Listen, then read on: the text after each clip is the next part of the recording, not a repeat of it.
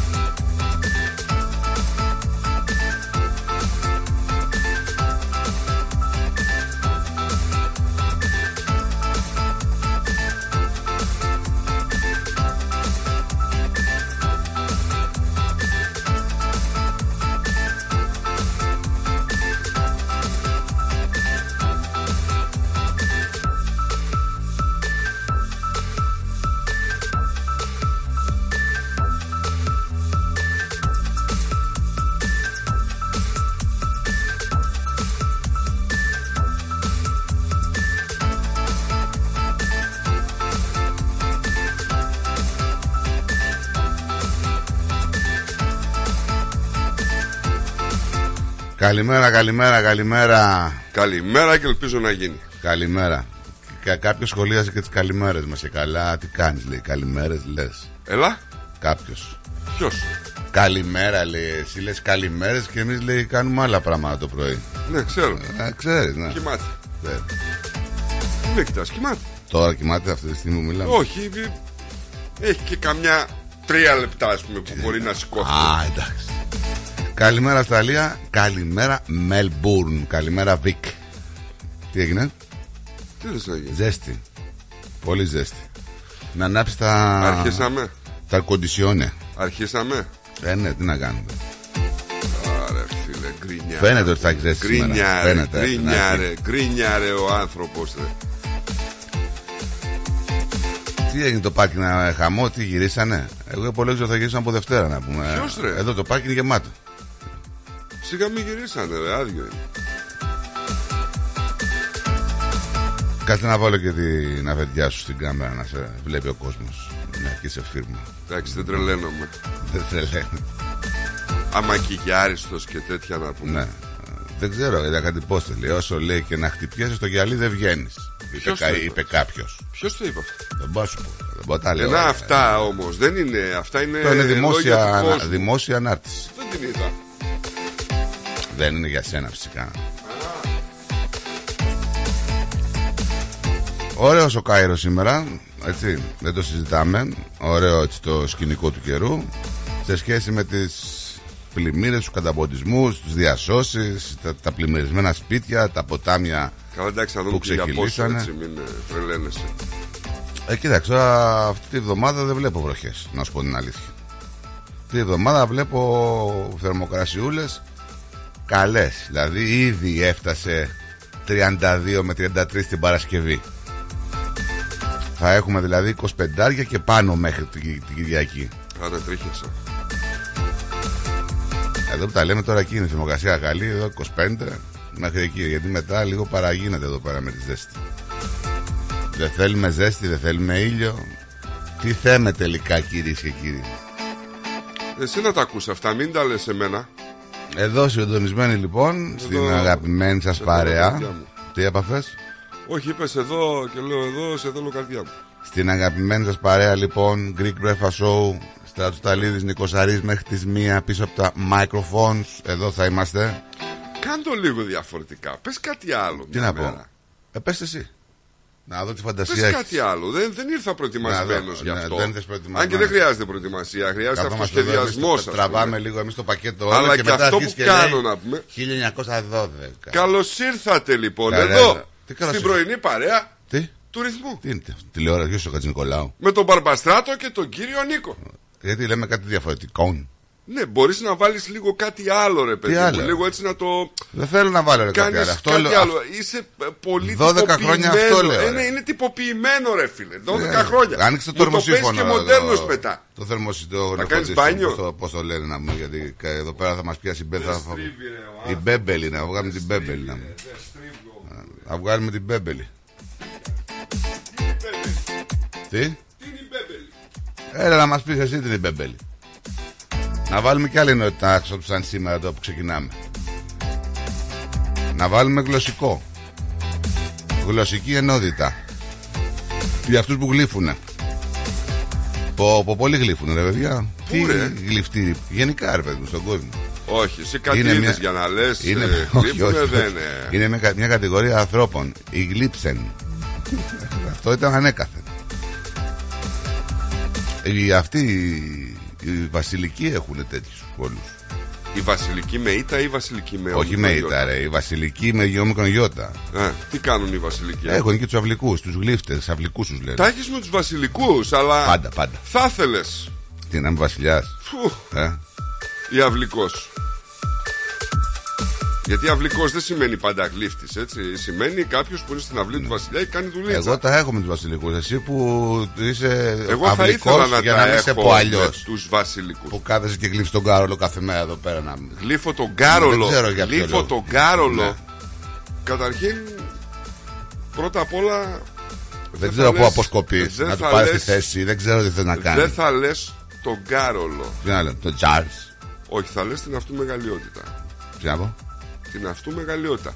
Αυτού, αυτού. Δεν μου λες. Αυτού που λέγει την καλάματα αυτού να και αυτού. Είσαι υπό τους στέματος. Όχι. Τι όχι? Δεν είναι για βγάλε το πασαπόρτι. Το τρελό το πασαπόρτι. Έχει στέμα το πασαπόρτι.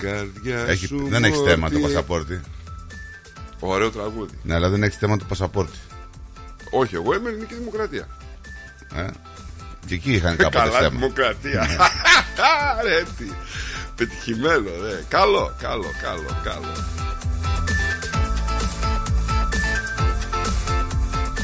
Έχουμε Κοίτα, τώρα, δες, τώρα μου κόλλησε. Πώς είναι το, το τρελό, το πασαπόρτι? Νομίζω. Όχι. Πώς είναι? Τώρα σου κόλλησε το τραγούδι. Ναι.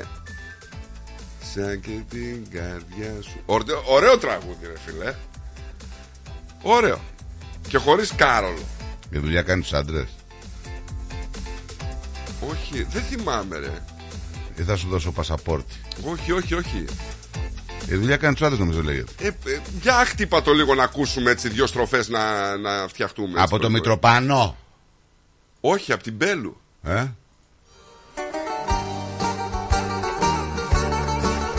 Ωραίο. Ε, δεν καθαρίζει λίγο τα αυτάκι έτσι? Τάνκ. Ε, μάθε να ακούς ρε λίγο μουσική ρε. Το πλαστό, το πλαστό ρε. Μάθε να ακούνε μουσική, δεν ξέρω δύο τραγούδι. Σαν και την καρδιά σου μόρτη. Ωραίος.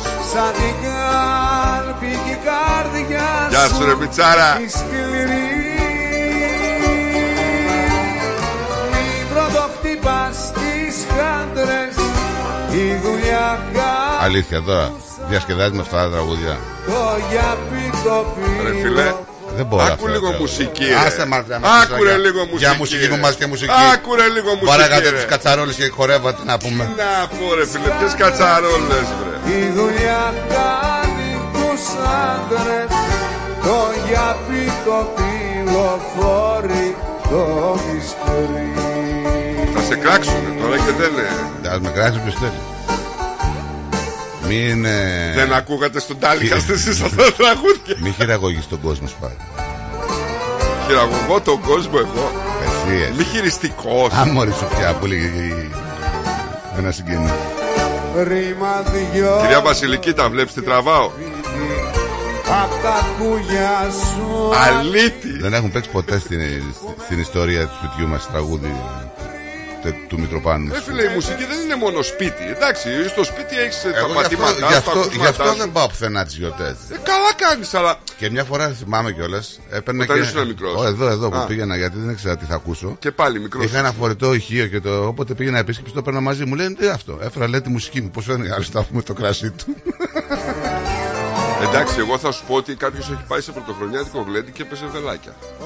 Βελάκια? Darts. Άι Μάρι, έμαθες και το darts. Στις καλός. Γιορτάζει και η Παρθένα σήμερα. Ποια Παρθένα? Η Παρθενόπη. Ε, Παρθενο... Αυτό το όνομα. Νεομάρτυρος Παρθένος, Παρθένας της Εδεσσέας. Δεν είναι και όνομα τώρα. Γιατί? Ε, τώρα, είναι πολύ γνωστό. Απεταξάμε, ποντιακό... Όχι, όχι. Είναι πολύ γνωστό ποντιακό όνομα, να ξέρεις.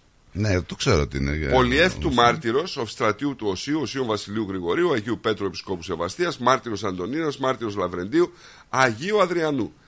Αυτό δεν μπορώ να το πω, ρε φίλε. Ποιο? Τι δεν μπορεί να πεις? Μετά τον Άγιο Αδριανό, δεν. Ε, τι να πες το, τι είναι δηλαδή, με τόσο κακό. Βρίθγου. Άρχισαμε. Ρε, ε, διάβαστο. Περίμενε να δω, πού έχεις κολλήσει. Τι είναι, α, ε, κάποιος Άγιος. Άγιος είναι και Ορθόδοξος κιόλας. Ορθόδοξος. Ναι, μετά τον Άγιο Αδριανό. Μετά τον Άγιο Ανδριανό. Και πριν την νεομάρτυρα Παρθένα την Εδεσσέας. Έχει ένα, δύο, τρία, τέσσερα, πέντε, έξι, επτά, οκτώ σύμφωνα η λέξη. Τι είναι αυτό? Παναγία μου. Βρίθγουδντου. Ναι, Βρίθγουόλντου. Ναι, καλά, εντάξει. Βρίθγουόλντου. Τι έπαθες τώρα? Αυτό. Έχεις πάθει κάτι? Α, είναι Αγίου Βριθγουόλντου. Ναι. Εντάξει, το είπα. Νεομάρτυρος Παρθένος Εδεσσέας, Ιερομάρτυρος Φιλίππου, Οσίου Ιωάννου του Γέροντας. Ε, τώρα Ιωνά, που, του τώρα που πες Φιλίππου, ρε, είδες τι παραδώσαν το έργο η Ακρόπολης Μακεδονίας στο παλάτι. Ε, πώς δεν το είδα, ρε φίλε. Φοβερό, ε. Ναι, ναι, ναι. Βέβαια. Έτσι. Βέβαια, βέβαια. Πολύ, δηλαδή, μόνο και μόνο που σκέφτεσαι ότι εκεί πέρα στέφθηκε βασιλιάς ο Μέγας Αλέξανδρος.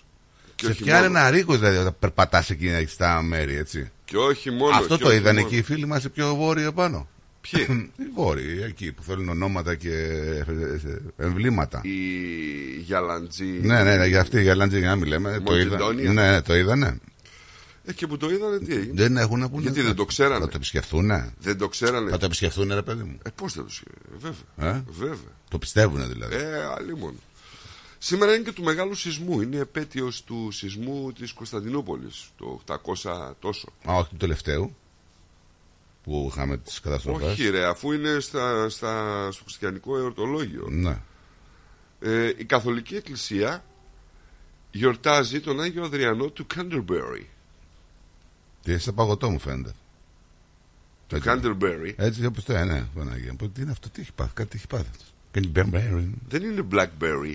Ω, Blackberry, μπαμπουλάκι. Ε, ωραίο και αυτό. Ωραίο και αυτό. Σου τι ωραία. Ό,τι θυμάται, χαίρεται. Από το Μητροπάνο να πάμε σε αυτό τώρα. Γιατί, άσχημο είναι. Άσχημο είναι. Ω, Blackberry, ωραίο, ωραίο τραγούδι. Αυτό ωραίο. Γιατί τα άλλα που σου είπα δεν ήταν ωραία. Τι ήταν? Με είπες. Εθνική μέρα Βερίκοκου. Μην με ρωτήσεις πού. Δηλαδή ότι έχουν εθνική μέρα Βερίκοκου, ρε φίλε. Όλε, κάθε μέρα έχουν κάτι. Ξέρεις, που... έχει και εδώ πέρα βρόσιμο. Έχει και εδώ πέρα μια εθνική μέρα. Ναι. Ξέρεις ποια μέρα είναι? Ποια? Η μέρα που ανοίγει, ναι, η αγορά, ναι, η λαχαναγορά κυρίως, ναι, για το μέγκο. Μέγκο. Mm-hmm. Εσείς τρώτε μέγκο? Καλημέρα σας. Ναι, πώς δεν τρώμε? Κάτσε, έχω κοκρατή, ακροάτρια, δεν ξέρω. Γεια σας. Καλημέρα, όλη μέρα. Ρε τη Μαρία, ρε τη Μαρία. Πολλά. Καλή χρονιά Μαρία, καλή με υγεία πολλά και τύχη. Λίγο καθυστερημένα, αλλά δεν πειράζει. Δεν πειράζει. σαράντα μέρες λέμε. Καλή χρονιά. Δεν πάνε να λες και εξήντα. Καλή χρονιά. Εντάξει ρε παιδιά, καλά. Δεν, ακού, δεν σας ακούω, γιατί τι έγινε? Ε, άνοιξε το τηλέφωνο σου εκεί πέρα το έξυπνο. Μη μου πεις ότι δεν έχεις έξυπνο τηλέφωνο. Έχω τώρα που σου μιλάω έξυπνο είναι. Ε, πάρε να πάτα και ένα αριθμό. Τι εννοείς δεν ακούς δηλαδή? Δεν ακούγεται ρε παιδιά, δεν ξέρω τι έγινε. Καλέ πάτα στο Google εκεί πέρα ρυθμός να πούμε να ακούσεις. Καλέ το τηλέφωνο σου, κατέβα στο app για να ακούσεις το. Τι είναι αυτά. Μας κάνει ρεζίλη. Ο γιος δεν είναι, πρέπει να το φτιάξει. Σιγά εμάς. Καλέ στο Google καλέ. Μένεις μακριά Μαρία, μένεις μακριά. Δεν σκαμπάζω καθόλου. Μένεις μακριά. Όχι μανώ, δεν μένω μακριά. Πού μένεις εδώ. Κοντά σε εμάς. Πού. Στο Fairfield. Εντάξει. Από εμάς είναι μακριά τώρα. Από εσάς είναι πόσο. Ένα χιλιόμετρο. Τι oh. λες καλέ. Καλέ, εμείς είμαστε στο Χιούσντεϊλ τώρα. Ναι. Τι κάνετε ρε παιδιά, καλά είστε. Καλά είμαστε. Μπράβο. Ο καιρός εχθές μας τα άσκεξε κρουβάχατα. Ναι, γιατί προχθές ήταν καλός. Το είπα μωρέ τι. Ξέρεις, είχα το γιο εδώ για τρεις εβδομάδες ρε παιδιά, μέχρι εχθές. Ναι. Δεν έκανε μία μέρα αυτός ο, ο χριστιανός να πάει πουθενά. Όλο έβρεχε μου λέει, μωρέ μάνα λέει, τόσο... Πού, πού, ζει, πού ζει ο γιος, πού ζει. Ελβετία, Ελβετία μένει. Ελβετία, ενώ στην Ελβετία να πούμε είναι παράδεισος. Στα Ελβετίας μένει. Εκεί είναι κάτω το μηδέν, παιδιά. Καλά, άφησε τώρα μέρες που είναι την Ελβετία να έρθει εδώ. Ήθελα να δει τη μαμά. Γιατί δεν μπορούσε να έρθει το δικό μας το χειμώνα εδώ. Γιατί δεν πήγε η μαμά στην Ελβετία. Πάει καλέ, θα πάει. Πάει καλέ, τι την πέρασες καλέ τη μαμά. Να κάνει και σκι. Μήνες, παιδιά. Κάνει σκι, κάνεις σκι, μα, Μαρία. Ορίστε. Σκι κάνεις, σκι, στα χιόνια. Ναι, πώς δεν. Ξεσκι κάνει, όχι σκι. Στην άσφαλτο, Νίκο. Στην άσφαλτο, ο κουρσάρος. Τι έχει πάθει σήμερα τραγούδια, ρε παιδιά. Έλα, παιδιά, δεν σας ακούω γιατί τι έγινε, τι δεν μας ακούω. Ε, σου είπα, ρε Μαρία, σου είπα. Στο τηλέφωνο σου, πάτα. Κάτσε, ρε, δεν μας ακούω από το τηλέφωνο, λέει. Τώρα που μιλάμε, δεν μας ακούω. Τώρα που μιλάτε δεν μας ακούς. Σας ακούω βεβαίως, καθαρά και... Στο ραδιόφωνο δεν μας ακούς. Ξέρεις να κατεβάζεις application στο τηλέφωνο σου. Δεν το ξέρω εγώ. Ανάτε ρε μάρ. Καλέ μπες στο Google καλέ. Δεν σας άκουγα τώρα, δεν σας ακούω anyway. Θα το φτιάξω ρε παιδιά. Άντε φτιάξ' το. Σας πειράζομαι. Άντε φτιάξ' το γιατί χάνεις τα καλύτερα, άντε. Το ξέρω, το ξέρω, το ξέρω εγώ. Ο γιος μου πολύ σας άρεσε πάρα πολύ και στην Ελβετία τώρα που θα το κατεβάσει και θα σας ακούει. Να λέει, τους στέλνουμε καλημέρα. Ε, βέβαια, το, το παλικάρι. Α, και... γιατί μου βγάζε κάτι σημαίες από Ελβετία εδώ που, που, που βλέπω που ακούνε. Α, γεια σου. Αυτός είναι. είναι. Ο γιος. Ο γιος της κυρία Μαρίας. Καλημέρα στο γιο της κυρία Μαρίας. Πώς το λένε. Πώς το λένε Κώστα. Καλημέρα στον Κώστα. Κώστα, γεια σου ρε Κωνσταντίνε. Έφυγε χθες και ταξιδεύει. Ταξιδεύει, γεια. Το βραδάκι θα φτάσει. Γεια, είναι από τώρα. Δικιά μας. Εκεί θα είναι έντεκα πρωί και εδώ θα είναι εννέα βράδυ. Έτσι βλέπεις έχουμε εννέα ώρες διαφορά. Μάλιστα. Εντάξει μαράκι μου. Έγινε Μαρία. Καλό υπόγυπο και θα σας ξαναπάρω τηλέφωνο. Γεια σου Μαρία. Bye bye. Έλα Παολίνα, καλημέρα. Καλημέρα, καλημέρα, καλημέρα. Καλημέρα. Εμένα σήμερα μου κάνει νερά αυτό το... Ραδιάκι, αρανό, γιατί. Ε, γιατί έβρεχε, χθες νερά θα κάνει. Τι, τι νερά σου κάνει, κάτσε, να σου κάνει, τι εννοείς σου κάνει νερά. Δεν ξέρω. Μου κάνει νερά σήμερα και μου έρχεται να το πετάξω. Αφού σ' ακούω, εγώ το ακούω, παίζει από πίσω. Παίζει το. Τα news βλέπω από την Ελλάδα. Καλέ ράδιο παίζει, σ' ακούω. Πού φανερώθηκε η Μαρία. Η Μαρία φανερώθηκε. Φανερώθηκε, ε, φανερωμένη, ναι. Μαρία η φανερωμένη. Αχ, παιδιά, τι να κάνουμε. Αλήθεια, δεν σας ακούω από το ράδιο. Γιατί καλέ. Κάτι έπαθε. Ε, κάνε ένα reboot εκεί. Δεν ξέρω τι έχει πάθει, έντονο. Ε, πω, τι έπαθε δηλαδή. Δεν, δεν, αφού άκουα, έχει επιστροφή από πίσω. Και αυτό είναι, έχει τη τρέλα του. Άντονο, άντονο. Προλίγο έπαιζε τώρα. Δεν παίζει, αλλά θα έρθει, πού θα πάει. Θα έρθει, δεν θα με αφήσει μόνο στην προχή. Θα μιλάμε με τραγούδια τώρα από τον Νίκο. Ωραίο. Ωραίο. Εντάξει, Παολίνα μου, να είσαι καλά, Νίκος, να χαρείς τη μέρα. Τι, τι γιορτούλα σήμερα, Νίκο, ο Νίκος ξέρει από γιορτούλες. Η Παρθένο, πες, γιορτάζει. Η Παρθένα γιορτάζει, η Παρθένα. Η Παρθένα. Βέβαια. Άκου όνομα και αυτό, Παρθένα. Το παγώ. Ναι. Δεν είναι δυνατόν να δίνουν τέτοια ονόματα στους ανθρώπους. Γιατί έχουν πολύ, πολλοί έχουν κάνει τώρα, καριέρα δε, με αυτό το όνομα. Καριέρα το αντιβάζει, την άλλη την ιστοχοποιείς. Είναι Παρθένα. Παρθένα, Παρθενόπη. Είναι από το Παρθένα Μαρία, ρε. Έλα μου, μία ήταν η Παρθένα Μαρία. Δεν θα το δίνουμε στο όνομα ε, σε όλους. Ε, μία ήταν και η Μαρία, αλλά το δίνουμε το όνομα. Πώς θα γίνει. Και ο Νικόλαος ένας ήταν, αλλά το, το έχουμε ξεφτυλίσει. Δεν ήταν ένας ο Νικόλαος. Και ο Ιωάννης ένας ήταν. Νικόλαος, πολύ Νικόλαος. Ποιοι ήταν οι Νικόλαοι, για πες. Νικόλαος, ο Μέγας. Ναι. Κάτι διαφορετικό, Παρθένα. Έτσι. Είναι ωραίο, είναι ωραίο. Τι να πούμε. Ε, βέβαια είναι ωραίο.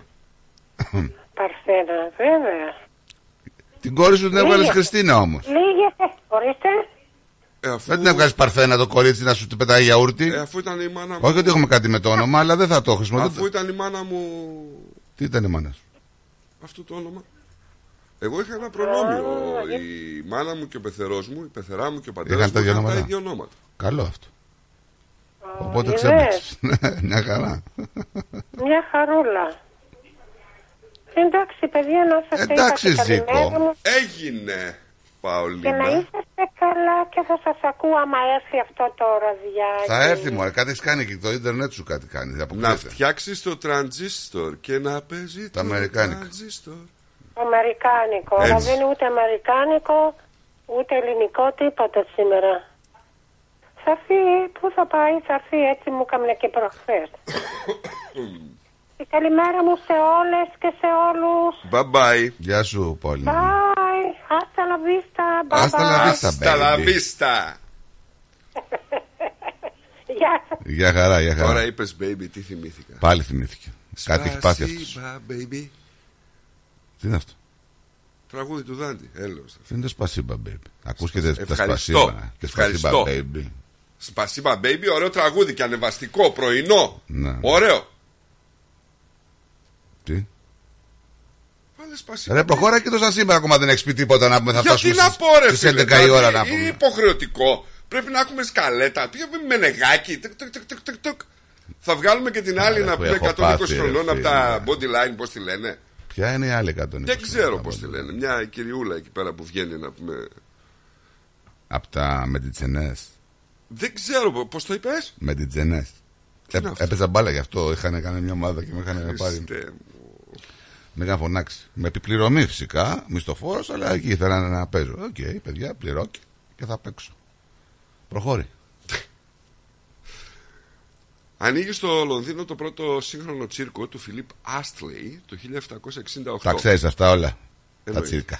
Ε, ναι, που τσίρκο είμαστε. uh, ιδρύεται η οικονομική εφημερίδα Financial Times. Το χίλια οκτακόσια ογδόντα οκτώ, το πρώτο φύλλο.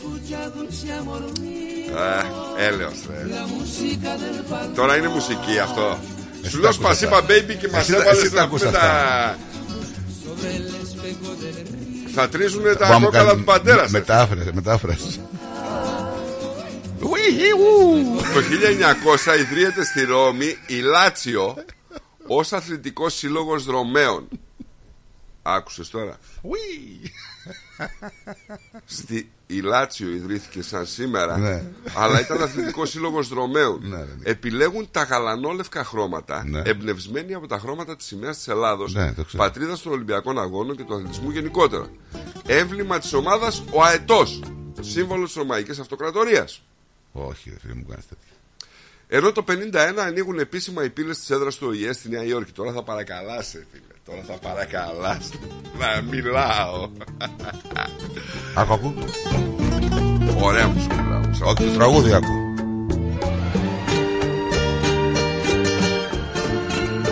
Είναι, έχει μία έτσι ποιότητα διαφορετική. Ρε, έλα ρε φίλε. Κορασόν, ξέρεις να πει κορασόν. Καρδιά ρε φίλε. Κορασόν. Είναι καρδιά. Πώς. Hasta la muerte. Παιδιά δεν μιλάει. Πες τα σύνοισαν σήμερα τελειώ. Πότε είσαι αυτά. Ωραίο τραγούδι.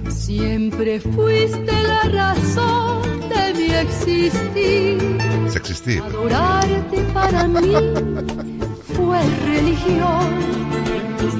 Το δύο χιλιάδες επτά ένας κακομοίρης, ο Steve Jobs της Apple, επιδεικνύει το νέο κινητό τηλέφωνο iPhone. Το δύο χιλιάδες επτά βγήκε. Το ξεπέταξα ρε φίλε, το τελείωσα. Δηλαδή δεν είπα τίποτα. Σαν σήμερα γεννήθηκε η Εκατερίνη, η δούξα του Κέμπριτζ, ο Πάμπλο Σάντος, μεξικάνος τοπιός, ο Γκατούζο, ο Πρίτας, ο Πρίτας, ναι. Έλα ρε φίλε. Τώρα αυτό στο διαβάζω όπως ακριβώς το αναφέρει. Χίλια εννιακόσια πενήντα οκτώ γεννήθηκε ο Μεχμέτ Αλή Ακτζά. Ιδιότητα: Τούρκος δολοφόνος. Και γιατί μας το έχουν στο σένσι? Στο Τούρκος έπρεπε να σταματήσει το άλλο. Ναι, τι, κάτσε ρε φίλε, για να τον έχεις το σαν σήμερα. Τι είναι αυτός? Τούρκος δολοφόνος. Ναι, τι δολοφόνησε, ποιον, ποιους? Θα το κουκλάρω ειλικρινά, δηλαδή είναι εντυπωσιακό, έτσι.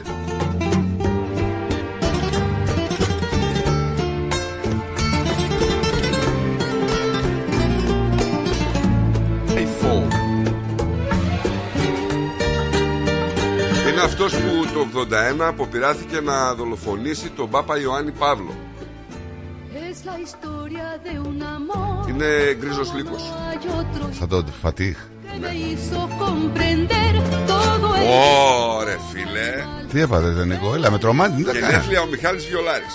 Ναι. Ωραίος. Βέβαια. Ωραίος, ιδιαίτερος.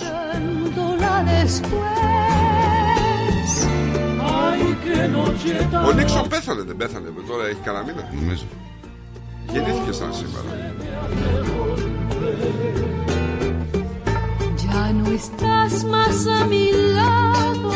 Ο Ρόι Τάρπλεϊ πέθανε σαν σήμερα, το δεκαπέντε. Πόσο χρόνο, μικρός πέθανε? Ναι, μικρός πέθανε.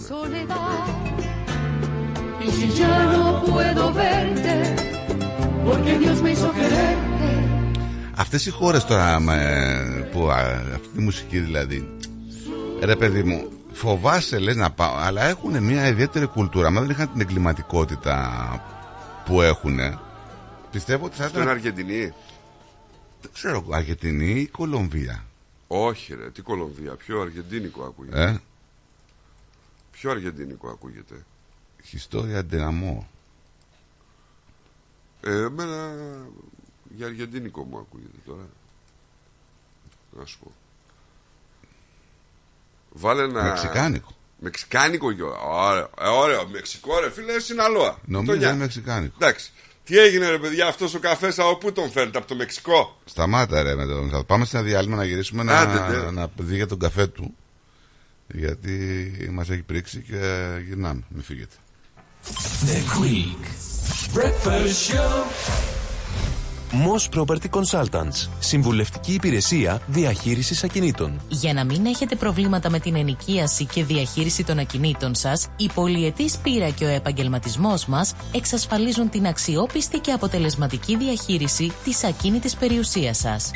Αναλαμβάνουμε την επίβλεψη των ακινήτων σας, τη σύνταξη μισθωτικών συμβάσεων, την ίσπραξη των ενοικίων. Φροντίζουμε και διαφυλάσσουμε την ακίνητη περιουσία σας, διασφαλίζουμε τα συμφέροντά σας και διεκπεραιώνουμε με απόλυτη ασφάλεια τις συναλλαγές σας. Moss Property Consultants. Αναλαμβάνουμε εργοστάσια, γραφεία, καταστήματα, οικίες. Εξυπηρετούμε όλες τις περιοχές με υπευθυνότητα και επαγγελματισμό. Τηλέφωνο εννιά τέσσερα δύο εννιά τέσσερα οκτώ μηδέν μηδέν. τετρακόσια είκοσι εννιά Bridge Road, Richmond.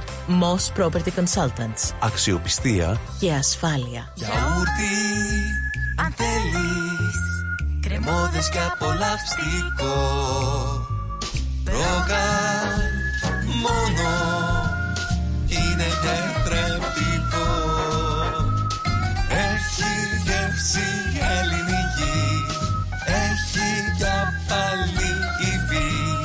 Πόσο μ' αρέσει το γιαούρτι Προκάλ.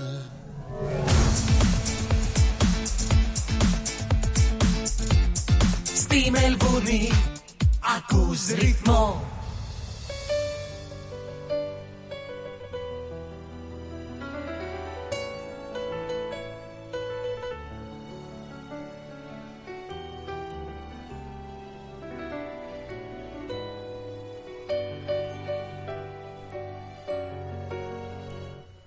Νιώθω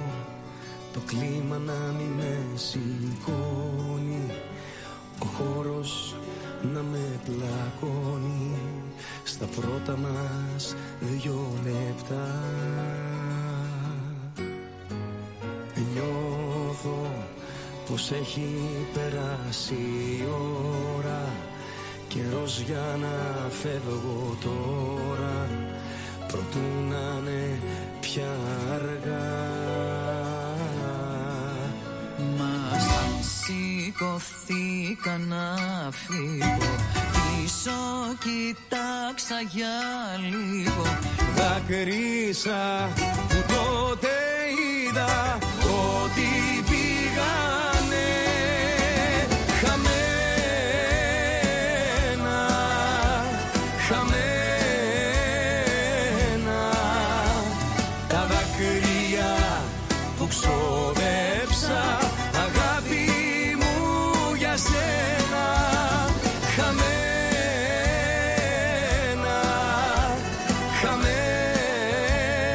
Λοιπόν, να στείλουμε καλημέρες που δεν έχουμε στείλει ακόμα και στους άλλους φίλους που είναι στις άλλες πολιτείες. Να στείλουμε μια καλημέρα στην Αδελαίδα, καλό καιρό και εκεί, είκοσι πέντε βαθμούς. Καλημέρα και στον Μπρίσμπεν στους τριάντα. Η Καμπέρα θα έχει είκοσι έξι με βροχές, είναι μόνη πολιτεία σήμερα που θα βρέχει μαζί με τον Μπρίσμπεν.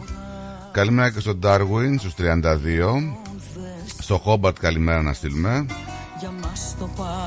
Το Χόμπαρτ θα έχει είκοσι δύο, στο Πέρθ τριάντα τρία και το Σίδνεϊ είκοσι επτά. Καλημέρα σε όλο τον κόσμο. Ήρθε το καφέ σου. Ο χρόνος μου πια τελειώνει και δεν θα σε... Τι έχει πάθει η κυρία που τραγουδάει? Σαν σηκωθήκα να φύγω, πίσω κοιτάξα για λίγο, δάκρυσα που τότε είδα ότι πήγανε χαμένα, χαμένα τα δάκρυα που ξοδέψα, αγάπη μου, για σένα, χαμένα, χαμένα. Λοιπόν, να πούμε πάλι το ποίημα πώς μπορείτε, ενώ ξέρετε φυσικά τα πάντα, αλλά εμείς πρέπει να το πούμε και για τους καινούργιους φίλους. ρυθμός τελεία κομ.au, μπαίνετε στο website μας αφού ενημερωθείτε για ό,τι παίζει στην επικαιρότητα. Ακούτε ταυτόχρονα και το αγαπημένο σας ραδιόφωνο, βλέπετε και μέσα το Ρυθμός τι βι που έχετε και εικόνα και ήχο. Μπορείτε να μας στείλετε τα μηνύματά σας και το chat του ρυθμού, στο chat του ρυθμού, ναι βεβαίως, κάνετε login πολύ εύκολα με τα media, τα social media ή το σαν guest. Μπορείτε, μπορείτε να μας στείλετε και στο inbox του ρυθμού, στο messenger, στη σελίδα μας και στο live που τρέχει και φυσικά το τηλέφωνο μας ενενήντα δεκαοκτώ πενήντα δύο δεκαοκτώ. Πάμε να διαβάσουμε μερικά μηνύματα, αλλά πάμε, προχώρη. Ε, καλημέρα στο Μαράκι. Καλημέρα. Στο Χριστάρα και στη Ρυθμούλα. Καλημέρα στο Μαράκι, στη Χριστάρα και στη Ρυθμούλα. Happy New Year, friends. Πολύ καλός. Μου φτιάχνει τη μέρα. Ναι, κάνει καριέρα. Ναι, ναι. Ε, να τον φέρεις εδώ μια μέρα, να το δώσεις το μικρόφωνο. Gentlemen Mornings. Και έχει μια φραπεδάρα. Ποιος το? Με ένα μπουρί. Ο Νικόλας. Ναι, ρε φίλε. Τι μπουρί, δεν έχει καλαμάκι. Ρε μπουρί σου λέω. Δεν έχει καλαμάκι ο άνθρωπος σου λέω. Ρε. Εκεί τι το φτιάξε με χαλκοσολίνα είναι. Δύο είναι. Τι δύο είναι, ένα είναι. Γιατί εγώ το βλέπω σαν δει κάνω. Ένα είναι το καλαμάκι ρε. Καλημέρα στη Μέρουλα από το Τάλαμαρίν. Yeah. Καλημέρα αγοριά, καλό πρόγραμμα. Κουκλάκια ζωγραφιστά λέει είστε. Ναι, τώρα το λέει αυτό στο πληθυντικό για να μην προσβληθείς, καταλαβες. Όχι, για το μένα, λέει για να μην προσβληθείς εσύ. Όξ, τι έγινε. Έχουμε, έχουμε ωραία. Τι, τι λέγε ρε φίλε, τι έχουμε. Καλημέρα στον Τζόρτον Ονιφαντή. Καλημέρα, παιδες. Επιτέλους σήμερα είδαμε και ήλιο. Καλή Τρίτη, καλό πρόγραμμα. Καλημέρα yeah, στο παρέακι μας, λέει η κυρία Έλλη. Yeah, ενώ η κυρία Βασιλική. Yeah. Καλημέρα, καλημέρα, καλημέρα. Παλικάρια, κα... φιλιά, η μαμά Βασιλική. Καλημέρα. Γεια σου, ρε μάνα. Ο Γιάννης. Γεια σου, Γιαννάρα. Καλημέρα. Η Δέσποινα. Καλημέρα, Στράτο και Νίκο. Καλή συνέχεια στο υπέροχο πρόγραμμά yeah, σας. Ο κύριος Κώστας. Καλημέρα, παιδιά. Ακόμη δεν μπορώ να βρω απάντηση στην ερώτησή μου. Γιατί το χίλια εννιακόσια σαράντα οι Ευρωπαίοι πολέμησαν κατά των Γερμανών. Τι εννοεί? Οι Ευρωπαίοι πολέμησαν κατά των Γερμανών. Αυτοί τότε εκτός από την Ελλάδα θα μπορούσαν να ενωθούν όπως ενώθηκαν σήμερα και να τερματίσουν εντελώς τον κομμουνισμό και τη Ρωσία. Πολύ βαθύ ιστορικό για τέτοια ώρα, κύριε Κώστα. Δύσκολο. Γεια σας, κύριε Στρατό. Ποιος ρε? Πώς είστε, πώς πήγε η μέρα σας? Ποιος είναι, ο Γιάννης? Τι κάνατε πριν την εκπομπή σας? Τι κάναμε, κοιμόμαστε. Χαίρες μου στην Αυστραλία, στη Μελβούρνη και στην Τασμάνια. Χαίρες σου. Τα φιλιά μου στο παρεάκι, εννοώ τη μέρη. Ναι, ναι, μια καλημέρα η μέρα όμως δεν το έχεις στείλει. Λες, στέλνεις, στέλνει. Ναι, στέλνεις, ρε, στέλνεις, ναι, ρε, ναι, φίλε. Δηλαδή και ηχητική πρέπει να τους στείλει, όχι. Ναι. Ναι. Όταν έρθω κι αν έρθω, τι θέλετε να φορά? Του ΠΑΟΚ, του Αρούλη, του Γαύρου ή Ν Μπι Έι φανέλες? Ν Μπι Έι. Και θέλω πολύ να έρθω, κύριε Στρατόμας. Ναι. Πότε θα έρθετε Ελλάδα? Κα, ναι. Μα είναι, για να σας γνωρίσω πιο σίγουρα. Λέω μακάρι, εσύ ξέρετε. Ξέρετε. Κύριε Στράτο, απέναντί σας είναι πολύ ξινός. Πο... Ή παρεξηγείται εύκολα, κύριε Στρατόμας. Σε έχει πάρει χαμπάρι αυτός. Κύριε Στρατόμας. Σε έχει πάρει χαμπάρι αυτός, έτσι. Είναι λίγο ξινούλη. Ναι, θέλω, ναι, μια χάρη. Αν μπορείτε και αν θέλετε, σας, σας παρακαλώ. Ναι, παλικάρι. Αυτό, ξέρεις τι, ε, ξέρεις τι έχει πάθει ο Ρετοκούμπο? Ναι. Από το Σάσα, όταν τους είχε κλείσει το σπίτι τότε, ναι, του είχε μείνει το Σάσα. Ναι. Κατάλαβες. Και αν γίνατε φίλτατε, Στρατούλη μας. Συνέχισε, παρακαλώ. Ο τραγουδιστής λέγεται Τας ή Τους, δεν ξέρω. Και το τραγούδι λέγεται Μπρούνο Σκυπιτάρ. Σκυπιτάρ είναι Αλβανός. Έχουμε το φίλο μας εδώ να μας εξηγήσει τι σημαίνει. Πού είναι αυτός, δεν έχει πάρει καν τηλέφωνο. Μας παίρνει τηλέφωνο. Περίμενε, περίμενε, περίμενε, περίμενε. Πώς να κλείσουν τα μάτια μου, τι κάνω, για πείτε μου. Σας παρακαλώ, θέλω να μου πείτε για να ακούσω. Να. Τώρα που ανέφερες το φίλο του Μπεν. Πώς τον είπα? Το Διονύση. Ο Διονύσης παίρνει τηλέφωνο. Ο φίλος του, ο Μπεν, παίρνει τηλέφωνο. Ο Μπεν, ναι. Αλλά είναι μέσω του Διονύση. Ναι. Να στείλουμε χρόνια πολλά στο Διονύση, γιατί έχει γενέθλια. Έχει γενέθλια. Ναι, ρε. Έλα, ρε. Πόσο χρόνο είναι το παιδί, ξέρουμε? Ε, εξήντα τέσσερα. Ε, δεν το λες και παιδί. Ούτε ο πατέρας του δεν είναι τόσο. Λοιπόν, καλημέρα στην κυρία Βίκη. Καλημέρα, καλημέρα στο παρεάκι μας. Καλή εκπομπή, παιδιά, με την παρεούλα μας. Την αγάπη μου σε εσάς και σε όλο το ακροατήριο. Να έχουμε μια χαρούμενη Τρίτη με υγεία και χαμόγελα. Όχι παράπονα, είναι υπέροχη ημέρα. Είναι υπέροχη. Χαχαχά, καλή συνέχεια. Τα διαβάζει όλα, πώς είναι, παιδιά. Καλημέρα, παλικάρια, καλό πρόγραμμα, καλή εβδομάδα, λέει ο Λούι ο Μανιάτης. Ενώ ο Στράτος, καλημέρα. Στρατάρας, λέει καλημέρα στα φιλαράκια, καλημέρα κόσμος. Ελίας Φαρογιάννης. Ελίας Φαρογιάννης. Καλημέρα, καλύ... Λεβεντόπεδα, καλή χρονιά. Γεια σου, Ρελιά. Και η Σούζη Πασκάλης Μπουλιόπουλος λέει καλημέρα, παιδιά, καλό πρόγραμμα, καλό... καλή ακρόαση σε σένα. Λοιπόν, ε, κάτσε να δω... Λάζαρος, καλημέρα Λεβέντες, να είστε πάντα καλά και ευχαριστώ για την παρέα σας τόσα χρόνια. Να είστε πάντα καλά. Να είστε καλά, ρε φιλαράκι. Ευχαριστούμε. Καλημέρα στον Αντώνη τον Καπελέ. Mm, στείλε κανένα ωραίο ηχητικό. Του αρέσει, λέει, το σβρόξ εγκλείψε. Παίξε, λέει, και κάτι σε κατσαμπάκια να γουστάρουμε. Τι να παίξω?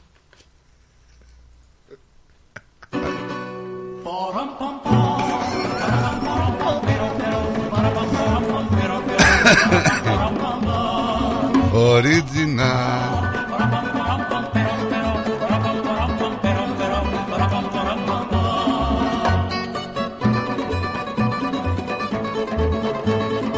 Εμένα δεν με δέχονται στο καφενείο το φιλάθλων, πάντως. Δεν με δέχονται, γιατί είμαι ο, είμαι ο παδός.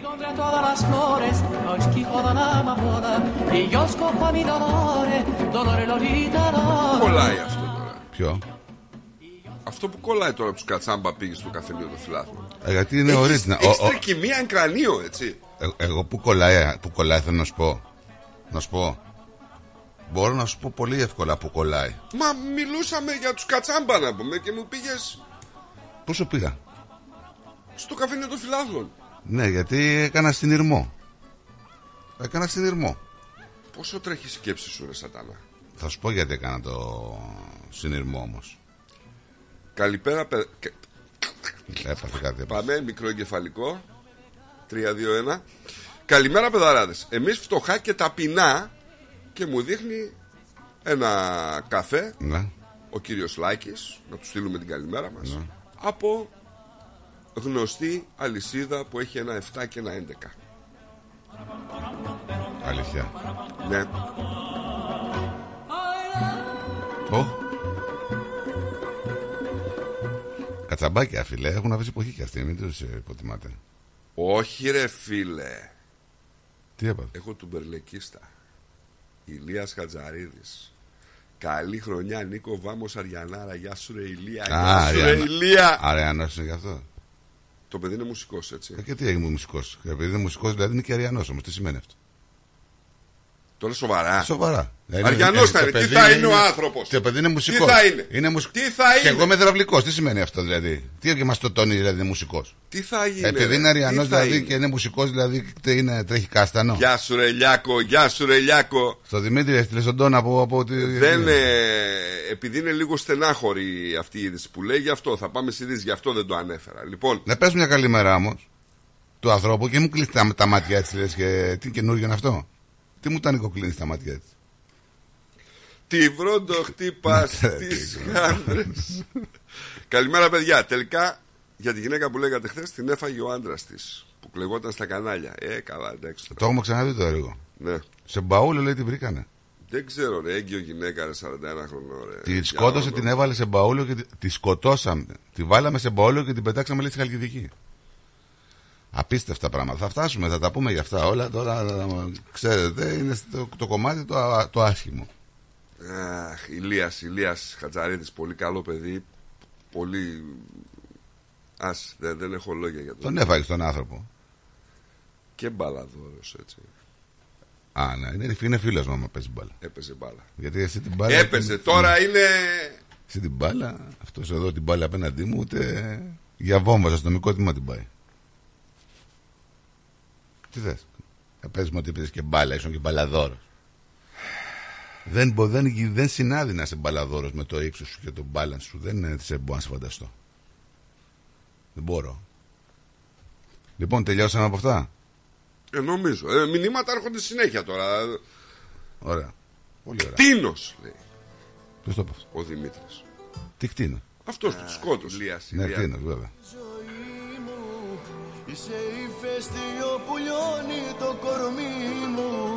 Που είσαι ο Ηλίας, είναι και κολλητός φίλος του Γιώργου, έτσι. Ποιανού Γιώργου? Του Νταλάρα. Ποιανού Γιώργου?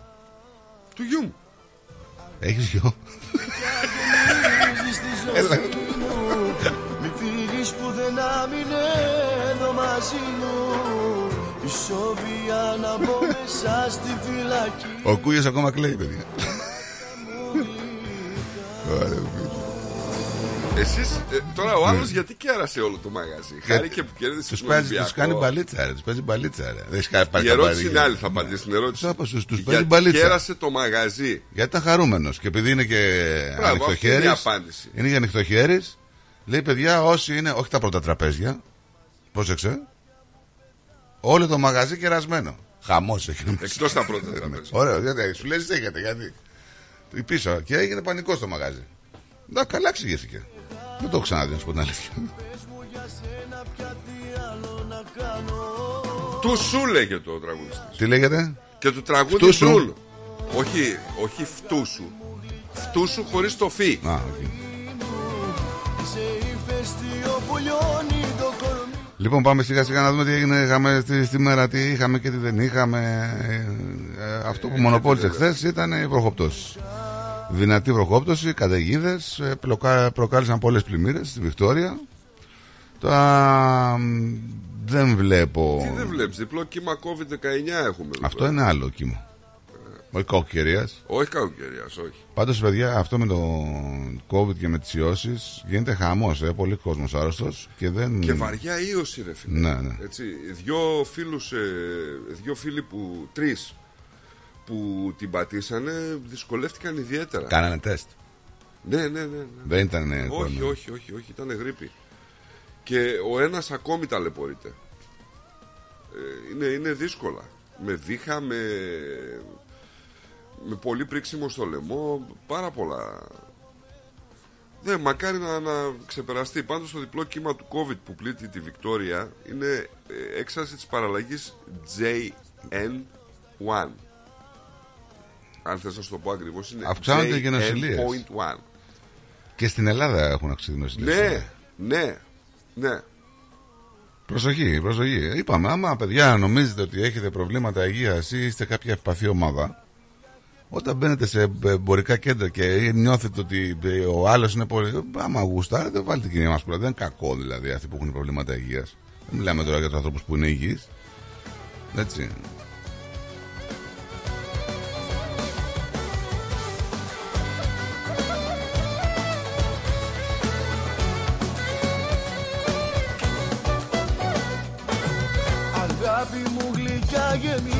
Λοιπόν, πάμε να δούμε λίγο τι έχουμε σε τίτλους. Είπαμε διπλό κύμα κόβιντ δεκαεννιά, οπλή τη Βικτόρια και τις, η παραλλαγή συγκεκριμένη που και ο Νίκος.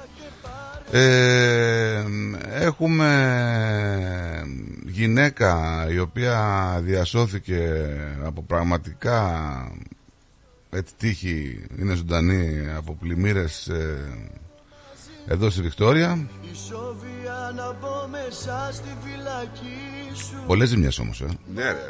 Πολλές ζημιές. Πολλές ζημιές. Πολύ καταστροφή και χθες εκεί πέρα που ήμουνα έβλεπα, μάλιστα ήταν, είχε πάει μια τους λένε, να, τους λένε να πάνε σε υψηλότερες τοποθεσίες και λένε οι άνθρωποι είναι πολύ αργά τώρα για να φύγουν. Ξέρεις, ήταν ένα μέρος ε, κοντά στο Γιάρα, ε, στο Γιάρα Βάλι και είχαν απομονωθεί τα ζώα σε μια... είχε γίνει μια νησίδα. Ναι. Πολλά ζώα, γελάδες. Και είχαν πάει υπηρεσίες και προσπαθούσαν μαζί με τους αγρότες να βάλουν κάτι για, για να μπορέσουν να περάσουν ναι, σε ναι, ναι. τέτοιο μέρος. Ε, ιδιαίτερο εσύ, πολύ δύσκολο, πάρα πολύ δύσκολο. Έχουμε τις τιμές ε, από μια καινούργια έκθεση ενοικίων που μας μιλάει ότι θα αυξηθούν και άλλο σε ολόκληρη την Αυστραλία. Έτσι διαπίστωσε η έκθεση ότι το μέσο εθνικό μίστομα, να το πούμε κάπως έτσι, συνέχισε να αυξάνεται πάρα πολύ γρήγορα. Έτσι, δεν υπήρξε δηλαδή κάποιο χριστουγεννιάτικο θαύμα για τους ενοικιαστές. Οι αυξήσεις των ενοικίων συνεχίστηκαν και την περίοδο διακοπών. Η τελευταία έκθεση διαπίστωσε ότι το μεσαίο εθνικό μίστομα ε, έχει άνοδο, αυξήθηκε κατά ένα κόμμα οκτώ το τρίμηνο του Δεκεμβρίου, ε, περίπου στα εξακόσια δολάρια τη εβδομάδα, πεντακόσια ογδόντα για την ακρίβεια. Μέσος όρος, ε. είναι πάρα πολύ. Είναι μια αύξηση έντεκα κόμμα πέντε τοις εκατό σε σύγκριση με το προηγούμενο έτος. έντεκα κόμμα πέντε τοις εκατό. Δηλαδή, αν κάποιος πλέον εξακόσια πεντακόσια, θα πλέον σίγουρα πάνω από πενήντα εξήντα δολάρια. Μπορεί και εκατό. Είναι, είναι μεγάλα τα ποσά. Τώρα έχουν ξεφύγει. Δηλαδή. Έχουν ξεφύγει. Από τότε που αρχίσαν οι αναπροσαρμογές των τόκων, ανεβήκαν και τα νίκη. Κάποιοι θέλαν να καλύψουν τη ζημιά των επιτοκίων μέσα από τους ενοικιαστές. Είναι και το land tax. Δεν την απορρόφησε δηλαδή. Ναι, ναι, είναι και το land tax. Πολλοί, ας πούμε, δεν θυμάστε τι λέγαμε εδώ πέρα.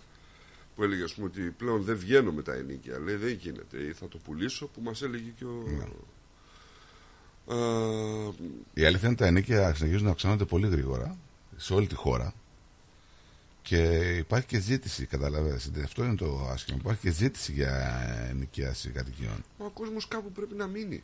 Ναι. Αλλά είναι και ακριβά την άλλη. Όλο δηλαδή σου λέει και να βρω σου λέει ένα σπίτι, πώς θα το πάρω κιόλας. Θα είναι άλλοι πενήντα από πίσω για να το πάρουν. Είναι δύσκολα τα πράγματα. Αλλά μπαίνουν στη λογική. Δεν γίνεται. Δεν, δεν μπορεί να κάνουν διαφορετικά. Τέλος πάντων, ε, τι να σου πω. Λοιπόν, από σήμερα ε, ναζιστικός χαιρετισμός ή προβολή ναζιστικών συμβόλων αποτελούν ποινικά αδικήματα σε εθνικό επίπεδο. Από σήμερα είναι ο νόμος. Η νέα ομοσπονδιακή νομοθεσία, η οποία επίσης απαγορεύει την εξύμνηση τρομοκρατικών πράξεων, θα μπορούσε να οδηγήσει τους παραβάτες σε φυλάκιση έως και δώδεκα μηνών. Έτσι λέει ο αρθρογράφος. Αυτό λέμε και εμείς. Ρε εσύ πέθανε ο Μπεκεμπάουερ. Όταν λέει θα μπορούσε. Ε? Πέθανε ο Μπεκεμπάουερ. Έλα ρε. Ναι. Μεγάλη προσωπικότητα. Πολύ μεγάλη προσωπικότητα. Πέθανε ο θρύλος του γερμανικού ποδοσφαίρου, ο Φρανς Μπεκεμπάουερ, σε ηλικία εβδομήντα οκτώ ετών. Ναι. Είχε δύο θριάμβους σε παγκόσμιο κύπελο τόσο ως παίκτης όσο και ως προπονητής, έτσι. Μπεκεμπάουερ, τώρα μόνο και το όνομα. Ναι, ναι, ήταν. Δεν χρειάζεται να πεις δηλαδή τι έχει κάνει και τι δεν έχει κάνει. Ναι, ναι, ναι. Και σχετικά νέος ο άνθρωπος, δεν ήταν και ιδιαίτερα μεγάλος. Ε, συνεχίζουν τα άτομα να είναι σε κόμμα, έτσι.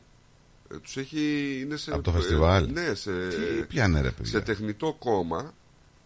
Ε, Η... Λέει, λέει τα ασθενοφόρα, όχι, τα ασθενοφόρα ε, έχουν περιγράψει συνθήκες εκεί πέρα ως τρομερές, με τους ασθενείς να διασωληνώνονται με κατακόμουν στο χώρο. Ναι, ναι, ναι, ναι, επιτόπου. Φαντάσου τι ήπιαν τα παιδιά αυτά. Ακριβώς, ακριβώς. Κάποια παρτίδα τώρα έσκασε εκεί, κάτι έγινε και θα τους έστενε όλους. Δεν ξέρω τι έγινε και τι δεν έγινε. Είναι λίγο στενάχωρο, ρε παιδί μου, αυτό το πράγμα. Αυτό το θέμα των αγωτικών είναι πολύ στενάχωρο. Ε, πάρα πολύ, πάντα ήταν. Δηλαδή το, το λέμε, το λέμε, το λέμε και ξέρεις, καμιά φορά χτυπάνε τέτοια κουδουνάκια και καμπανάκια όπως αυτό που έγινε προχθές στο φεστιβάλ. Και λες τώρα, είναι δυνατόν οκτώ παιδιά να είναι σε κόμμα? Πήγαν να διασκεδάσουν και γυρίσαν σε κόμμα. Δεν ξέρω. Τι να σου πω τώρα. Έχει, έχει ιδιαίτερα πράγματα.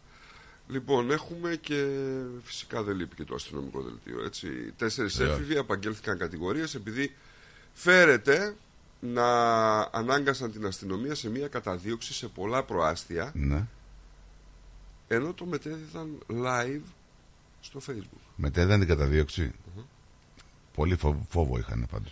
Το να μπαίνει και να βγαίνει από την κυκλοφορία σε ένα Audi που είχε αναφερθεί ότι είχε κλαπεί ήταν το τελευταίο φερόμενο αδίκημα. Ε... Κλάπηκε το αυτοκίνητο ες τρία Audi από ένα σπίτι στο Μπράντον του Μπρίσμπεϊν τα ξημερώματα του Σαββάτου. Μόλις αναφέρθηκε, οι αρχές μπόρεσαν να εντοπίσουν τη θέση του οχήματος και να καταδιώξουν με το ελικόπτερο της αστυνομίας. Το ελικόπτερο χρησιμοποίησε για την παρακολούθηση ακόμη και κάμερες νυχτάς. Ε, το κυνήγησαν τουλάχιστον σε τέσσερα σάμπρους. Ένας δράστης, ενώ οι δράστες εξακολουθούσαν να καταδιώκονται από την αστυνομία, κάνανε live μετάδοση από το κινητό τους, έτσι. Απίστευτο. Και ένας από τους ανήλικους δράστες απειλούσε ότι θα κάνει ακόμη περισσότερα εγκλήματα μέσα στο live. Μέσα στο αυτοκίνητο, μέσα στους επιβάτες του ήταν και ένα δεκαπεντάχρονο κορίτσι. Ναι. Οι έφηβοι φέρεται να διέφυγαν από το όχημα, αλλά συνελήφθησαν γρήγορα από την αστυνομία και την ομάδα σκύλων γύρω στις οκτώ η ώρα το βράδυ. Τέσσερις έφηβοι κατηγορήθηκαν για διάφορα αδικήματα. Ένας δεκαοκτάχρονος αφέθηκε ελεύθερος με εγγύηση, όπως και οι έφηβοι δεκαπέντε. Ένα άλλο αγόρι δεκαέξι ετών είναι υπότροπος για περισσότερα από διακόσια αδικήματα και έχει πέντε εντάλματα εις βάρος του. δεκαέξι χρονών. Ένα δεκαεπτάχρονο αγόρι φερόμενος ως οδηγός αρνήθηκαν να καταβάλουν εγγύηση. Α, θέλουν να κάτσουν μέσα. Αυτός που ήταν με διακόσια αδικήματα, ναι, και πέντε εντάλματα δεν ήταν με εγγύηση και είχε αφαιθεί ελεύθερα, ελεύθερος πρόσφατα όταν ήταν υπό έρευνα. Το συλλάβαμε, λέει, όσο πιο γρήγορα μπορούσαμε.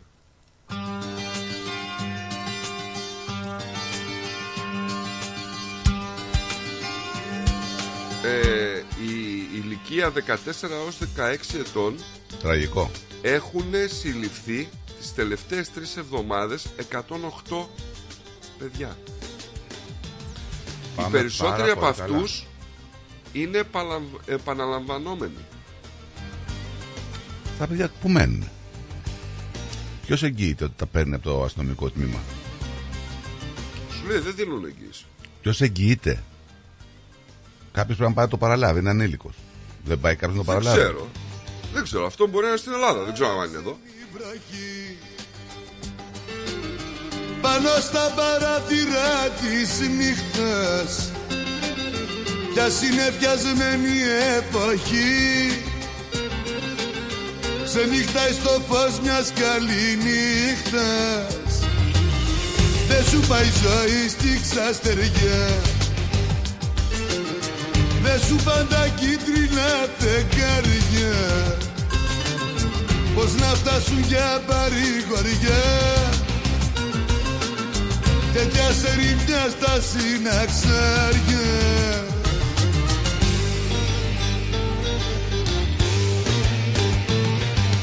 Σώμα υποταγής φόβος, είναι της φυγής φόβος. Στο Μάρκο στείλαμε καλημέρας. Καλημέρα σας κύριοι από τα ψηλά, λέει. Γεια σου ρε Μάρκο.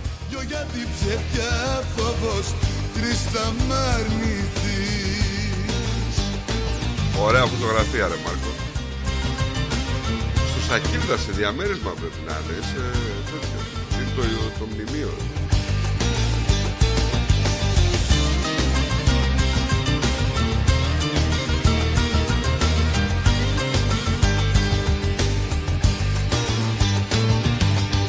Δε φταίνα σκοτάδι από σιωπές, γύρω γύρω και στην εσυλίπη, όλες οι πληγές είναι ανοιχτές κι ο γιατρός του κόσμου απόψε λείπει. Τέτοιες ώρες στη γωνιά του νου, μόλις χαμηλώσει η περηφάνεια, βγαίνουν τα μαχαίρια του καημού και της μοναξιάς τα γιαταγάνια. Λοιπόν, πριν πάμε σε άλλες τις πιο στεναχώρες ειδήσεις, να σου πω ότι τους αρέσει το βασιλικό ρεπορτάζ. Η βασίλισσα της Δανίας, η αγαπημένη βασίλισσα του λαού, η Μαργαρέτε, θα παραιτηθεί από το θρόνο της δεκατέσσερις Ιανουαρίου και θα διαδεχθεί ο πρωτότοκος γιος της. Μπράβο. Άλλο χαρά μου φάει, άλλο χαρά μου φάει. Ο Φρεντερίκος. Ε, φίλε, γιατί δεν θέλω να νοιάζεσαι να κατα... Δεν μ' αρέσουν αυτοί, είναι χαρά μου φάει. Δεν τους νοιάζει τους Δανούς. Αφού το θέλουν οι Δανείοι. Λοιπόν, άκου τώρα, το θέλουν οι Δανείοι, ξέρεις και τι θέλουν οι Δανείοι τώρα. Λοιπόν, ο Φρεντερίκος θα πάει, αυτός ο Πιτζιφιόγκος, ε. και η σύζυγός του πριγκίπισσα Μέρι. Το Φρεντερίκο πώς το λένε στα δανέζικα? Γιατί ήταν λένε Φρεντερίκο? Πώς το λένε στα δανέζικα? Στα δανέζικα, ξέρω. Φρέντρικ. Δεν ξέρω, Φρέντρικ, Φέντρικ, ξέρω. Λοιπόν, δες, δεν θέλω να στο πω σαν είδηση. Η είδηση από αλλού βγαίνει. Η πριγκίπισσα Μέρι ποια είναι? Δεν ξέρω. Mm. Η πριγκίπισσα Μέρι είναι μια κοινή θνητή, δεν είναι γαλαζοαίματη. Ναι, αλλά έγινε πριγκίπισσα. Από πού είναι, ξέρεις? Από πού, την Ελλάδα? Όχι. Πού? Από εδώ, από το Αυστράλια, από την Τασμανία. Είναι η πρώτη βασίλισσα, λέει, η Αυστραλή. Ποια είναι η πρώτη βασίλισσα στον κόσμο με καταγωγή από την Αυστραλία? Αμέ. Τον τύλιξε η Τασμανέζα τον πρίγκιπα τον ε, αυτόν τον Τζιφιόγκο, όπως το λένε. Μπορούσαν να βάζουν βασιλιά Τζιφιόγκος ο πρώτος, γιατί κακό είναι αυτό?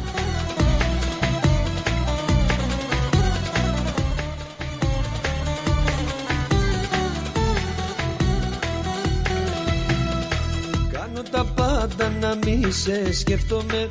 Είναι από την Τασμανία, λέει η Μέρη. Δεν σου ξεφεύγει τίποτα, με, Μερούλα. Δεν σου ξεφεύγει τίποτα. Όλα. Λοιπόν, ή με κάνεις βασίλισσα ή χωρίζω, του είπε.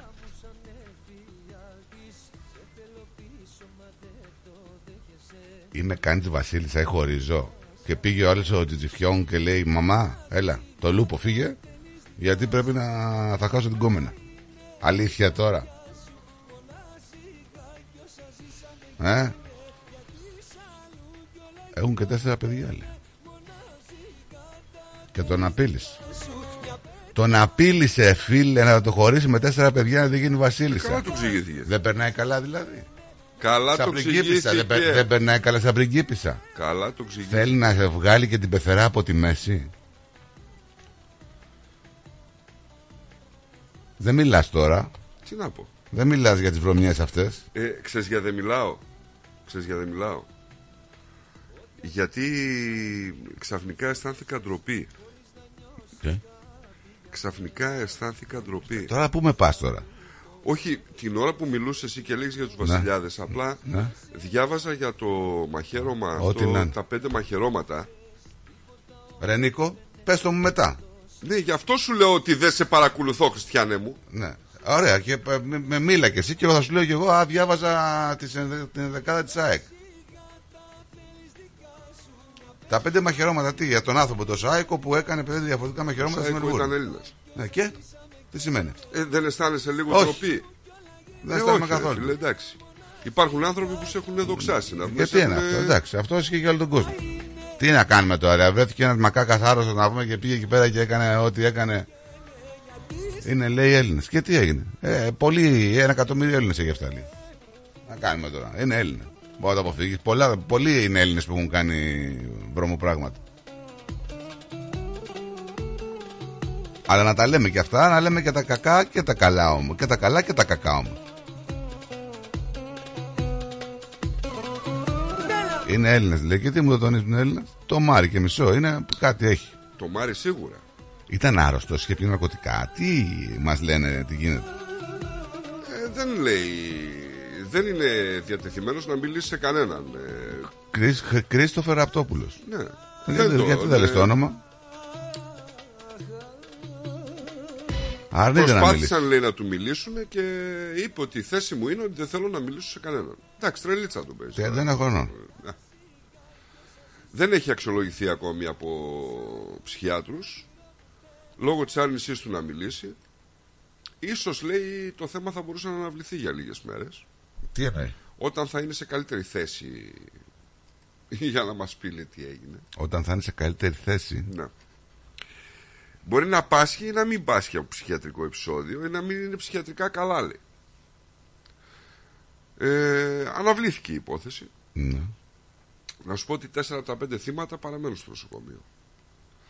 Η γυναίκα που ήταν πιο βαριά έχει βελτιωθεί πλέον και νοσηλεύεται σε σοβαρή αλλά σταθερή κατάσταση στο Alfred Hospital. Τι να πω, ρε φίλε, τη λόξα του καθενός να πούμε αυτά τα ναρκωτικά και αυτά τα. Τι πράγμα αρέσει. Τι πράγμα.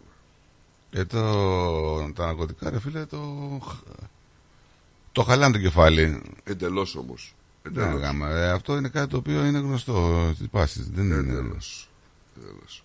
Ε, συνεχίζουμε να έχουμε ανησυχητικά άλματα στις απάτες. Να σου πω ότι έχει ονοστιβάδα καταγγελιών προς τον οικονομικό επόπτη και την Αυστραλιανή Οικονομική Αρχή Καταγγελιών. Πρώτη φορά σημειώνεται ρεκόρ εκατό χιλιάδες καταγγελιών σε ένα ημερολογιακό έτος. Πόσες? εκατό χιλιάδες καταγγελίες. Mm. Τα λεφτά αυτά, που φάγανε. Πόσο πρόσεξε, πόσο είναι. Αυτά είναι μόνο οι καταγγελίες. Γιατί υπάρχουν πολλοί άνθρωποι που δεν προχώρησαν σε καταγγελίες. Ε, σίγουρα, αλλά τα λεφτά μας, δηλαδή και το νούμερο που έχουν φάει. Έτσι. Ε, οι απάτες γενικά είναι αυξημένες κατά ενενήντα πέντε τοις εκατό από το δύο χιλιάδες είκοσι δύο. Όχι από το... Τρομερό. Τα λεφτά που διεκδικήθηκαν και αποζημιώθηκαν είναι τριακόσια τέσσερα εκατομμύρια δολάρια. Αυτές ήταν οι επιστροφές, οι οποίες ήταν ελάχιστες μπροστά σε αυτά που έχουν να πάρουν. Γιατί ε, είναι πάνω από ενάμιση δισεκατομμύριο δολάρια μόνο οι καταγγελίες. Τι λέτε? ενάμιση δισεκατομμύριο δολάρια, ρε φίλε. Ε, ρε, τι, τι... Πολλά.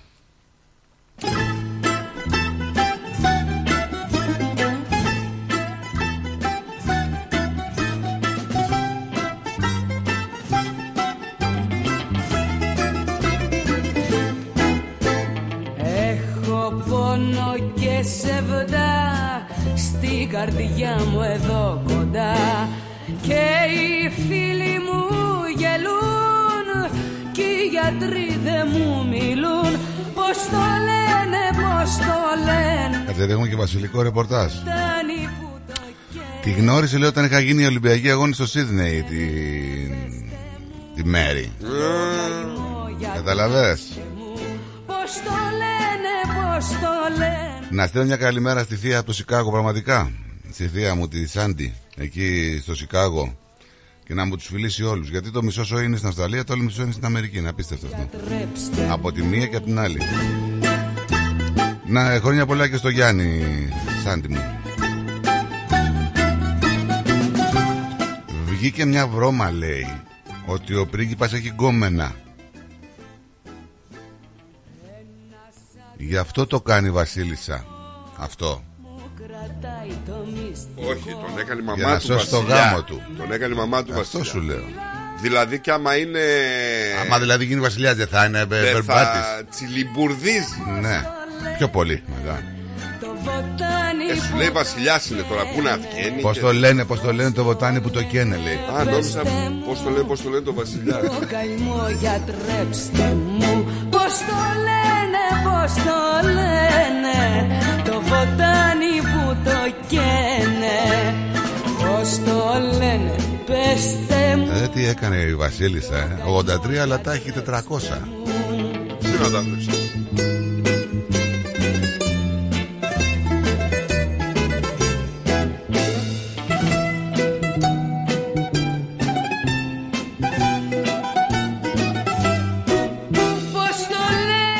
Στην Ελλάδα κακοκαιρία έρχεται μεγάλη, ε. ε, ε χιόνια... Καιρός είναι νομίζω, ε, αλλά εντάξει ρε φίλε, είναι Γενάρης μήνας. Τώρα ό,τι Γενάρη κανά... θα ξεφτίσει. Θα πάνε. Καλά, έχουμε δει και κάτι Φεβρουάριος, Μάρτιος με χιόνια. Κάτι Πάσχα με χιόνια. Αποβάλλεται διαπαντός από το ιδιωτικό σχολείο ο μαθητής που έκανε μπούλινγκ στο δεκατετράχρονο στην Αγία Παρασκευή. Καλά του κάνουν. Αλλά... αλλά... έρχονται σταρωτικές αλλαγές στην ελληνική αστυνομία, λέει ο Χρυσοχοίδης. Ε, δεν περιμένουμε και τίποτα καλύτερο, από το, τίποτα διαφορετικό από το Χρυσοχοίδη. Γι' αυτό τον βάλανε εκεί, για να κάνει αλλαγές. Δεν αυτός μπορεί όμως όποτε έχουμε ένα πρόβλημα να βάζουμε τον Χρυσοχοίδη, να βγάζουμε να κάνουμε ένα προσαρμογή όλης της κυβέρνησης και να βάζουμε τον Χρυσοχοίδη υπουργό. Γιατί μετά πάει ντόμινο. Ε, φίλε, λένε ότι δεν έχουν αστυνομικούς να πούμε και έχουμε δυόμισι με τρεις χιλιάδες αστυνομικούς και φυλάνε τους πολ... πολιτικούς. Ναι, να τους βγάλει από εκεί. Ε, εννοείται να τους βγάλει. Και άμα φοβάσαι για την ακεραιότητά σου, πλήρωσε security. Τι με νοιάζει εμένα. Ένα σκασμό λεφτά παίρνετε. Ναι, ναι, συμφωνώ εκατό τοις εκατό. Έλα τώρα. Συμφωνώ εκατό τοις εκατό. Έλα τώρα. Τίποτα, μέχρι διάβασα και την υπόθεση αυτή με την έγκυο γυναίκα. Και κοιτάω να πούμε τώρα, ρε φίλε, δηλαδή... Τι το ρεπορτάζ. Πόσο... Καταρχήν, επειδή ο κόσμος δεν ξέρει τι έχει γίνει πριν και τι γίνεται από το ρεπορτάζ, να πούμε ότι αυτή η γυναίκα ήταν εξαφανισμένη. Την ψάχνανε. Yeah. Μιλάνε για μια γυναίκα, πόσο χρονών ήταν? σαράντα ένα. σαράντα ένα χρονών. Έγκυος η γυναίκα. Την ψάχνανε. Έβγαινε ο τύπος... Ε... ο άντρας της και την αναζητούσε. Πιστεύεις ότι τον πήραν χαμπάρι μόνο και μόνο τον έκανε υποψιαστή από την αρχή μέχρι που βρήκαν τα στοιχεία? Βασικά έτσι. Να σου πω ότι η γυναίκα ήταν έγκυος, ήθελε να ρίξει το παιδί, αυτός δεν ήθελε να το ρίξει το παιδί. Ε, κάτι είχε δει σε αυτόν προφανώς. Ήταν σε σημασμένος. Α, ε, το πρωί της Δευτέρας προσήχθη στην αστυνομία, ανακρίθηκε, έπεσε στις αντιφάσεις και τελικά ομολόγησε το έγκλημα. Ε, τη σαράντα ένα, την κοπέλα της σκότωσε ο σύντροφός της, ενώ ο ίδιος απλά βοήθησε να μεταφέρουν το πτώμα της ερημική τοποθεσία στη Χαλκιδική και συγκεκριμένα σε έκταση ανάμεσα στην Κυκλία συνε... και Γαλάξη. Είχε συνεργό. Ναι, είχε συνεργό. Ο οποίος τον, τον βοήθησε να μεταφέρει το πτώμα ή ήταν, ήταν και συμμετείχε και στην δολοφονία? Αυτός λέει ότι εγώ απλά βρισκόμουν εκεί. Τον βοήθησα μόνο να μεταφέρει το πτώμα. Είσαι συνεργός. Ο σύντροφός της παρόλα αυτά αρνείται τα πάντα, έτσι. Δεν ομολόγησε. Ναι, αλλά σύμφωνα με την ομολογία του φίλου του, τη σκότωσε αυτός, λέει. Ναι, αλλά ο ίδιος δεν αρνείται τα πάντα. Εντάξει τώρα, δεν είναι, δεν είναι μακριά. Δεν γλιτώνεις τα απολύτως. Ε, όχι, εντάξει. Αυτοί ξέρουν ακριβώς ποιος είναι και τι έχουν κάνει, αλλά θέλουν να αναδέσουν την υπόθεση. Πάντα έτσι κάνουν. Άλλη μια γυναικοκτονία λοιπόν, ε? Από κάποιον δειλό. Και μάλιστα όχι άλλη μια, η πρώτη του έτους. Ανάποδα μετράς, ανάποδα μετράς, κι όλα κάτι για μάτια μου για σένα. Σκότωσαν τώρα τη γυναίκα, τη βάνε σαν μπαούλο και πήγαν και την πετάξαν αυτό το σκυλί να με στο αμπέλι. Ακριβώς το σκυλί στα αμπέλι που λέει. Αυτό κάνανε. Προχωράει ο γάμος ομόφυλων, αλλά δύο άντρες δεν θα αποκτούν παιδί μέσω παρένθεση της μητέρας, λέει η κυβέρνηση. Καλά, εντάξει. Άμα πάμε στο γάμο. Δεν βγαίνουν τα κουκιά, ρε. Δεν βγαίνουν. Πρέπει να ψηφίσει και η αντιπολίτευση το νομοσχέδιο για να βγει. Άμα θα φτάσει στο γάμο, η αντιπολίτευση θα το ψηφίσει. Μα αυτό σου λέω. Δεν βγαίνει. Δηλαδή η κυβέρνηση από μόνη της δεν συγκεντρώνει πλειοψηφία για να το ψηφίσει. Έχει τριάντα τουλάχιστον. Χάσει το μυαλό μας, Έχει τριάντα το... τουλάχιστον βουλευτές που δεν, ε, δεν θέλουν να το ψηφίσουν το νομοσχέδιο. τριάντα τουλάχιστον. τριάντα τουλάχιστον. Αυτό είναι υποτιμητικό. τριάντα τουλάχιστον. Αυτό είναι υποτιμητικό. Εντάξει. Καταρχήν ο γάμος είναι ο πρόδρομος. Ρε φίλε. Είναι... Γάμος, τι είναι ο γάμος? Είναι η... ο πρόδρομος. Ναι, τι είναι ο γάμος? Αν θέλουν να έχουν δικαιώματα ή οτιδήποτε. Ρε, τα δικαι... Όχι αν θέλουν, πρέπει να έχουν δικαιώματα. Αν θέλουν να έχουν δικαιώματα. Πρέπει. Ρε στρατό, μιλάω καλά ελληνικά. Όχι, τι είναι αν θέλουν να έχουν δικαιώματα? Ε, άμα θα ολοκληρώσω θα καταλάβεις. Πρέπει να έχουν δικαιώματα. Αν ένα ζευγάρι θέλει να έχει δικαιώματα ο ένας με τον άλλον. Δεν φωνάζεις για να σα ακούω. ακούω. Αν θέλουν λοιπόν να έχουν να, δικαιώματα να. ο ένας με τον άλλον, υπάρχουν τα σύμφωνα συμβίωσης. Αυτό μπορούν, υπάρχει. Πολύ απλά. Αν θέλουν να κάνουν μια τελετή, ναι. μπορούν να πάνε κάπου και να κάνουν μια τελετή Ωραία. και να την ονομάσουν όπως θέλουν. Ναι, το, Γιατί το, πρέπει το, να είναι γάμος με νόμο? Το πρόβλημα ποιο είναι? Γιατί πρέπει να είναι γάμος πολιτικός με νόμο? Εγώ και στο γάμο το πολιτικό δεν έχω πρόβλημα. Εγώ διαφωνώ. Κάθετα. Στον πολιτικό? Ναι, γιατί δεν, είναι ναι, πρόδρομος ναι. για την υιοθεσία. Ναι, ο γάμος, ο πολιτικός, ε, ναι, ένα χαρτί είναι και αυτό, σαν σύμφωνο συμβίωσης. Είναι πρόδρομος για την υιοθεσία.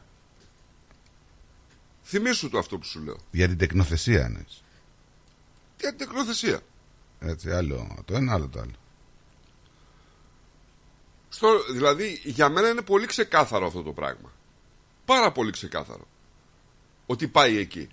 Και επιτέλους δεν καταλαβαίνω δηλαδή τι γίνεται. Για, για ποιο λόγο δηλαδή γίνεται αυτό το πράγμα. Κοίταξε, κάποιοι λένε ότι οι ίδιοι ομόφυλα ζευγάρια που συμβιώνουν έχουν παιδιά. Τα οποία είναι στον αέρα. Αυτά τα παιδιά τι θα γίνουν? Πόσα είναι?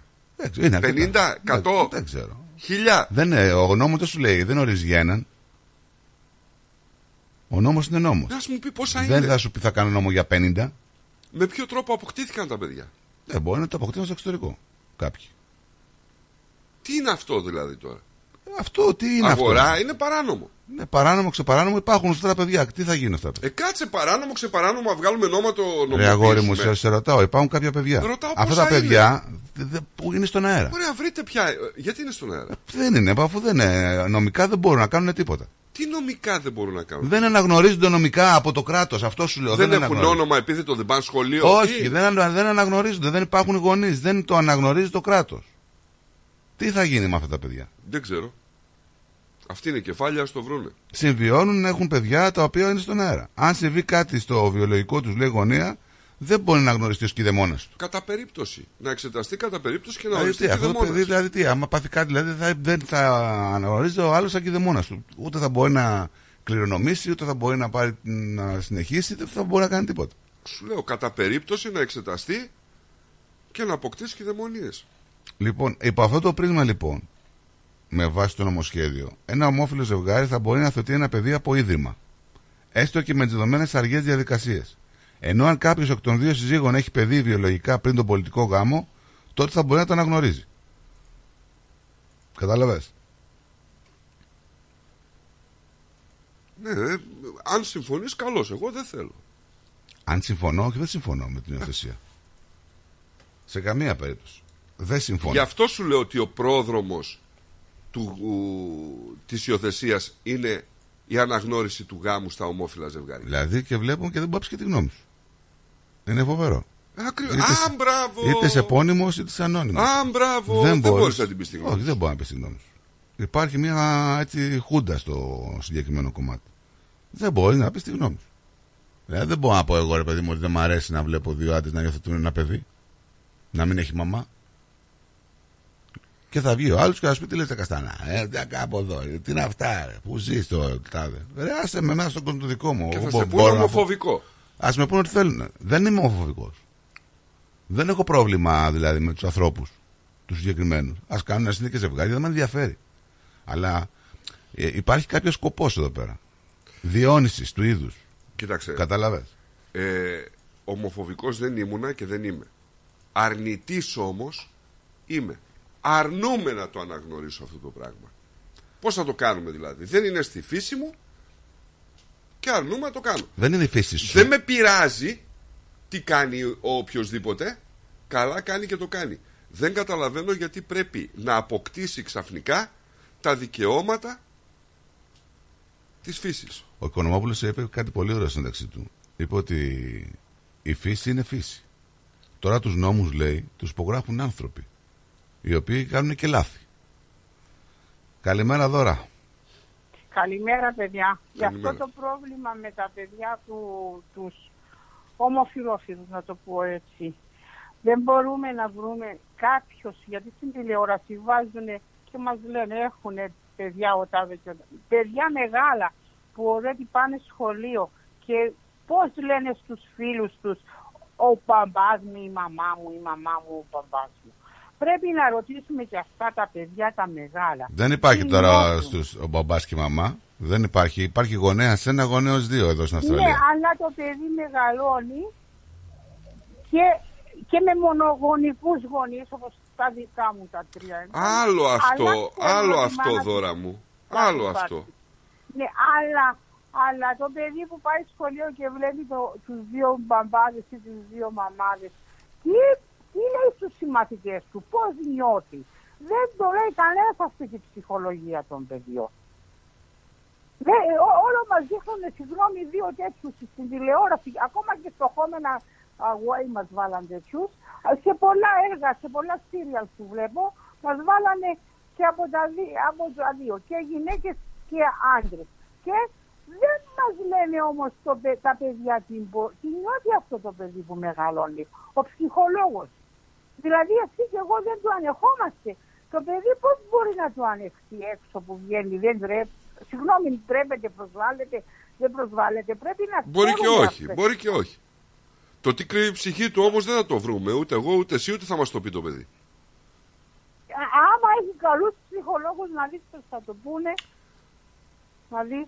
Άμα, άμα είναι, άμα είναι, να, τα παιδιά να... Άρα, άμα είναι τα παιδιά να υιοθετούνται και μετά από λίγο για να πηγαίνουν σε ψυχολόγους, για να ναι. τους πει ο ψυχολόγος ότι ξέρεις κάτι, αυτό που σκέφτεσαι δεν είναι σωστό και πρέπει να το δεις λίγο διαφορετικά γιατί το φυσιολογικό είναι αυτό και το άλλο. Δηλαδή, άμα είναι να μπαίνουν σε αυτή τη διαδικασία... να προσπαθούμε να αλλάξουμε τη φύση μας, την ψυχολογία μας και το πώς βλέπει ένα παιδί φυσιολογικά από το φίλο του, αν είναι αγοράκι, κοριτσάκι, τη ζωή. Ε, και εμείς προσπαθούμε να. Απαγορεύει το, το κράτος τώρα που μιλώ στο παιδί να τον πω είτε βλάκα, είτε στούπε στα αγγλικά, είτε αυτά. Δεν μπορεί να απαγορεύσουν δηλαδή πράγματα που είναι. Δε, θα με σκοτώσουν εμένα. Αφήστε καλά το πω, τέλος πάντων. Θα το πω, δεν είμαι της φύσης όπως λέει και είμαι αρνητής. Και ας έχω και, το είπα πολλές φορές, τόσα ενώνια και δεν ξέρω τι θα μου βγουν όλα, μεγαλώνοντας. Αλλά είμαι και εγώ αρνητής. Κοίταξε, Φάνε τώρα και παλιά. Το ποσοστό εδώ στην Αυστραλία που ψήφισε το δεκαεπτά για τους γάμους των ομοφυλοφίλων ήταν περίπου εξήντα τοις εκατό. σαράντα τοις εκατό ήταν δεν θέλαν τον γάμο των ομοφυλοφίλων.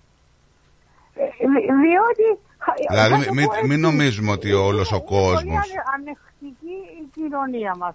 Η εκκλησία μας, τον ιερέα εκεί στην Ελλάδα που βάφτισε τα παιδιά των ομοφυλόφιλων δεν τον δέχονται στο Άγιον Όρος, δεν τον δέχονται, ναι, ναι, δεν τον δέχονται εδώ. Ε, να γίνουν και λίγο πιο αυστηροί, να το πω έτσι. Την οικογένεια, θρησκεία, οικογένεια και πατρίδα πρέπει όλοι να την κρατήσουμε. Και ακόμα η Αυστραλία είναι πατρίδα μας, γιατί να μην την κρατήσουμε καθαρή δηλαδή. Καλά, η, Αυστρα... η Αυστραλία το έχει ψηφίσει αυτό, δεν έχει να κάνει. Τα, τα ξέρω όλα, τα προσέχω, τα ακούω. Η Αυστραλία το έχει ψηφίσει από το δεκαεπτά αυτό. Δεν ξέρω τι γίνεται mm. για την υιοθεσία των ε, ανθρώπων. Συγγνώμη, θα σας πω κάτι που το ξέρω από, από σωστές πηγές. Τα ψηφίσανε όλα αυτά, και όπως ψηφίσαμε και το yes και το no, και τώρα αυτοί όλοι που ψηφίσανε κάθονται μαζί και yes και no και για ομοφυλόφιλους. Και οι αγωνίες κάθονται όλοι μαζί σε ένα μεγάλο τραπέζι και πίνουν τις μπύρες τους και προσπαθούν να βρουν τις λύσεις. Τώρα ποιες λύσεις σε αυτά τα προβλήματα που ήδη τα μπλέξαμε, γιατί τα δεχτήκαμε, τα ανεχθήκαμε. Δώρα, Δώρα, το ότι ναι. ψηφίζουμε δύο άνθρωποι διαφορετικά πράγματα δεν σημαίνει ότι δεν είμαστε φίλοι ή δεν μπορούμε να πιούμε έναν καφέ μαζί. Ναι, αλλά... Ε, το ξέρουμε μεταξύ μας ότι είναι όλοι μεταξύ μας όταν μιλώ στο τραπέζι που καθόμαστε δι- διαφωνούμε Και όμως, όπως λες και εσύ, δεν θα σας φωνάζουμε. Τέλος πάντων, τώρα αυτό είναι, είναι μια μεγάλη υπόθεση που δεν ξέρω είναι, είναι πώς μεγάλο, θα περάσει. Είναι μεγάλο το ζήτημα. Να είσαι καλά εδώ. Τρία πράγματα έπρεπε να τα κρατήσουμε σε όποια πατρίδα και αν έμεσα. Καλά, τώρα πολλά πράγματα που δεν έχουμε κρατήσει. Ήδη έχουμε. Ναι, καλά. Θρησκεία, πατρίδα, οικογένεια. Γιατί, όπως είπαμε, υπάρχουν πολλές και μονογονικές και από, από τις γυναίκες και από τους άντρες. Υπάρχουν πολλά ζευγάρια τα οποία βγαίνουν έξω και έχουν και τα παιδιά και δεν μας τα λένε τα προβλήματα των παιδιών αυτών, πώς νιώθουν, αν θα γυρίσουν και τα ίδια μετά να θέλουν να κάνουν τις ίδιες ομοφυλόφιλοκευτικές. Έτσι, έτσι, έτσι. Δώρα μου, σε ευχαριστούμε γιατί έχουμε και άλλη γραμμή και περιμένει και, και, και ο Άφας. Να είσαι καλά. Και εγώ σας ευχαριστώ, παιδιά. Έτσι θέλω να... Άμα ενοχλώ θα μου το λέτε. Δεν μας ενοχλείς. Να, λέω... να σε καλά, Δώρα που δεν ενοχλείς. Γεια σου. Ευχαριστώ πάρα να σε πολύ. Καλά, να σε καλά. Βλέπω πολύ τηλεόραση και ακούω πολλά κοινωνικά, κοινωτικά προβλήματα. Γεια σας. Γεια χαρά. Γεια χαρά. Γεια, γεια. Πάμε στον Άθα. Γεια σου, Δώρα. Γεια. Πάμε στον Άθα. Καλημέρα, Άθα. Καλημέρα, παιδιά. Χρόνια Καλημέρα, πολλά. Καλή, καλή χρονιά. χρονιά. Happy New Year. Ε, απλώς εγώ θα πω ένα απλό παράδειγμα. Έχουμε δύο μικρά νησάκια. Σε ένα νησί βάζουμε έναν πατέρα και μία μητέρα και στα άλλο το νησί διαλέγει εσείς άμα θέλετε να βάλουμε δύο άντρες ή δύο γυναίκες. Ας πούμε ότι βάζουμε δύο άντρες μαζί στο άλλο το νησί. Τους αφήνουμε εκεί πέρα, μετά από εκατό χρόνια ξαναπάμε εκεί πέρα. Για να δούμε τι κάνουν αυτοί. Στο άλλο νησί θα γίνει ένας πολιτισμός, μια κοινωνία. Στο δεύτερο νησί δεν θα βρούμε ούτε κόκαλα. Για ξαναπες το βάζουμε δύο... Ε, δεν κατάλαβα. Αυτό είναι καλό παράδειγμα της φυσικότητας. Τι είπες, βάζουμε ένα ζευγάρι. Σε ένα νησί, σε ένα νησί βάζουμε ένα φυσιολογικό ζευγάρι. Ναι. Έναν άντρα και μια γυναίκα μαζί. Ναι. Στο άλλο νησί βάζουμε δύο. Α, ναι, κατάλαβα. Εντάξει, ναι, οκ. Okay. Ναι, τίποτα δεν θα βρεις. Κοκαλάκια που λέει η πεθερά μου.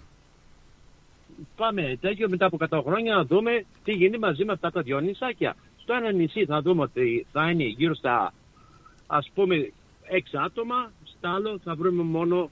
Καλά. Για άμα τα βρούμε. Δεν είναι, ναι, κοιτάξτε τώρα. Δεν θα, δε, ξέρεις τι, δεν θα δίνουμε παραδείγματα τι είναι το φυσιολογικό και τι είναι το. Αυτό τώρα καταλαβαίνετε τι κάνουμε. Προσπαθούμε να ναι, αποδείξουμε. Ότι δεν είμαστε ελέφαντες. Ε, τη φυσιολογικότητα. Ναι, δεν γίνεται. Να, η, φυση, η φύση είναι μία. Ακριβώς. Θέλουμε, δεν θέλουμε. Αρέσει, δεν αρέσει σε κάποιους. Είναι μία. Τώρα από εκεί πέρα, όταν υπάρχουν κάποια άτομα με ιδιαιτερότητες τέτοιες, ε, οι οποίες είναι από τη φύση τους. Δεν λέω να okay. περιθωριοποιηθούν. Α, γεια σου. Σε καμία περίπτωση. Δηλαδή, δηλαδή, εμένα θα με βρουν καμία, και, και, και μπροστά τους άνθρωποι οι το οποίοι θέλουν να περιθωριοποιήσουν αυτά τα άτομα. Αλλά μην το παρακάνουν. Μην το επιβάλλουνε. Μην το επιβάλλουν με το ζόρι. Μην λένε ότι τους ενοχλεί το ότι εγώ είμαι straight. Έτσι. Όχι. Ενοχ, ενοχλεί πλέον οποιαδήποτε γνώμη έχεις. Άντε, μιλήσαμε ότι δεν θέλουμε να αυτοί οι άνθρωποι να είναι στο περιθώριο, να κάνουν τα, τα χαρτιά τους, να καλυφθούν. Στο κομμάτι, ξέρω εγώ, των περιουσιακών στοιχείων, αν κάποιος ε, ε, φύγει από τη ζωή, να μπορέσει να κληρονομήσει ο, ο άλλος, να διαχειριστεί την περιουσία του αλουνού, να είναι καλυμμένοι νομικά σε όλα τα κομμάτια. Αλλά εδώ βλέπουμε μία υπερβολή σιγά-σιγά. Θέλουν να μας περάσουν δηλαδή ε. ότι το να μπορεί να μεγαλώσει κάποιος ένα παιδί, εγώ δεν λέω ότι το παιδί αυτό δεν θα μεγαλώσει με αγάπη, σε καμία περίπτωση. Αλλά δεν μας λένε ότι αυτό το παιδί, ναι, μεν μπορεί να μεγαλώσει με αγάπη, αλλά μπορεί να μην γίνει και φυσιολογικό. Και σου λένε τώρα, τι εννοείς εσύ, εσύ είσαι φυσιολογικός. Η ερώτηση που σου κάνουν πλέον είναι, εσύ θεωρείς τον εαυτό σου φυσιολογικό και πώς το ξέρεις ότι είσαι φυσιολογικός και εγώ δεν είμαι. Κατάλαβες τώρα τι γίνεται. Πάμε να κάνουμε Α, το άσπρο είναι. μαύρο. Αυτό είναι, δηλαδή από τη στιγμή που. Όχι, την έχω ακούσει. Αχα, την, την έχω ακούσει την ερώτηση αυτή από άνθρωπο.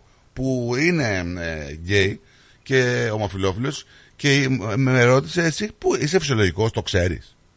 Ε, κάτσε, άμα, αυτή, yeah, άμα, αυτή, να... άμα αυτό το ερώτημα το βάλεις στο παιδί σου, ε, αυτομάτως του δημιουργείς ε, και θέμα. Ναι, για, για το παιδί λένε ότι από τα πέντε χρονών έχει, άποψη για, έχει σχηματίσει άποψη για το τι είναι. Έτσι, αλλά να ψηφίσει, άμα το πεις στο ίδιο άτομο αυτό, που σου λέει ότι το παιδί έχει άποψη από τα πέντε χρόνια να σου πει τι θέλει να είναι, αλλά άμα το πεις στο παιδί μπορεί να ψηφίσει, όχι, είναι μικρός, δεν μπορεί, δεν έχει γνώμη, δεν ξέρει την τη κατάσταση. Άρα από τα δεκαοκτώ και μετά, όταν σχηματίσει γνώμη.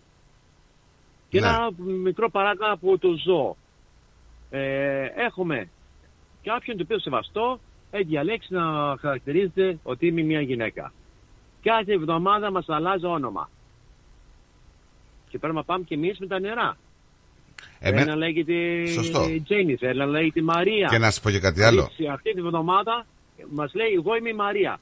Την επόμενη εβδομάδα μας πει εγώ είμαι η Καλλιόπη. Και, και, αν, και αν περάσει ο νόμος ε, περιοθεσίας, προσέξτε τώρα να δείτε κάτι. Μπορεί να μην περνάει ο νόμος, να μην αφήνει δηλαδή τις παρένθετες μητέρες, αλλά ποιος μου λέει εμένα ότι σε μια δεκαετία, μετά τις υιοθεσίες, να ανοίξει και ο δρόμος για τις παρένθετες μητέρες. Τι θα γίνει σε αυτή την περίπτωση, ναι. δηλαδή. Συγγνώμη λίγο. Θα έχουμε δηλαδή κάποιες γυναίκες που θα γίνουν μηχανές γέννας μετά αμοιβής. Αυτό θα γίνεται δηλαδή. Ε? Θα πάμε σε κλωνοποίηση. Κλωνοποίηση θα πάμε μετά. Και μια σχετική αύξηση. Και μια σχετική αύξηση του γκέι πληθυσμού. Αυτό θέλουμε δηλαδή. Ναι, για να μην διονύζεται το, το είδος μας. Γιατί είμαστε υπερπληθυσμός για τη γη. Αυτό δεν μπορώ να τα ακούω. Αυτό, αυτό φτάνει πια το παραμύθι με τον υπερπληθυσμό. Όχι, ήδη όχι. Έχουμε αύξηση του πληθυσμού, ρε Άθα. Το λέγαμε αυτό να πούμε ότι μας φαρμακώνουν με τα εμβόλια άμα και μας κάνουν και πεθαίνουμε και ναι, έχουμε αύξηση δεν ξέρω εγώ πόσα δισεκατομμύρια τώρα. Άμα Μην είναι... χρόνια εσύ θα γίνεις μειονότητα πάνω στη γη, θα έχεις πληθυσμό. Πώς θα γίνεις γιατί μειονότητα. Μια, γιατί ένα γκέι, γκέι ζευγάρι μπορεί να πάει να πληρώσει μια παρένθετη μητέρα ενώ αυτό ένα λέω, ζευγάρι αυτό απογορεύεται. Όχι, κανένα. Γιατί δε... και ένα ψηλικό απογορεύεται ε... να πάει να πληρώσει μια παρένθετη μητέρα. Δεν απαγορεύεται τώρα δικαιώματα. Να την πληρώσει. Ε, μπορεί να υπάρχει ο νόμος για την παρένθετη μητέρα, μπορεί να το κάνει κάποιος. Τώρα εδώ μιλάμε για το δικαίωμα της τεχνοθεσίας. Το, το δικαίωμα της τεχνοθεσίας είναι κάτι διαφορετικό από το να παντρεύεται κάποιος. Η Εκκλησία έχει το δικαίωμα να το αρνηθεί. Οκ. Okay. Το Δημαρχείο εμένα δεν με ενδιαφέρει, yeah. δώσ' το δικαίωμα να δεν μπορούν... Δεν βλέπω εγώ την Εκκλησία, έτσι. Δεν με ενδιαφέρει πραγματικά δηλαδή. Να. Έτσι, να ενδιαφέρει την Εκκλησία. Αν ήταν τίποτα ταυτότητες θα βγαίναν στους δρόμους. Δεν είναι, δεν είναι, αρνείται η Εκκλησία, έχει βγάλει και ανακοινώσει και το Άγιο Όρος και όλοι. Δεν έχει βγάλει, έχει βγάλει. Έτσι. Δεν, λοιπόν δεν έχει βγάλει, δεν έχει... Ο, κοίταξε, ο, ο λόγος είναι ότι κάποιοι άνθρωποι έκαναν μια επιλογή που η επιλογή τους αυτή ε, τους οδηγεί. Είτε είναι η φύση τους, είτε γίνανε στην πορεία, τους οδηγεί ώστε να μην μπορούν να κάνουν τέκνα. Αυτό είναι αδιαφυσβήτητο. Δεν μπορεί να το, να το αφισβητήσει κανείς. Έτσι. Μετά ζητάνε από το τέκνο που θα υιοθετήσουν ουσιαστικά να επομιστεί τι ρε παιδιά. Την επιλογή τους. Την επιλογή τους δηλαδή. Ναι. Την ε, άρνηση, το μπράβο, μπούλι. Μπράβο. Έτσι. Όπως εσύ έλεγες στο παιδί σου ότι γίνει αυτό που θέλεις. Ε, σε αυτή την περίπτωση δεν γίνεται το παιδί αυτό που θέλει. Ό,τι θέλουν οι ομόφυλοι γονείς του. Γιατί πρώτα θα δείξουν την ομοφυλία παρά το κανονικό. Ρε εσύ Σάκη, να σου πω κάτι. Εγώ θα δεχθώ την κάθε καλή πρόθεση ενός ομόφυλου ζευγαριού. Ότι θα το μεγαλώσουν με αρχές, ότι δεν θα του λείψει τίποτα, ότι αγάπη, θα προσπαθήσουν να ναι. του δώσουν ό,τι καλύτερο μπορούν. Αυτό το παιδί θα ξεκινήσει να πάει κάποια μέρα σχολείο και θα πει τα παιδάκια δίπλα του, θα του πούνε ότι ξέρεις τι η μαμά μου μου έκανε αυτό να πάρω μαζί μου. Ε, θα πάω με τη μαμά μου και τον μπαμπά μου εκεί. Δεν είμαι ειδικός, δεν είμαι ψυχολόγος, αλλά ξέρεις τι, μέσα στην ψυχή του παιδιού αυτού ποτέ δεν θα δεις τι χαράσεται μόνο από αυτά τα λόγια των παιδιών που θα του λένε ότι η μαμά μου και ο μπαμπάς μου πάμε εκεί. Τώρα, ποτέ ακούς, δεν θα μάθει. Ακούσε, ακούσε τώρα μήνυμα, ακούσε τώρα μήνυμα ο, ο, ο Διονύσης. Μα καλά λέει, έχουμε δύο χιλιάδες είκοσι τέσσερα και ακόμα χωρίζετε τους ανθρώπους αριστερούς και δεξιούς, γκέις, straight, Ολυμπιακούς, Παναθηναϊκούς, Βύση, Βανδύ. Ε, Κυριάκο λέει ισότητα για όλους. Δηλαδή... Δηλαδή, συγγνώμη ναι. λίγο. Ε, εμείς ε, καταλάβες τώρα τι γίνεται. Εδώ δηλαδή είναι αυτό που λέμε ισοπαίδωση. Εμείς μιλάμε για άλλο θέμα και ο, ο Διονύσης ναι, ναι. μιλάει για τελείως διαφορετικά πράγματα. Δεν διαχωρίζουμε κανέναν. Ούτε τους ανθρώπους ομοφυλόφιλους θέλουμε να διαχωρίσουμε.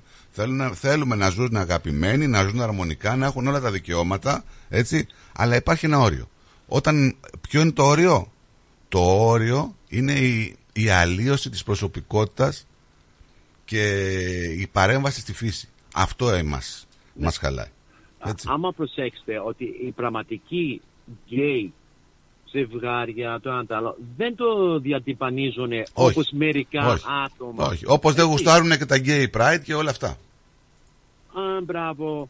Είναι ορισμένοι το οποίο το κάνουν αυτό το θέμα. Οι κανονικοί το οποίο δεν ενοχλούν, δεν τους πειράζει. Είναι μέσα στην κοινωνία. Είναι ένα με την κοινωνία. Δεν θα τους δεις ποτέ να, να βγαίνουν έξω στη παρέλαση ή να λένε ότι ε, υπέρ των γκέι κατά των ε, straight. Ή τον πάει, ή Α, αλλά, αλλά αυτό που με ξεπερνάει πιο πολύ, αγόρα, πιο πολύ από όλα, ξέρεις, γιατί, γιατί η συζήτηση έχει να κάνει τώρα, μιλάμε για την Ελλάδα. Έτσι. Εμένα αυτό που με ξεπερνάει, μιλάμε για υιοθεσίες παιδιών, όταν τα ζευγάρια, τα φυσιολογικά ζευγάρια, σε παρένθεση έτσι για να μην παρεξηγηθώ εισαγωγικά, τα φυσιολογικά ζευγάρια, ένας άντρας και μια γυναίκα, για να υιοθετήσουν παιδί στην Ελλάδα, δεν πρόκειται να το κάνουν ποτέ με τις διαδικασίες που υπάρχουν. Ναι. Δηλαδή, Όχι. έχουμε φτάσει στο κομμάτι αντί να απλουστεύσουμε τη διαδικασία για τα ζευγάρια τα οποία περιμένουν, θέλουν να, να υιοθετήσουν παιδιά και δεν μπορούν μέσα από αυτή την γραφειοκρατία που υπάρχει, έχουμε φτάσει στο κομμάτι να μιλάμε για το πώς θα υιοθετήσουν παιδιά οι άνθρωποι που είναι του ίδιου φύλου.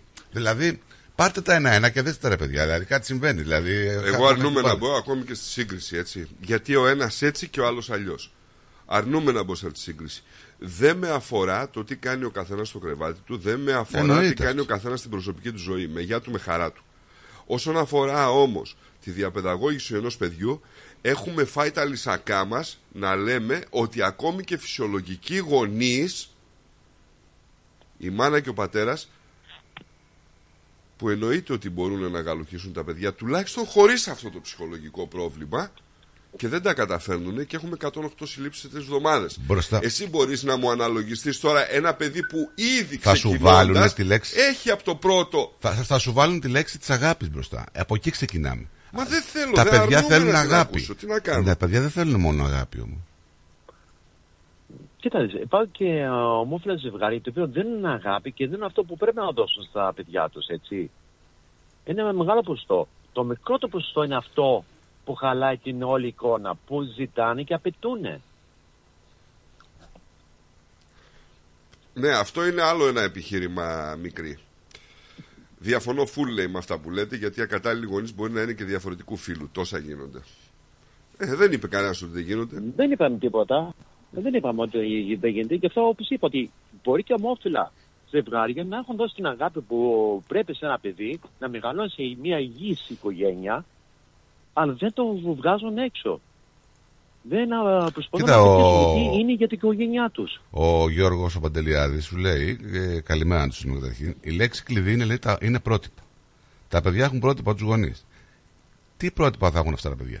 Μα σου είπα, αναλογήσου λίγο τις πρώτες τάξεις στο σχολείο. Και θα σου πει άλλος, τι σημαίνει πρότυπο για σένα και τι σημαίνει πρότυπο. Θα, θα σου πει άλλος τώρα. Επειδή...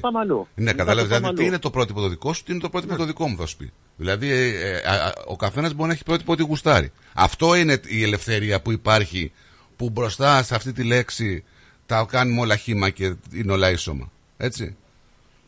Ναι, τα έχουμε συμπεδώσει όλα. Είναι καθένας το πώς το, το κρίνει. Στην Αμερική υπάρχει, λέει, εξαίρεση. Να είσαι καλά, φίλε, να είσαι καλά. Σε ευχαριστούμε, Αθά. Γεια σου. Ε, καλή συνέχεια. Γεια χαρά. Ε, τι πήγες να πεις? Στην Αμερική υπάρχει. Ε, πήγα να διαβάσω ένα μήνυμα του Μάνου που λέει στην Αμερική υπάρχει έξαρση, έξαρση ε, ομοφυλοφίλων να βάζουν σε ορμονικές θεραπείες τα παιδιά τους. Ε, προς, ως προς τι δηλαδή. Το, το και να τα κάνουν γκέι, λέει, εφόσον είναι φυσιολογικά όταν είναι εννέα και δέκα χρονών, όταν το παιδί δεν μπορεί να αποφασίσει. Ε, δεν νομίζω, ρε Μάνο, τώρα, εντάξει, δεν είναι λίγο τραβηγμένο και εγώ προσωπικά δεν το έχω ακούσει. Έτσι, δεν είναι. Ίσως είναι κάτι στους κυριολεκτικά ομοφοβικούς να το λένε αυτό σαν επιχείρημα στο... Αλλά όχι, δεν, δεν έχω ακούσει ποτέ κάτι τέτοιο, δεν ξέρω. Λοιπόν, ε, πάμε σε, φυσιο, σε φυσιολογικό, λέω, σε διάλειμμα, σε διαφημιστικό και ερχόμαστε... Διάβασε ένα μήνυμα εδώ που έχεις το live πρώτα. Να διαβάσω ένα μήνυμα... Να... Α, το Χριστίνακι, βρε το Χριστί... Καλά, αυτό το παιδί... Με σε... αυτή που διαφωνεί φουλ. Δεν σου νοιάζει καθόλου. Γιατί? Γιατί είναι πολύ όμορφη. Α, ρε παράτα, μας πούμε να πήρε. Ε, πώς να πήρε. Εννοείται. Πολύ όμορφο κοπέδι αυτό, ρε παιδί. Για να σε δω. Τι δουλειά έχεις εσύ, αυτή είναι μοντέλο. Λοιπόν, πάμε σε διάλειμμα και γυρνάμε. The Greek Breakfast Show. Μοναδικός, ροκ αλλά και λαϊκός, ο Χρήστος Ντάντης έρχεται στο Track Live, Σάββατο δεκατρείς Ιανουαρίου.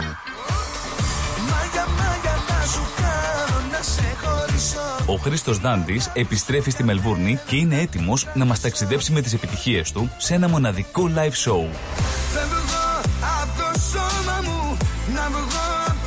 Χρήστος Ντάντης, Australia Tour δύο χιλιάδες είκοσι τέσσερα, στο Track Live.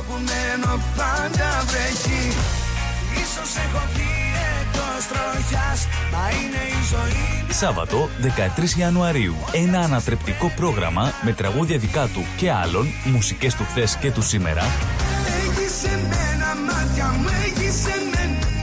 Πάντα με την εκρηκτική on-stage παρουσία του. Κλείστε τώρα εισιτήρια στο μηδέν τέσσερα είκοσι δύο, τέσσερα εβδομήντα δύο, μηδέν μηδέν έξι και στο μηδέν τέσσερα δεκατέσσερα, πενήντα, ενενήντα οκτώ, εβδομήντα ένα. Χρήστος Ντάντης, Australia Tour δύο χιλιάδες είκοσι τέσσερα. Σάββατο δεκατρείς Ιανουαρίου στο Track Live.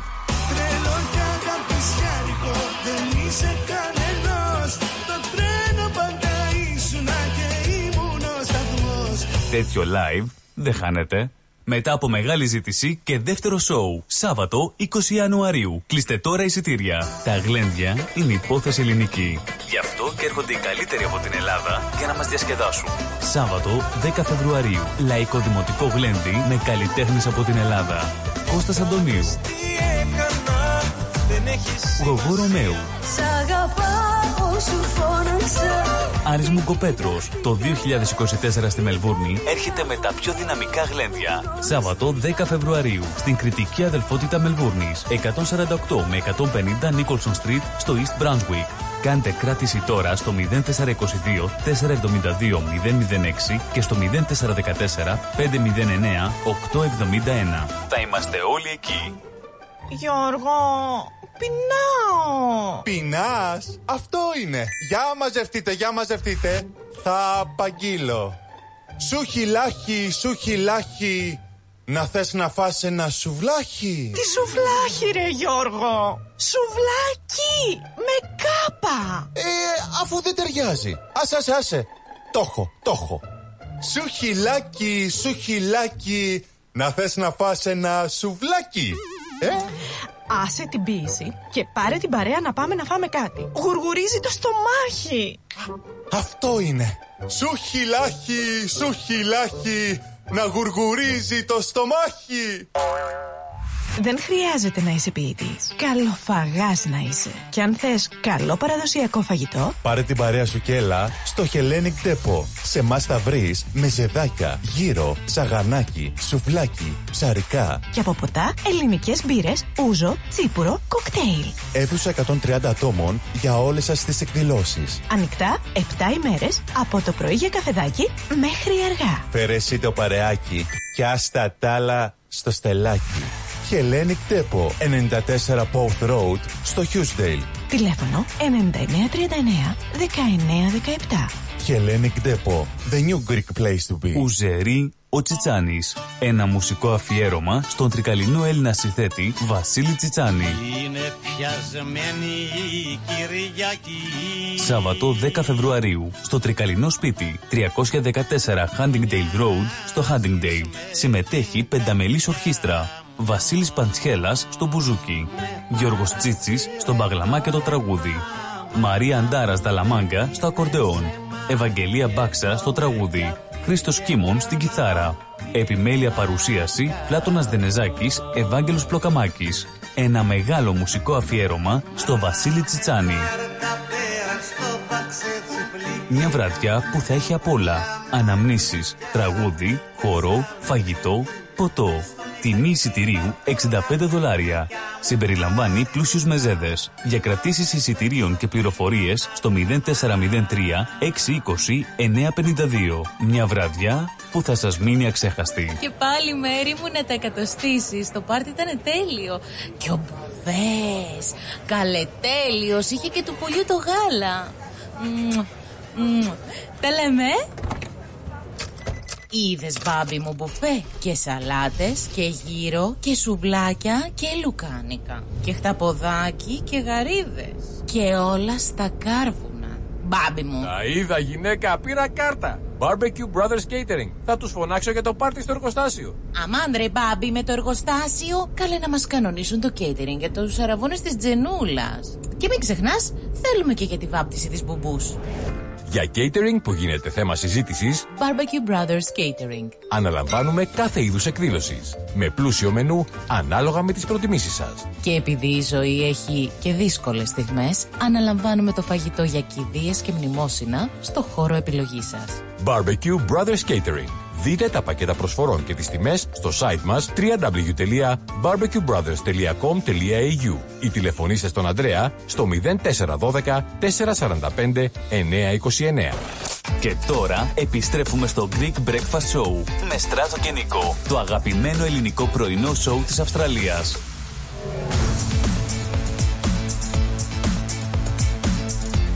Στη Μελβούνη ακούς ρυθμό.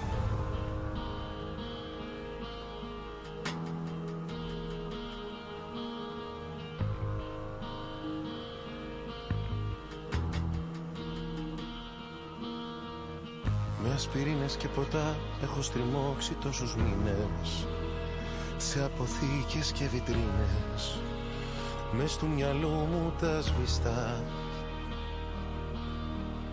Μα αναμνήσεις είναι αυτές και με θορύβους με τρομάζουν, το όνομά σου μου φωνάζουν και με φορτώνουν ενοχές. Είναι αργά, πολύ αργά, να'ρθω σκιά στα σκοτεινά και να σ' ανάψω μια συγγνώμη. Είναι αργά, αργά για μας, σε άλλο ώμο ακουμπάς. Άγραφη νόμη, η νόμη της κάθε καρδιάς. Ποιος σου φτιάχνει τη μέρα με μια καλή μέρα. Εμείς τη φτιάχνουμε τη μέρα εδώ με τις καλημέρες. Ε, καλημέρα, καλημέρα σε όλο τον κόσμο. είκοσι λεπτά μετά τις έντεκα, εννέα του Γενάρη. Τρώμε σιγά σιγά το πρώτο δεκαήμερο του καινούργιου χρόνου. Γεια σου, ρε Γιώργο, εκεί από τον Περέα. Τι να σου πω για το χέρι. Και το καταρχήν για να ξεκαθαρίσω κάτι, Γιώργη. Ο διαιτητής έχεις φρίξει φάουλ. Από τη στιγμή που έχεις φρίξει φάουλ, σταματάει η φάση και δεν μπορεί να επέμβει ο βαρ. Τέλος το θέμα. Έτσι. Για το βαρ που λένε κάποιοι, από τη στιγμή που σφυράει φάουλ δεν υπάρχει βαρ. Δεν μπορεί το βαρ να επέμβει. Τελείωσε το πανηγύρι. Και είναι χέρι, γιατί δεν είναι στο νόμο. Συναγερμό είχαμε στο Άγιο Όρος ένα κελί των Αγίων Αρχαγγέλων και στην Καψάλα κοντά στη Μονή Σταυρονικήτα ξέσπασε πυρκαγιά στις έξι το απόγευμα. Στο σημείο έσπεσαν δυνάμεις πυροσβεστικές για την κατάσβεση. Υπάρχουν έξι πυροσβεστικά οχήματα, έξι πυροσβέστες μάλλον με δύο οχήματα. Δεν υπήρχε τραυματισμός ατόμου, ευτυχώς το κελί έγινε παρανάλωμα του πυρός. Έχουμε και το... ξεκίνησε η δίκη, έτσι, για το βιασμό της δωδεκάχρονης στον Κολωνό. Τώρα τι γίνεται, μαζευτήκαν εκεί για να υποστηρίξουν τη μητέρα. Ναι. Της δωδεκάχρονης. Ναι. Μάλιστα η μητέρα όρμηξε να... Τον... Στον ήχο. Ναι, να τον πλακώσει μέσα στο δικαστήριο. Τι να... Θα απομφανθεί η δικαιοσύνη. Καλημέρα, Αντριάννα. Καλημέρα, παιδιά. Καλημέρα σε όλους. Καλημέρα, καλημέρα. Άκουγα τη συζήτηση που είχατε και έτσι στεναχωριέμαι με όλα αυτά. Ε, ακόμα και σε ανθρώπους που γνωρίζουμε μας λένε what's normal, τι είναι το κανονικό, τι είναι το φυσιολογικό. Μα ε, είναι... Ε, τώρα είναι ερώτηση αυτή. Άντεντε, μα είναι φυσικό να γεννήσει ένας άνδρας. Άρα λοιπόν υπάρχει το φυσιολογικό. Εννοείται. Ε, κύριε Αντριανά, είχα παρακολουθήσει ναι. μια συζήτηση πριν πάρα πολύ, πολλά χρόνια, η οποία ήταν, ε, μπορούσε να διαρκέσει, λέει, τουλάχιστον ε, πάνω από δύο μήνες, μία συζήτηση, είναι. απαντώντας με ερωτήσεις. Ό,τι κι αν πεις, μπορώ να σου απαντάω με ερωτήσεις. Κάτσε και να... αυτό θα φτάσουμε σε ένα σημείο, η συζήτηση να είναι ατέρμονη. Κάτσε να μας πει τι θέλει να μας πει η Αντριάννα. Έλα, Αντριάννα, μου για πες. Αυτό ρε παιδιά, είναι όλο αυτό που γίνεται, μιλάμε μόνο για ένα sexual pleasure, nothing else. Δηλαδή το κάνανε θρησκεία και μας σών και καλά να το, να το δεχτούμε. Ε, ε, δηλαδή, και όπως είπε και ο Άδας με τα νησιά το παράδειγμα, τι να πω ρε παιδιά, ξεφύγαμε από τον δρόμο του Θεού, γιατί άμα τα βλέπαμε μέσα στην Αγία Γραφή... Θα σου πει άλλος ποιος Θεός, εγώ δεν πιστεύω θα σου πει. Ποιος Θεός. Γιατί επικάλεσαι το σπίτι. Θα σου πει, θα σου πει, θα σου πει άλλο, γιατί επικάλεσαι το Θεό για κάτι το οποίο δεν έχει καμία σχέση το σπίτι από το ένα με το άλλο. Το Θεό, όλη αυτή την ανομαλία θα την πληρώσουμε όλοι στράτο one day. Άλλο σου λέω. Πλέον δεν μπορείς να επικαλείσαι τη σχέση του Θεό. Άσχετα και εγώ αν τον επικαλούμε και εσύ ή ο Νίκος ή οποιοδήποτε. Υπάρχουν άνθρωποι που είναι άθεοι, δεν πιστεύουν, οπότε δεν τους ενδιαφέρει αν εσύ θα επικαλεστείς το Θεό. Ξεφύγαμε, δεν υπάρχει Θεός, γι' αυτό γίνονται όλα αυτά. Έχουμε ξεφύγει τελείως και όλο αυτό μπορεί να γίνεται για να εξαλειφθεί όλη η ανθρωπότητα. Τώρα γιατί, no one knows, κανένας δεν ξέρει. Τι να πω, τώρα λέμε και όλοι μας, δεν μας ενδιαφέρει τι κάνει ο καθένας σπίτι του. Κανονικά πρέπει να μας ενδιαφέρει, αλλά όλοι λένε δεν βαριέσαι ό,τι θέλει ας κάνει. Αρκεί να μην το, το βγάζεις στο φανερό έξω και αναγκάζουν τον, τον κόσμο να το δεχτεί. Να δεχτεί κάτι αφύσικο. Όσο για τα παιδάκια στο Άγιο Όρος που είπατε παιδιά, που δεν τα βαφτίσανε, ε, τι φταίνε τα καημένα αυτά. Τα παιδάκια δεν φταίνε. Τα παιδάκια δεν φταίνε να βαφτιστούν εννοείς γιατί υπάρχει, ναι. δεν υπάρχει, δεν οι γονείς είναι στον αέρα. Ναι, δεν τα δεχτήκαν να τα βαφτίσουν διότι οι γονείς τους ήταν ίδιο φύλου. Κοίταξε τώρα, εδώ, αλλά τα παιδιά εδώ, είναι μια, φταίνε, μπράβο, παιδιά. εδώ είναι μια άλλη συζήτηση. Το να αφήνουμε εκτεθειμέ, ναι. εκτεθειμένα τα παιδιά πνευματικά και θρησκευτικά ναι. γιατί οι αποφάσεις των γονιών ή ό,τι άλλο είναι, δεν συνάδουν με την πίστη, ναι. ε, το παιδί δεν φταίει τίποτα. Μα αυτό λέω, δεν φταίνουν τα παιδάκια.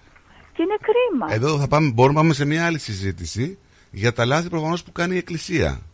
Έτσι. Όπως λέει, γιατί είναι άλλο θρησκεία γονέων μπράβο, πληρώνων μπράβο. τέκνων. Άλλο η θρησκεία. Αλλά αυτό δεν... Τη λύση τη βρήκαμε. Άλλο η Εκκλησία. Είναι... Άλλο η θρησκεία. Άλλο η Εκκλησία.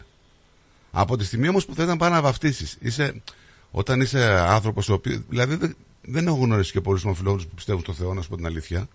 Έτσι. Είναι πολύ μικρό το νούμερο, πολύ μικρό, πάρα πολύ μικρό. Με το μακαρόνι, θα ναι, είναι πάρα πολύ μικρό το νούμερο. Έτσι. ε, αλλά δεν σημαίνει ότι ένα παιδί ε, πρέπει να είναι εκτεθειμένο πνευματικά.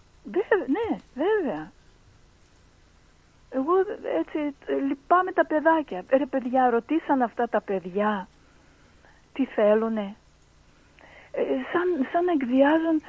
Τα παιδάκια σήμερα υποφέρουν πάρα πολύ από πολλές πλευρές. Μπορώ να σας διαβάσω λίγο κάτι, μισό λεπτό. Ναι. ναι. Είναι η εποχή της διαφορετικότητας. Όλοι έχουν βαθύνει στην γκέι κοινότητα. Δυστυχώς η γκέι κοινότητα είναι πολύ μεγάλη. Δεν είναι όλοι το ίδιο. Άλλοι κάνουν drag shows, άλλοι είναι κλειστοί και κρυφοί, άλλοι είναι out loud σε βαθμό που είναι ενοχλητικό και υπάρχουν και φυσιολογικοί. Όταν λες φυσιολογικοί... Ακούστε λίγο. Για τον γράφον λέει δεν μπορεί να τους πάρει όλους η μπάλα. Δεν μπορεί Λέβαια. ένα ομόφυλο ζευγάρι να θεωρηθεί ακατάλληλο επειδή στο ζευγάρι του έχει τα ίδια μόρια. Στο κρεβάτι του έχει τα ίδια μόρια. Η ζωή δεν γίνεται στο κρεβάτι. Γίνεται όταν σηκώνεσαι από αυτό. Γιατί να πρέπει εγώ που μου αρέσουν οι άντρες να μην μπορώ να έχω ένα παιδί ή να παντρευτώ έναν άντρα? Πώς θα το έχεις το παιδί όμως δε φίλε? Μπράβο. Σοπαντάει. Πώς θα το έχεις το παιδί, δεν είναι κατοικίδιο. Κατάλαβες προηγουμένως τι είπα? Ότι η συζήτηση δεν θα τελειώσει ποτέ. Γιατί εγώ δεν μπορώ να έχω ένα κανισάκι, ένα μαλτέζ? Γιατί? Έτσι δηλαδή εδώ πάμε τώρα. Η ερώτηση, δε, η συζήτηση δεν θα τελειώσει ποτέ. Όσο θα υπάρχει το γιατί, όσο θα λες εσύ, εγώ μπορώ να σου απαντάω με ερώτηση. Βλέπεις ότι αυτό που λένε συγκεκριμένοι άνθρωποι που υποστηρίζουν αυτό το πράγμα, στο τέλος καταλήγουν με ερωτηματικό. Ξέρεις γιατί? Για να μην τελειώνει η κουβέντα. Για να βαρεθείς και να πεις «Όχ, παράτα με, κάνε ό,τι θες». Εκεί καταλήγει η κουβέντα. Μπορώ να στο κάνω ώρες αυτό το πράγμα. Τι να πούμε, ρε παιδιά. Σου λέει, ο Θεός να βάλει προσέξτε, το προσέξτε λίγο να δείτε τι λέει. Λέει, υπάρχουν ομοφυλόφιλοι που κάνουν drag shows, είναι κλειστοί κρυφοί και άλλοι είναι out loud, σε βαθμό που είναι ενοχλητικό. Και υπάρχουν και φυσιολογικοί. Ποιοι είναι οι φυσιολογικοί ομοφυλόφιλοι? Αυτό λέω, σου ρώτησα πιφό. Ποιοι είναι οι φυσιολογικοί? Μου το δίνει δεδομένο. Δεν θα το φάω, ρε φίλε, ότι ξέρεις υπάρχουν και φυσιολογικοί. Όχι. Υπάρχουν ομοφυλόφιλοι. Ναι, άλλοι κάνουν shows, άλλοι είναι κρυφοί, άλλοι είναι φανεροί και ναι. άλλοι ζουν τη ζωή τους έτσι όπως. Πάμε να το κλείσουμε για να πάμε στην υπόθεση της δωδεκάχρονης που για μένα είναι εξίσου σημαντικό και πιο σημαντικό από αυτό που συζητάμε τώρα. Τι είναι? Γιατί αυτό? Είναι η υπόθεση με την δωδεκάχρονη στον Κολονό που την εξαδίδε ένας ε, τύπος. Α, εκεί. τότε. Ναι, ναι, ξεκίνησε ναι. η δίκη. Και να... ένα άλλο έχω δει, ρε παιδιά, και θέλω να δω την εξέλιξη. Α, μία κοπέλα σαράντα ένα χρονών, ξέχασα το όνομά της. Σκότωσε ο σύντροφός της, το είπαμε πριν. Σκότωσε, τη βρήκαν σαν μπαούλο στην Χαλκιδική πεταμένη. Α, αυτή που ήταν έγκυος? Ναι. Oh my God, και βγήκε στην Τζίνα εκείνο το, το πρόγραμμα. Ο άντρας την έφαγε. Αυτός, αυτός. Άμα. Αυτός. Καλά είπαμε, λέω αυτός. Τέλος πάντων. Πω, Εσύ, πω, το, το ενενήντα τοις εκατό των περιπτώσεων είναι ο σύζυγος. Ε, μάλιστα. Μα έκανε τον αθώο και καλά, λέει ένα δάκρυ. Μάλιστα είπε κάποιος ότι τελ, προτού ε, αποδειχθεί η ενοχή του, αν αποδειχθεί η ενοχή, λέει, η υποκριτική του ξεπερνάει του Μπάμπη, ένα γνωστό που, ναι, έτσι. ναι, ναι παιδιά. Το είδα στην Τζίνα και λέω... Ο αδερφός της όμως όταν βγήκε, λέει, ρε παιδιά, εμένα κάτι δεν μου κολλάει. Να πάρει πέντε χιλιάδες δολάρια. Ήξερε την αδερφή του ε, καλά. Βέβαια. Αυτός σίδρωνε και ξείδρωνε. Τότε λέω, α, α, κάτι δεν κολλάει πραγματικά. Ε, φαντάσου, εσύ το είδες ότι δεν κολλάει. Φαντάσου οι αστυνομικοί που είναι και γατόνια τώρα στην ψυχολογία. Πω, πω, πω. Ανατρίχιαξα. Τέλος πάντων, παιδιά, να έχετε καλή μέρα. Ευχαριστώ για το χρόνο. Και εσύ το είσαι καλά, είσαι καλά. Γεια σας, παιδιά. Γεια, γεια. Γεια χαρά, γεια χαρά.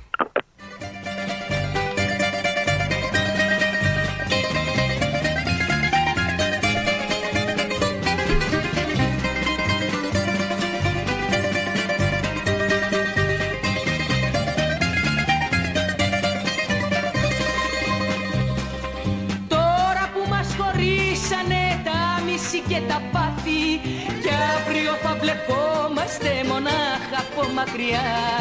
Μη το ξεχνάς πως είμαστε ακόμα χτες ζευγάρι. Ρε Αντώνη, αυτό δεν είναι μακαρόνια με κοιμά, συγγνώμη δηλαδή. Είναι κοιμάς με μακαρόνια. Και εμένα μου αρέσει. Με πολύ κοιμά. Κι όλα τα δίκια μάτια μου για σένα τα κρατάς. Ανάποδα μετράς. Εντάξει, σου δίνει το υπόλοιπο τώρα, ρε φίλε, εντάξει. Κι όλα τα δίκια μάτια μου για σένα τα κρατάς.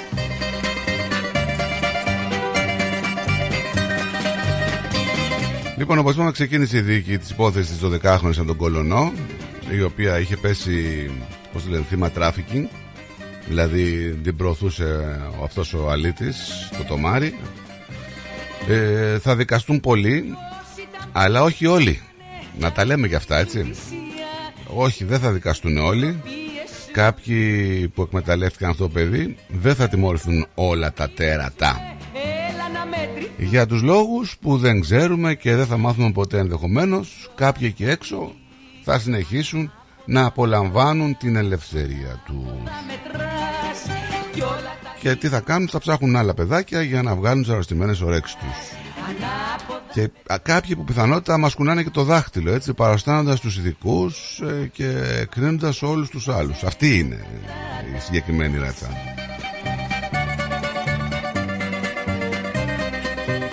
Αυτοί δεν θα κάτσουν στο ειδόλιο του, κατου... του κατηγορουμένου.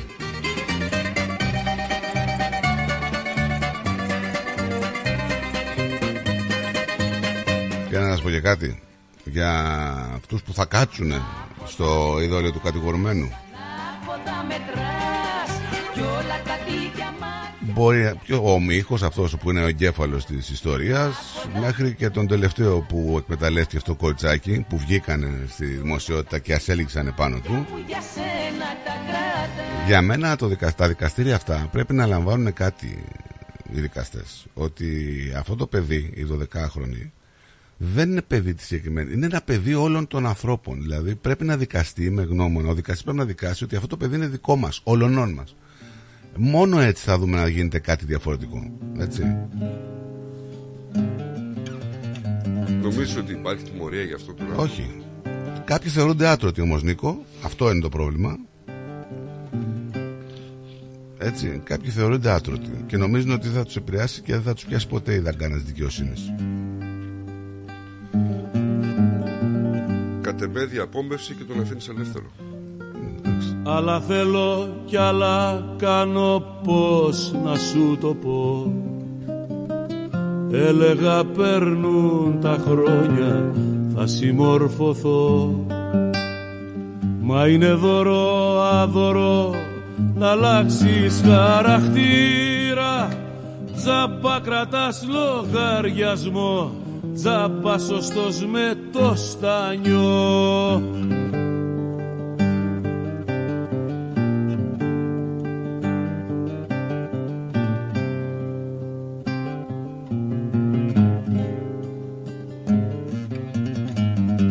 Να σας δω μια καλημέρα στον Κον. Γεια σου ρε Κον. Χρόνια πολλά. Και σε σένα χρόνια πολλά λέει. Αέκολε. Ωραίος.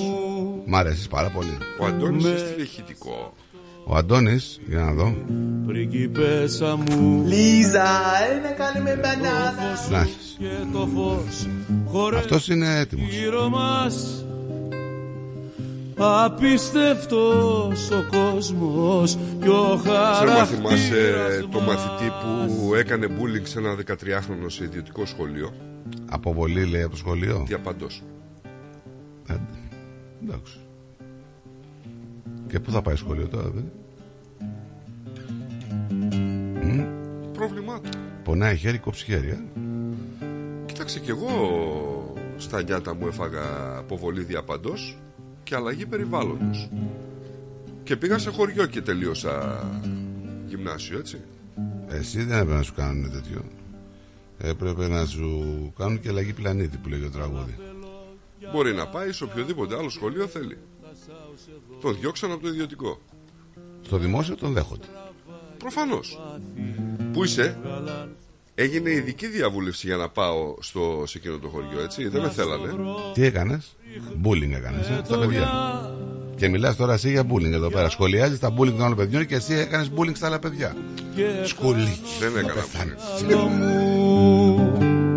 Στα λιγκάρι μας. Δεν έκανα μπούλινγκ. Πότε παίζουμε αύριο? Ε? Αύριο παίζει άικα. Φοβάσαι. Άμα είχε κόσμο θα φοβάσουν για κανένα τετράμπαλο, αλλά τώρα μπορεί να τσιμπήσει και καμιά ισοπαλία. Που έχει και ψυχολογία. Μα πάρω ισοπαλία, τον ήπιασε. Θα με κερδίσει το Χαριλάου.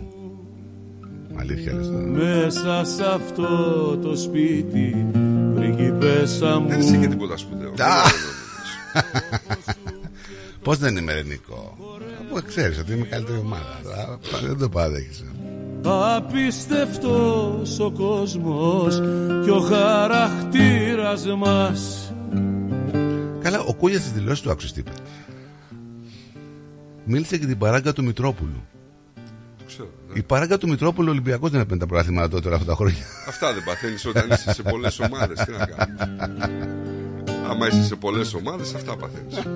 Έξω φυσάει αέρας κι όμως μέσα μου, μέσα σε αυτό το σπίτι, πριγκίπεσσα. Κάτσε, γιατί έχουμε και άλλα θέματα τώρα εδώ, έτσι. Τι? Και δεν υπάρχει καπνός χωρίς φωτιά. Δηλαδή?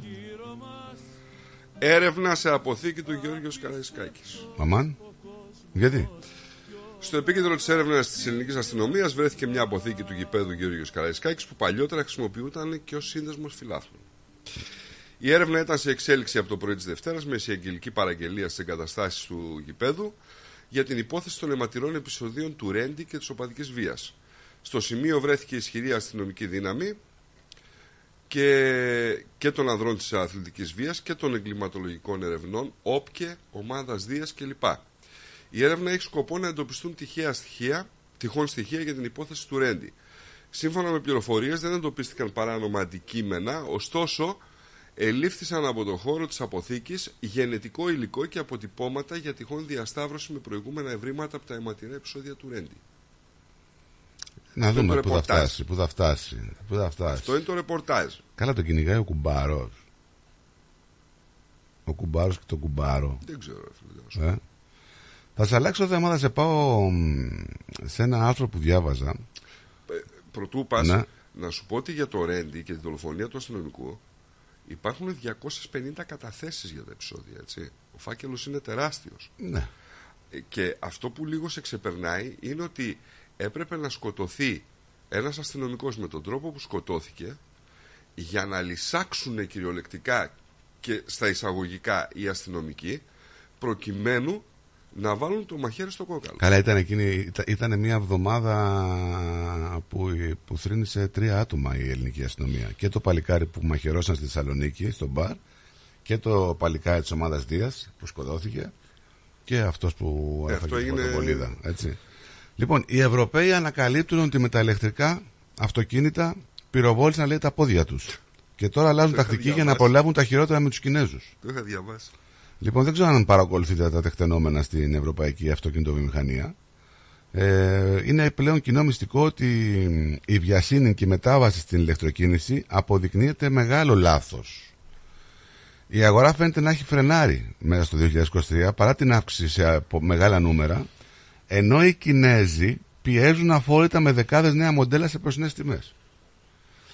Αυτό φαίνει, λέει, στην επιφάνεια την ανάγκη για αναθεώρηση της πορείας προς τον πλήρη ε, εξελεκτρισμό. Εγώ να κάνω μια ερώτηση. Ε? Μια που είμαστε στην Ευρώπη και η Ευρώπη για μας σημαίνει και βέβαια Ελλάδα. Άλλο θέλω να πω. Στην Ελλάδα πώς θα φορτίζουν τα αυτοκίνητά τους όλοι αυτοί που μένουν στις πολυκατοικίες? Θα κατεβάζουν μπαλαντές στον μπαλκόνι? Γεννήτριες. Όχι. Συγγνώμη λίγο, πού θα τα φορτίζουν? Θα κατεβάζει ο άλλος, δηλαδή, από το πέμπτο όροφο την, την, την, την Παλαντέζα. Παλαντέζα, την Παλαντέζα. Ή, ή, ή θα έχει, ξέρω, αν μια πολυκατοικία, λέμε τώρα. Γιατί παλιά, οι παλιές πολυκατοικίες ειδικά δεν έχουν πάρκινγκ, σωστά?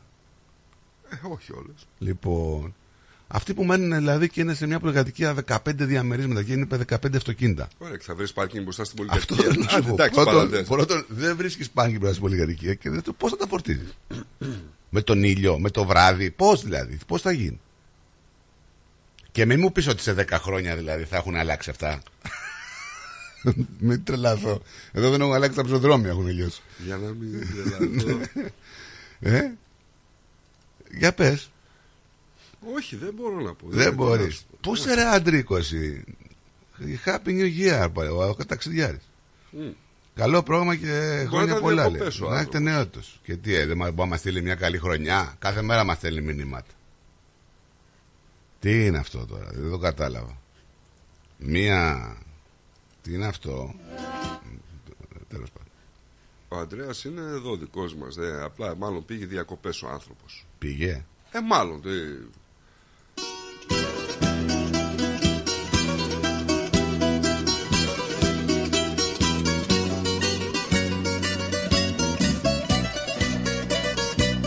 Ναι, σίγουρα, Σούζη, τι να σου πω. Θα πάνε σίγουρα να αναφιερωθούν στο Θεό αυτοί που είναι, δεν είναι straight. Δεν είναι υποχρεωτικό να το κάνουν αυτό, γιατί. Ζήτω ακρόαση Θεού και αλλαγή πλανήτη.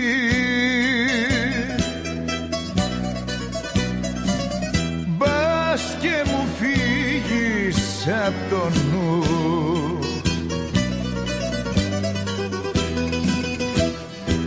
Κλείσε στο σπίτι σαν σύγκρουση με τοπική, είναι η αγκάλια σου. Καλύτερα στη φυλακή παρά με τα φίλια σου. Έχω την πρόταση, το σχέδιο την πρόταση νόμου που κατέθεσε για τον πολιτικό γάμο το ΣΥΡΙΖΑ, έτσι. Το ΣΥΡΙΖΑ τα θέλει όλα. Mm. Τα πάντα όλα. Και παρένθετες και ξεπαρένθετες. Το ΣΥΡΙΖΑ θέλει και μηχανές. Να, να, να βάζεις μέσα το εργαλείο και να βγάζουν ένα παιδί ξανθό με μπλε μάτια και πέντε πόδια. Αυτό θέλει το ΣΥΡΙΖΑ. Θα τα κάνουμε τα παιδιά να βγαίνουν στους αυτόματους πολιτές σε λίγο. Έχετε χαζέψει.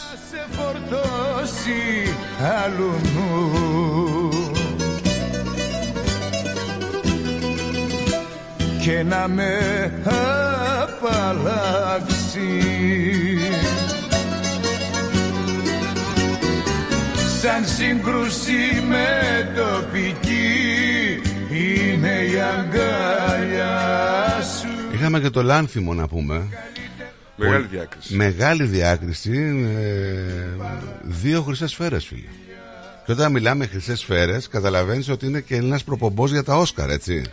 Κοίταξε, μεγαλύτερη αξία νομίζω παίρνει όταν ε, καταλαβαίνεις ποιον εκτοπίζει. Ναι, το εκτοπίζει στην Μπάρμπι. Στην Μπάρμπι. Στη φυλακή, παρά με τα φίλια σου. Ε, πήρε θέση και ο Πρωθυπουργός, είπε ότι είναι πρωτοπόρος ο Λάνθιμος ε, μεταξύ των κορυφαίων του διεθνούς κινηματογράφου. Να πούμε ότι εδώ τώρα, δεν ξέρω αν έχετε ενημερωθεί, η ταινία, πώς λέγεται, Poor Things. Poor Things λέγεται ταινία του Γιώργου Λάνθιμου, πήρε δύο χρυσές σφαίρες και καταλαβαίνετε ότι ακολουθούν και άλλα. Απλά τώρα εδώ, ξέρετε, ε, ξεφεύγουμε από το κομμάτι το ξέρεις, ε, πολύ καλός για Έλληνας. Καταλαβες. Ε, όχι απλά πολύ καλός, τρικάλος. Δεν μου αρέσει αυτό που λες. Όχι. Ε, πόσες φορές λέμε ελληνικό, αλλά πολύ, ρε παιδί μου, κατά ελληνικά δεδομένα. Ah. Έτσι. Ε, καλή απόδοση για τα ελληνικά δεδομένα του κινηματογράφου δηλαδή. ε, Εδώ δεν υπάρχει αυτό. Εδώ μιλάμε ότι ο άνθρωπος ε, ξέφυγε. Ξέφυγε δύο χρυσές σφαίρες. Και έρχονται κι άλλα. Και είπαμε ε, ήταν η ταινία το Poor Things του Λάνθιμου με τη με ταινία της Barbie. Τώρα μιλάμε ότι η μία ταινία στοίχησε και έκανε ρεκόρ δισπράξεων ενάμιση δισεκατομμύριο δολάρια. Και το άλλο είναι τελείως διαφορετικό. Ε, να πούμε όμως ότι τις χρυσές σφαίρες ψηφίζουν οι δημοσιογράφοι, έτσι. Δεν ψηφίζει ο κόσμος. Είναι τελείως διαφορετικά τα κριτήρια από τον Όσκαρ. Εντάξει. Ε, να στείλουμε χρόνια πολλά στο Γιάννη το Ρούσι που λέει «Καλημέρα boys». Ε, εχθές λέει ήταν τα γενέθλιά μου ε, αλλά ήμουνα στο νοσοκομείο. Μπήκα στο νοσοκομείο. Ναι. Ευτυχώς όμως, δόξα τω Θεώ, ε, δεν ήταν κάτι σοβαρό. Πράσικα. Σήμερα είμαι στο σπίτι. Ναι. ε, Και συνεχίζω τη γιορτή μου. Να του πούμε χρόνια πολλά και για τα γενέθλιά του και για τη γιορτή. Μπορείτε, σας παρακαλώ, θες, να παίξετε ένα τραγούδι εγώ Γιάννης από το Γιάννη Πλούταρχο. Ε, τώρα με συγχωρείς, έχεις γιορτή, έχεις γενέθλια, ήσουνα και αρρωστούλης. Είναι δυνατόν, ρε φίλε, να μην ε, σου βάλουμε το τραγούδι που θέλεις? Αλήθεια τώρα. Εμείς εδώ πέρα είμαστε για να μην χαλάμε χατήρια. Και τα κάνουμε στο φτερό. Δεν είναι δηλαδή ότι θα σε αφήσουμε παραπονεμένο. Καλά, πόσο γρήγορος είσαι.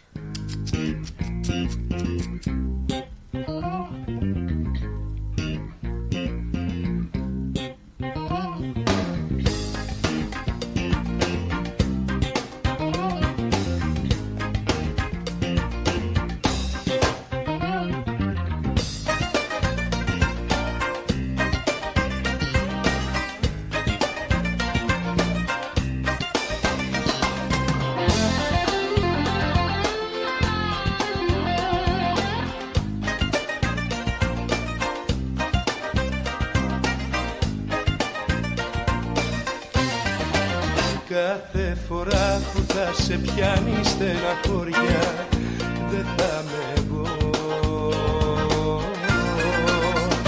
Κάθε φορά που θα ακούς λιμένα λόγια, δεν θα με εγώ. Μα Θα με κόταν ζητήσεις να αγαπήσεις. Μιλάμε αυτό το τραγούδι που είναι από είκοσι είκοσι πέντε χρόνια. Θα είμαι κόταν διαλέγεις αναμνήσεις. Πώς περνάνε έτσι.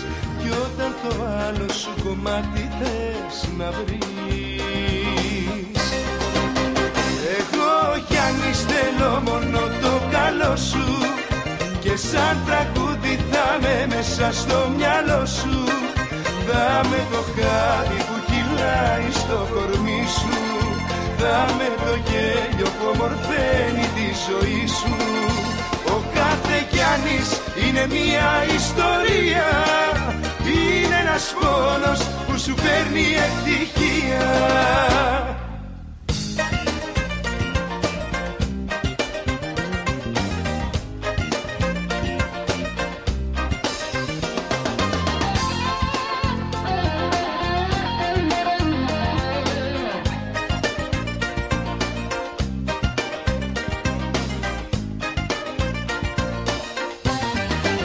Κάθε φορά που λες πως αύριο δεν έχει, δεν θα με κο. Κάθε φορά που η καρδιά σου δεν θα αντέχει, δεν θα με κο. Μα θα με κο όταν ζητήσεις άλλο δρόμο. Θα είμαι εγώ όταν τρελά θα αγαπηθείς. Αφιερώνει το τραγούδι στη σύζυγό του τη Σοφία. Αφιερωμένο στη Σοφία από τον Γιάννη τον Αρρωστούλη.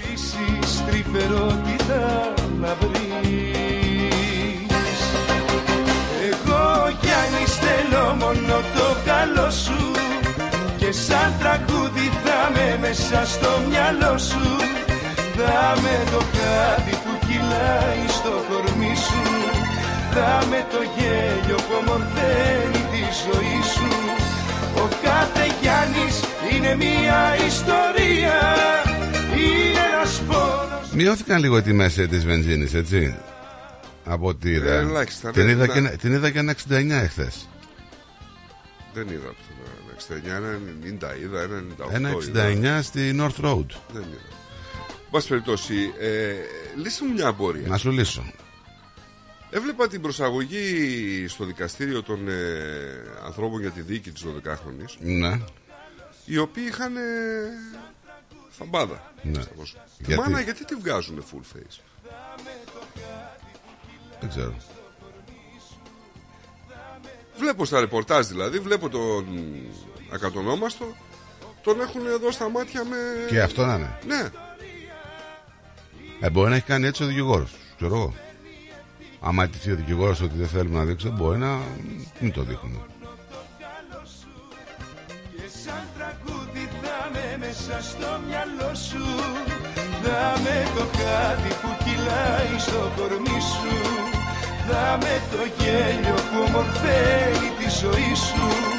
Ο κάθε Γιάννης είναι μια ιστορία. Είναι ένας πόνος που σου παίρνει ευτυχία.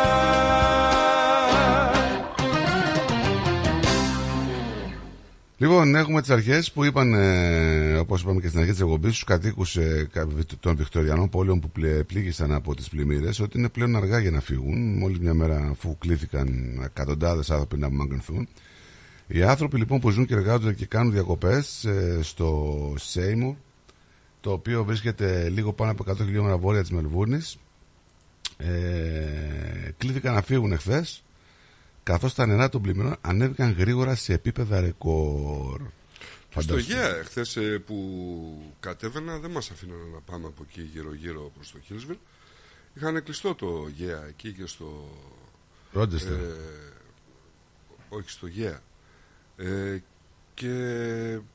Μας στέλνανε από το Μαρούντα. Ήτανε μέχρι το, ήταν το πρώτο της τίτλη, οι κάτοικοι του Ρόντζεστερ και στις χαμηλές περιοχές του Αιγαία ενημερώθηκαν ότι είναι πλέον πολύ αργά για να φύγουν. Ναι, ναι, ναι. Ναι, είχε αστυνομία, είχε κόσμο εκεί. Δεν, δεν μπορούσες να πας. Ήτανε πολύ το νερό, παιδιά, πάρα πολύ το νερό. Έβρεχε δύο μέρες ασταμάτητα, ρε, με, με έντονο ρυθμό. Ναι, έριξε πολύ βράμα. Δεν ήτανε τώρα. Λοιπόν, αύριο έχουμε το μνημόσυνο, έτσι. Τι μνημόσυνο. Τι με κοιτάς. Τι μνημόσυνο. Κωνσταντίνου. Δεν είναι ο Κωνσταντίνου. Του Βασιλιά. Πέθανε. Ένα χρόνο έχει. Αν το είχα ξεχάσει. Έχει ένα χρόνο. Είναι το ετήσιο μνήμος. Πέρασε ένας χρονός. Πέρασε ένας χρονός. Θα πάρεις. Δεν μπορώ να πάω.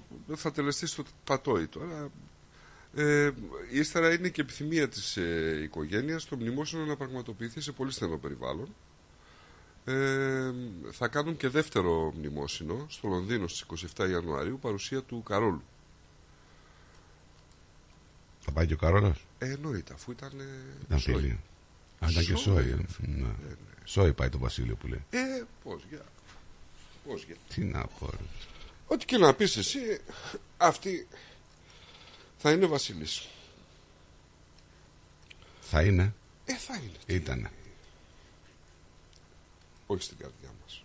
Ναι, μπράβο Νίκο.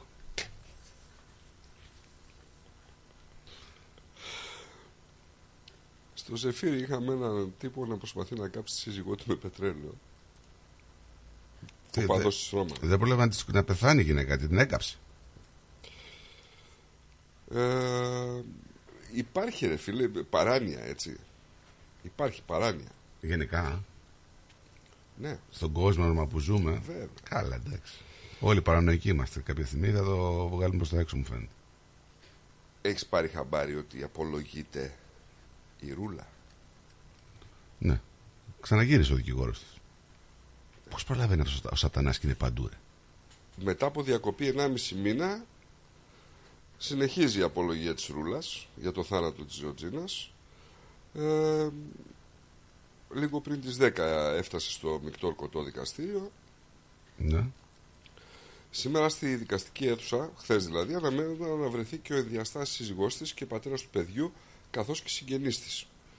Η δίκη είχε διακοπεί για ενάμιση μήνα λόγω της αποχής δικηγόρων και σήμερα αναμένεται να, να, να, απολογηθεί, να απολογηθεί η κατηγορημένη. Πάρα πολύ καλό. Ποιο? Αυτή η δίκη. Να δω πότε θα την αθωώσουν, γιατί εγώ πιστεύω ότι θα αθωωθεί στο τέλος. Αν και δικαστικές έτσι πηγές και ρεπορτάζ λένε ότι θα φάει τρεις ισόβια. Δεν ξέρω. Τώρα ο δικηγόρος της ξέρει. Δεν, δεν ξέρω. Δεν ξέρω. Θεωρητικά ούτε ο δικηγόρος της ξέρει. Αυτοί που ξέρουν είναι οι πρόεδροι και οι ένορκοι εκεί πέρα. Ποιοι είναι. Έχουμε και κάποια έτσι νεάκια που έρχονται από εδώ, τα οποία έχουν να κάνουν με τα επιτόκια και λένε τα ρεπορτάζ ότι ίσως τα νοικοκυριά της Αυστραλίας να ελπίζουν σε ελάφρυνση των στεγαστικών δανείων, γιατί μπορεί να λάβουν έτσι, να έχουμε ένα κενό, καθώς τα επικείμενα στοιχεία για τον πληθωρισμό δείχνουν ότι τα επιτόκια έχουν μεγάλη πιθανότητα πτώσης το δύο χιλιάδες είκοσι τέσσερα.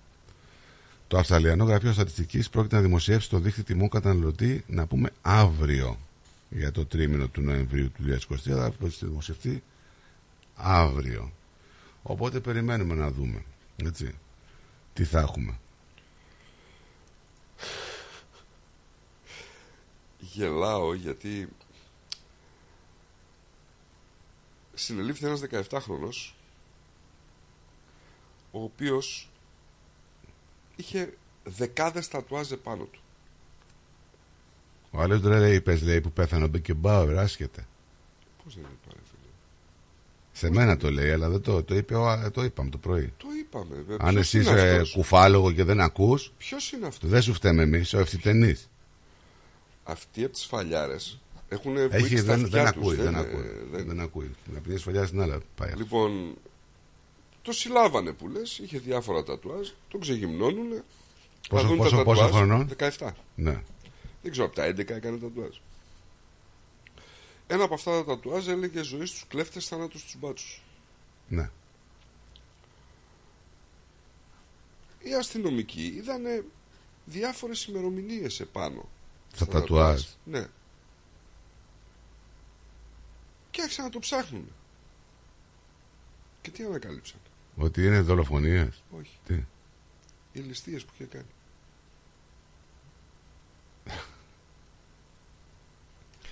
Να σου πω ότι σε δεκαπέντε μέρες. Μπορούν να τα αποδείξουνε. Ναι, αφού έχουν τις ημερομηνίες. Έχουν τις ημερομηνίες. Θα μπορούν να αποδείξουν τι ληστείες έκανε και πού. Μα ναι, αφού σου λέω, γιατί λέει μέσα σε δεκαπέντε μέρες λίστεψε τουλάχιστον τέσσερις φορές το ίδιο μαγαζί στον Εύωσμο. Με υπό την απειλή όπλου, έτσι. Να. Τι να σου πω, ρε φίλε. Δηλαδή, εντάξει, είναι και λίγο χαζό, δεν ξέρω. Ε, απίστευτη βλακεία. Λέει, κλέφτης χτύπαγε τα τουάρ στις ληστείες που έκανε. Στη Θεσσαλονίκη έγινε αυτό, έτσι. Το πιτσιρικάς εν τω μεταξύ θεωρώ ότι είναι ε, ο παδός της Ρώμα. Είναι. Έτσι δείχνει, δεν ξέρω τι να σου πω τώρα.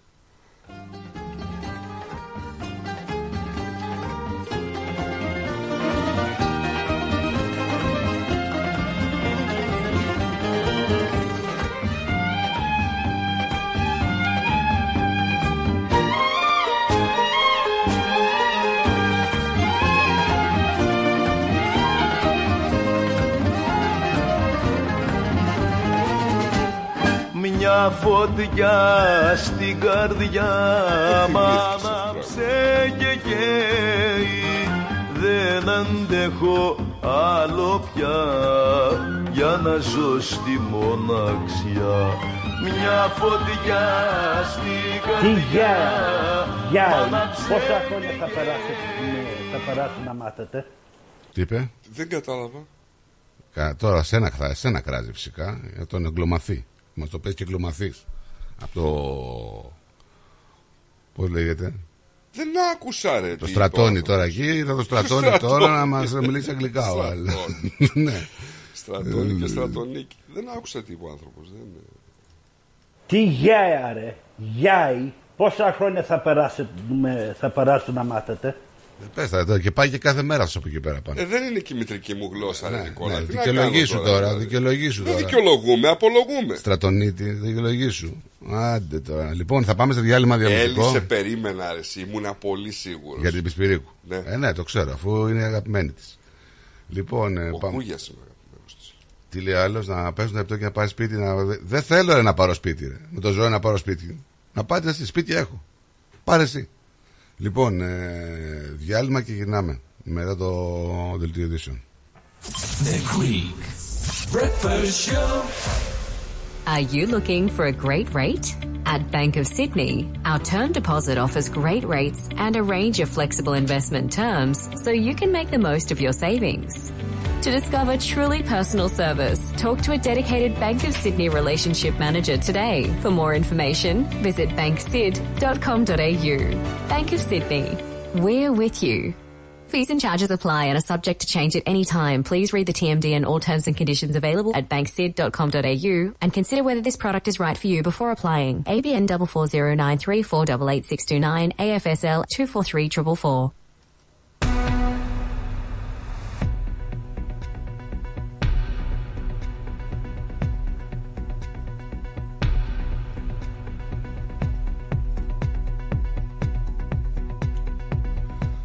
Καλησπέρα σας, είναι τα νέα στις δώδεκα με το Στράτο Ταλίδη. Τα νοικοκυριά της Αυστραλίας ελπίζουν σε ελάφρυνση των στεγαστικών δανείων που μπορεί να έχουν μια ελάχιστη ανάπαυλα, καθώς τα επικείμενα στοιχεία για τον πληθωρισμό δείχνουν ότι τα επιτόκια έχουν μεγάλης πιθανότητας πτώσης το δύο χιλιάδες είκοσι τέσσερα. Το Αυστραλιανό Γραφείο Στατιστικής πρόκειται να δημοσιεύσει το δείχτη τιμό καταναλωτή για το τρίμηνο Νοεμβρίου αύριο. Ελληνικής καταγωγής φαίνεται να είναι το άτομο που μαχαίρωσε πέντε πολίτες στη Μελβούρνη και τώρα αρνείται να μιλήσει σε οποιοδήποτε μετά τη σύλληψή του. Ο κατηγορούμενος είναι τριάντα ένα χρονών, λέγεται Κρίστοφερ Αυτόπουλος, ο οποίος φαίνεται να κρατούσε μια σάντα με μαχαίρια και να μαχαίρωσε χωρίς λόγο πέντε άτομα σε διάφορα επεισόδια μέσα σε τρεις ώρες στο κέντρο της Μελβούρνης και στη Σακίλντα τη νύχτα του Σαββάτου και τα ξημερώματα της Κυριακής. Σύμφωνα με την αστυνομία, ενδέχεται να έχει χρησιμοποιήσει διαφορετικά μαχαίρια στις επιθέσεις του.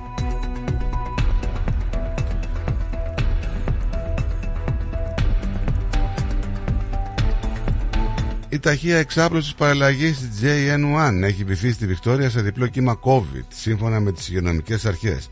Η νέα παραλλαγή, μια υποκατηγορία, έχει πυροδοτήσει ένα δεύτερο κύμα λοιμόξεων και τον υψηλότερο αριθμό νοσηλειών με κορονοϊό στην πολιτεία μέσα σε διάστημα έξι μηνών.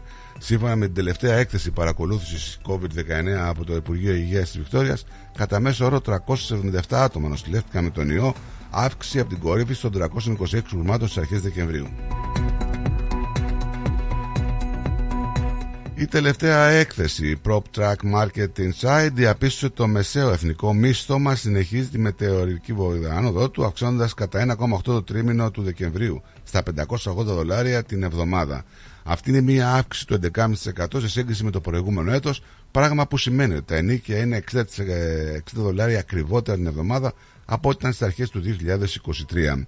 Προς μεγάλη απογοήτευση των ενοικιαστών στις πόλεις, οι τιμές της πρωτεύουσας είναι δεκατρία κόμμα δύο τοις εκατό περισσότερες από πέρσι, ανεβάζοντας τη διάμεση τιμή στα εξακόσια δολάρια την εβδομάδα, καθώς στο Σίδνεϊ, τη Μελβούρνη και το Μπρίσμπεν αυξήθηκαν κατά δεκαπέντε έως δεκαεπτά τοις εκατό.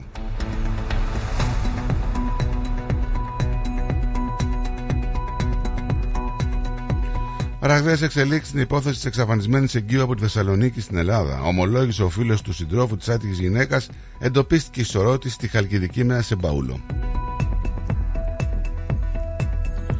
Βασική μέρημνα για ενσωμάτωση παιδιών από τρίτες χώρες στο εκπαιδευτικό σύστημα, λέει ο κ. Πιερακάκης.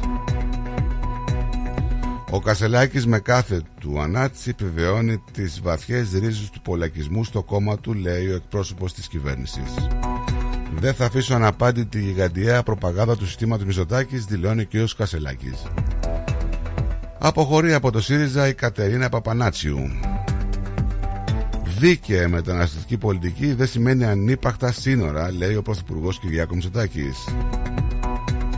Πρόταση νόμου ΣΥΡΙΖΑ για άρση διακρίσεων λόγου φύλου και καταχώρηση του γάμου το ΛΟΑΤΚΙ.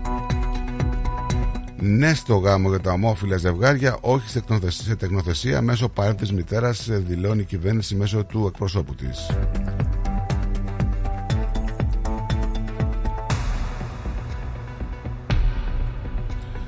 Πάμε να δούμε και κάποιες ειδήσεις που μας έρχονται από το διεθνή χώρο. Κατάσταση έκτακτης ανάγκης ο σημερινός μετά την απόδραση του δημόσιου κινδύνου υπαριθμών ένα καταζητούμενου. Τουλάχιστον έντεκα τραυματίες και ένας αγνοούμενος από έκρηξη σε ξενοδοχείο στο Τέξας.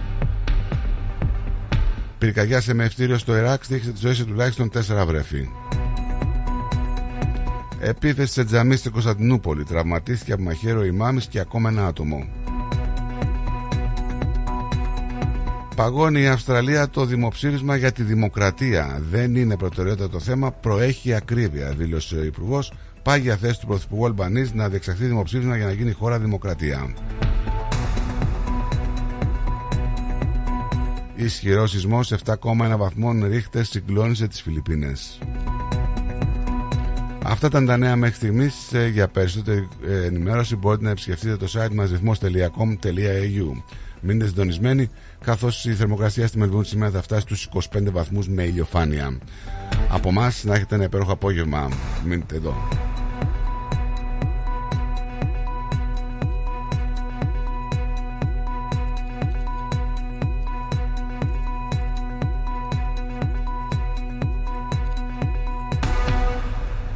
Ως μέρος του προγράμματος μεγάλων δημόσιων έργων Big Build της Βικτόριας αφαιρούμε εκατόν δέκα επικίνδυνες και συμφορημένες επίπεδες διαβάσεις, δημιουργώντας καλύτερες συνδέσεις ώστε να μετακινήσετε με περισσότερη ασφάλεια και άνεση.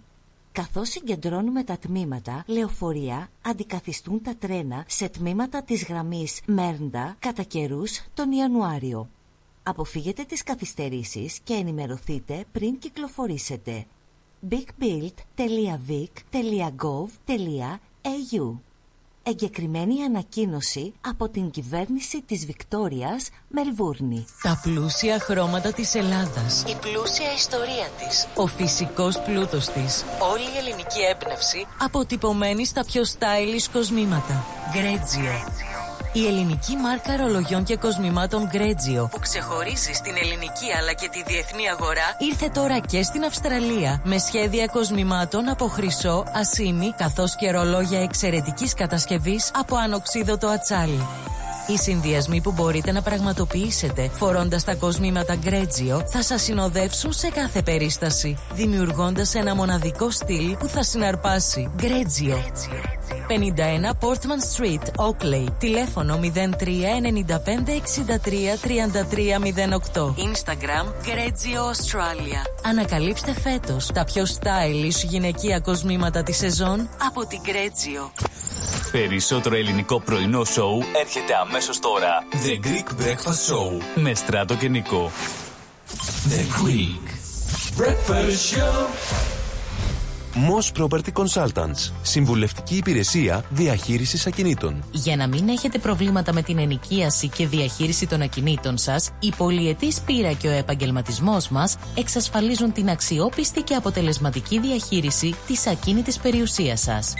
Αναλαμβάνουμε την επίβλεψη των ακινήτων σας, τη σύνταξη μισθωτικών συμβάσεων, την ίσπραξη των ενοικίων. Φροντίζουμε και διαφυλάσσουμε την ακίνητη περιουσία σας, διασφαλίζουμε τα συμφέροντά σας και διεκπεραιώνουμε με απόλυτη ασφάλεια τις συναλλαγές σας. Moss Property Consultants. Αναλαμβάνουμε εργοστάσια, γραφεία, καταστήματα, οικίες. Εξυπηρετούμε όλες τις περιοχές με υπευθυνότητα και επαγγελματισμό. Τηλέφωνο εννιά τέσσερα δύο εννιά τέσσερα οκτώ μηδέν μηδέν τέσσερα δύο εννιά. Bridge Road, Richmond. Moss Property Consultants. Αξιοπιστία και ασφάλεια. Γιαούρτι, αν θέλεις, κρεμόδες και απολαυστικό. Ρόγκαν, μόνο, είναι τετρεπτικό. Έχει γεύση ελληνική, έχει για πάλι υφή. Πόσο μ' αρέσει το γιαούρτι Προκάλ.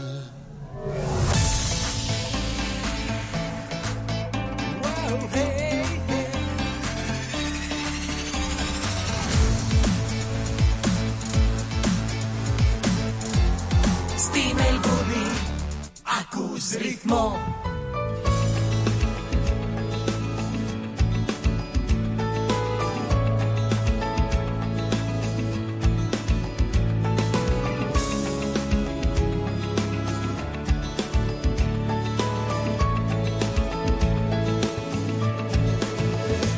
Ξέρες πόσο το μισό αυτό που δεν μιλάμε, που δεν μπορώ πια να σου πω, τι τρέμω, τι φοβάμαι. Να ξέρες μόνο ότι ζω για να σε περιμένω, να σε ξεχάσω ίσως μπορώ, μπορώ αλλά δεν θέλω. Πάνω με αισθήματα, σκάνε σαν κύματα, μου έχεις λείψει. Ψάχνω μηνύματα, να βρω νοήματα που τα έχεις κρύψει. Σε κάποιο μήνυμα ακόμα μ' αγαπάς, σε κάποιο μήνυμα υπάρχουμε ακόμη. Πώς καταφέρνεις και με λέξεις μ' ακουμπάς, έστω και μέσα από μια ψυχή οθόνη. Σε κάποιο μήνυμα ακόμα μ' αγαπάς, το χρόνο εκεί μακάρι να είχαμε παγώσει. Κι αν τώρα λες πως όλα τέλειωσαν για μας, σε κάποιο μήνυμα δεν έχουμε τελειώσει. Να ξέρεις πόσο με πονά αυτό που δεν σ' αγγίζω, ούτε καν τα βασικά για σένα δεν γνωρίζω. Να ξέρεις μόνο τι μπορώ για χάρη σου να αντέξω, για τη στιγμή που θα σε δω θα ζω κι ας κινδυνεύσω. Πάνω με αισθήματα, σκάνε σαν κύματα, μου έχεις λείψει. Ψάχνω μηνύματα, να βρω νοήματα που τα έχεις κρύψει. Σε κάποιο μήνυμα ακόμα μ' αγαπάς, σε κάποιο μήνυμα υπάρχουμε ακόμη.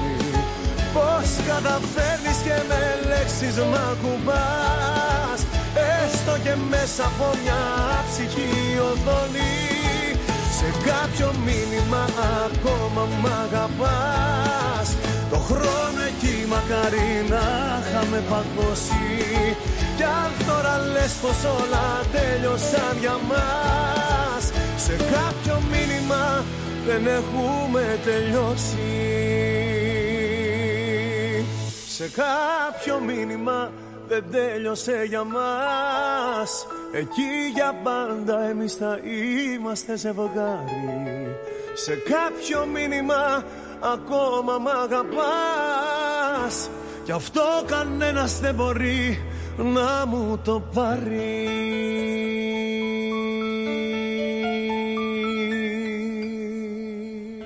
Ρυθμός Radio. Το ελληνικό ραδιόφωνο της Μελβούρνης που δεν αλλάζεις.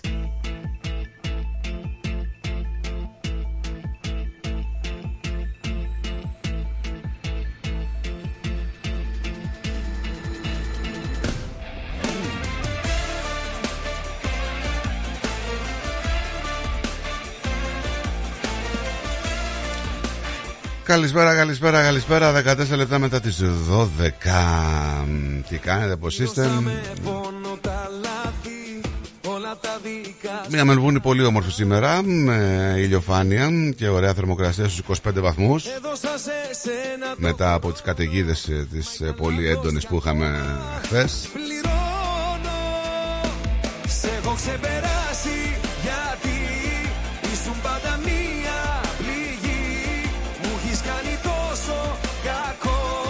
Μαζέψε τα φύγε από εδώ. Σε έχω ξεπεράσει και ζω. Βάζω μόνο εγωισμό. Η αγκαλιά σου μια φυλακή, όμως δεν αντέχω να με εκεί. Για ξαναπάρε κύριε Κώστα.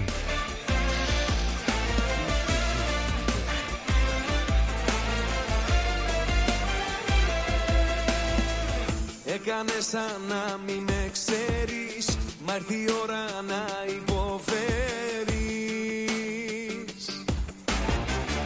Ό,τι αφήσες το τελειώνω, αναμνήσεις δικές σου σκοτώνω. Σε έχω ξεπεράσει γιατί ήσουν πάντα μη. Είχαμε σεισμό στις Φιλιππίνες πολύ ισχυρό, επτά κόμμα ένα βαθμούς της κλίμακας Ρίχτερ. Ε, το επίκεντρο εντοπίζεται σε θαλάσσια περιοχή ανατολικά της νήσου Σαρανκάνη και το εστιακό βάθος εβδομήντα έξι χιλιόμετρα λέει. Δεν υπάρχουν μέχρι στιγμής αναφορές για θύματα ή σημαντικές ζημιές, αλλά πάντα αυτό ακούμε όταν γίνεται σεισμός, μέχρι να έρθει το ρεπορτάζ αναλυτικότερα και δούμε τι άφησε πίσω ο εγκέλαδος. Σε έχω ξεπεράσει γιατί πάντα μία πληγή, μου έχεις κάνει τόσο κακό. Μάζεψε τα φύγε από εδώ. Σε έχω ξεπεράσει και ζω.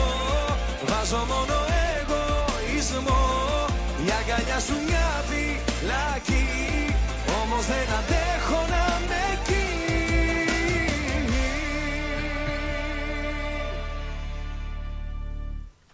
Για πάμε λοιπόν σε γραμμούλα, πάμε στον κύριο Κώστα. Καλημέρα κύριε Κώστα, καλησπέρα. Κα, κα, καλό μεσημέρι παιδιά. Γεια σου κύριε Κώστα. Το θέμα που είχατε πρωτού, όταν ήρθα στην Αυστραλία το χίλια εννιακόσια εβδομήντα πέντε, ήρθα στο Κλάιτον. Ε, μια μέρα πήγα στο καφενείο και τα παιδιά ε, άρχισαν να με ρωτάνε πώς είναι αλήθεια λέει. Εκεί ακούσαμε στη Σοβιετική Ένωση στο μπα... με το μπάνιο κάνετε με τις γυναίκες. Τους λέω, I wish. Τι κάνετε μπάνιο? Με τις γυναίκες, όλοι μαζί. Λέει όλο community, όλοι μαζί, γυναίκες, άντρες. Πηγαίναμε στο χαμό και... Όλοι μαζί. Ναι, μα... ε, ε, αυτό με ρωτούσαν τα παιδιά. Δεν είναι έτσι όμως. I wish, όχι, θα το ευχόμουν. Δεν είναι. Όχι, εγώ I wish. Άμα ήταν έτσι. Αυτοί κάναν λάθος ότι σύντομη προπαγάνδα στη Σουηδία, στην Φιλανδία το κάνουν αυτό. Ε, από εκεί που ήρθα εγώ, ε, κεντρική Ασία και στη Ρουσία. Δεν υπ... Στο χαμό πήγαινες, άντρες κάνουν πανιό, εντάξει. Μόνο μην έρχονται στο σαπούνι, στο, στο πάτωμα. Να, δύσκολο. Έτσι, δεις, ναι. Και λέω, όχι παιδιά, δεν υπάρχει τέτοιο. Και λέει, εδώ γίνεται η προπαγάνδα. Ύστερα κάθε μέρα, δεν ξέρω όταν, πότε τελείωσε αυτό εδώ. Κάναν λειτουργία στην τηλεόραση. Πιστεύω στο Θεό εδώ στην Αυστραλία. Κάθε Κυριακή, Channel nine, στις οκτώ ή εφτά η ώρα, μια ώρα, όλα, όλα τα κανάλια είχαν α, τις λειτουργίες. Δεν θυμάμαι τι, ποια χρονολογία το σταμάτησαν να το κάνουν αυτό. Με αυτά που γίνονται, το Βατικάνο έδωσε το, την πράσινη, το πράσινο φως. Αυτά όλα γίνονται τώρα από εκεί. Άμα θυμόσαστε πέντε έξι χρόνια πριν, ένα ζευγάρι άντρες πήραν ένα αγοράκι στην οικογένεια. Αυτό το, το, με τα χαρτιά όλα. Και τι το κάνανε, φανταστείτε. Του πιάσαν ύστερα, ορίστε. Και το άλλο είναι τώρα, α, δεν ξέρω άμα το ακούσατε, προχθές ήταν στα, βγαίνουν στα νέα, στη Γερμανία και στην Ολλανδία, κάνουν μαθήματα στους, στον, εκείνοι που μπορούν να κάνουν έρωτα με τα σκυλιά, πώς, λέει, πώς να κάνετε έρωτα με, με, τα, με τα ζώα. Καταργήθηκε και αυτό. Ρωτάει, λέει, ορίστε. Ορίστε. Αυτό καταργήθηκε, υπήρχε στη Γερμανία. Πότε και το προχθές. Και λέει, κάνουν μαθήματα να δείξουν σκυλιά, γα, γατιά. Έλα, το άλλο τίποτα. Είναι δυνατόν. Ναι, σοβαρά σου λέω. Στα... Εντάξει, όχι, δεν σου λέω, ναι, δεν αμφιβάλλεις αυτό που λες, δεν έχω αντίλογο. Ναι. Λέει, με, με, με το γάτο γρατσουνάει, όχι γάτο γρατσουνάει. Εγώ, ε, ε, ε, τα μαλλιά μου σηκώθηκαν στο κεφάλι, όταν ε, δεν έχω και μαλλιά. Όταν το άκουσα αυτό, πω, πω, πού πάμε, πού πάμε. Πολιτισμένη Ευρώπη. Παντού υπάρχουν ε, αυτού του είδους οι ανομαλίες. Τώρα, αν είναι ναι. στην Ευρώπη, αν είναι στην Αμερική, αν είναι οπουδήποτε, νομίζω ναι. ότι έχουμε δει ε, πράγματα ναι. και θάματα. Όμως δεν κάνουν διαφήμιση. Αυτό είναι. Κατάλαβες. Εδώ το κάνουν διαφήμιση. Εγώ θα σταθώ σε αυτό που είπες προηγουμένως, ότι σταμάτησε να προβάλλεται η Εκκλησία στην τηλεόραση. Ναι. Και αν θέλαμε να στήσουμε ένα σχέδιο για την αποδόμηση της οικογένειας, για την αποδόμηση των θρησκειών και για την αποδόμηση των αξιών, νομίζω ότι είμαστε σε καλό δρόμο να το πετύχουμε. Αυτό είναι το... Αφού η Ρω... το Βατικάνο αναγνώρισε γάμο ανώμαλος, εντάξει. Δεν έχουμε τίποτα άλλο να πούμε. Τίποτα, τίποτα. Και γι' αυτό δεν ξέρουμε τι θα γίνει και πού πάμε. Και γίνεται πιο χειρότερο, χειρότερο και χειρότερο. Και, στο, α, και, το, και αυτό μου φαίνεται, το έχω ακούσει ε, καιρό τώρα. Ο Κάρλος που ήταν στο Τζελόγκ που σπούδαζε και εκεί βρήκαν να βιάζαν τα αγόρια. Και τώρα σκέφτονται μήπως και τον Κάρλο τον βιάσαν. Κατάλαβαν. Στο Τζελόγκ ήταν το σχολείο που σπούδαζε ο Κάρλος, ο βασιλιάς της Αγγλίας. Μάλιστα. Εντάξει παιδιά, καλή έγινε συνέχεια. Κύριε Κώστα μου, να είσαι καλά. ε... Γεια σου κύριε Κώστα. Θεός να φυλάξει. Θεός να φυλάξει, αυτό που λες. Bye, bye, bye, bye. Ε, ο άγριος καιρός ε, γενικά στο... προς το Κουίνσλαντ και γενικά στην Αυστραλία, να σου πω ότι έχει αφήσει ράφια γυμνά, έτσι. Ε, ναι, την ε, τα σούπερ μάρκετ ε, ζητάνε επιγόντως, ειδικά γάλα λέει. Να. Τα ράφια στο Queensland είναι αποδυναμωμένα.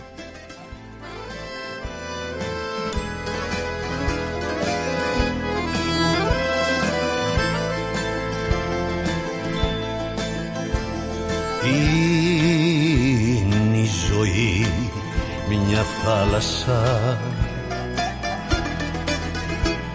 και εμείς καπεταναίοι κι είναι στα αλήθεια τυχεροί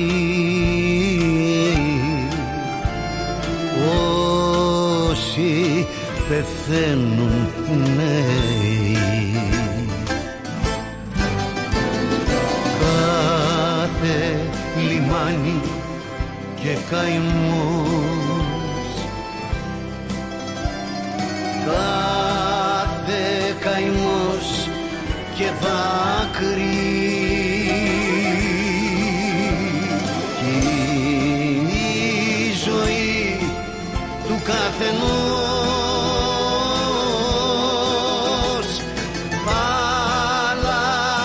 δίχως άκρη.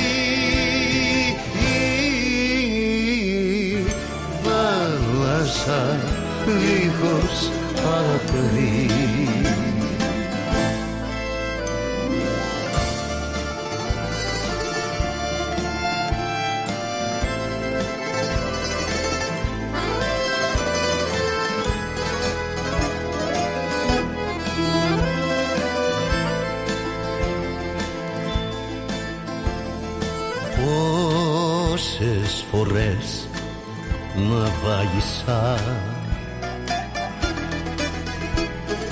μες στα θολά νερά της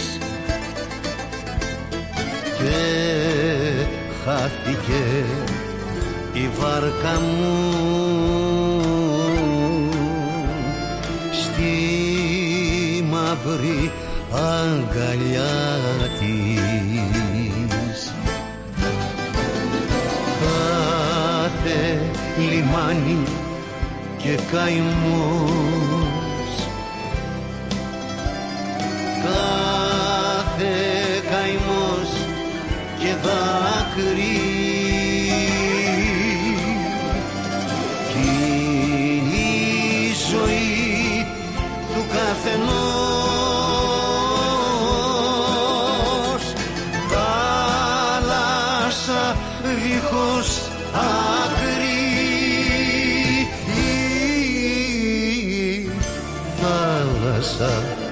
δίχως άκρη.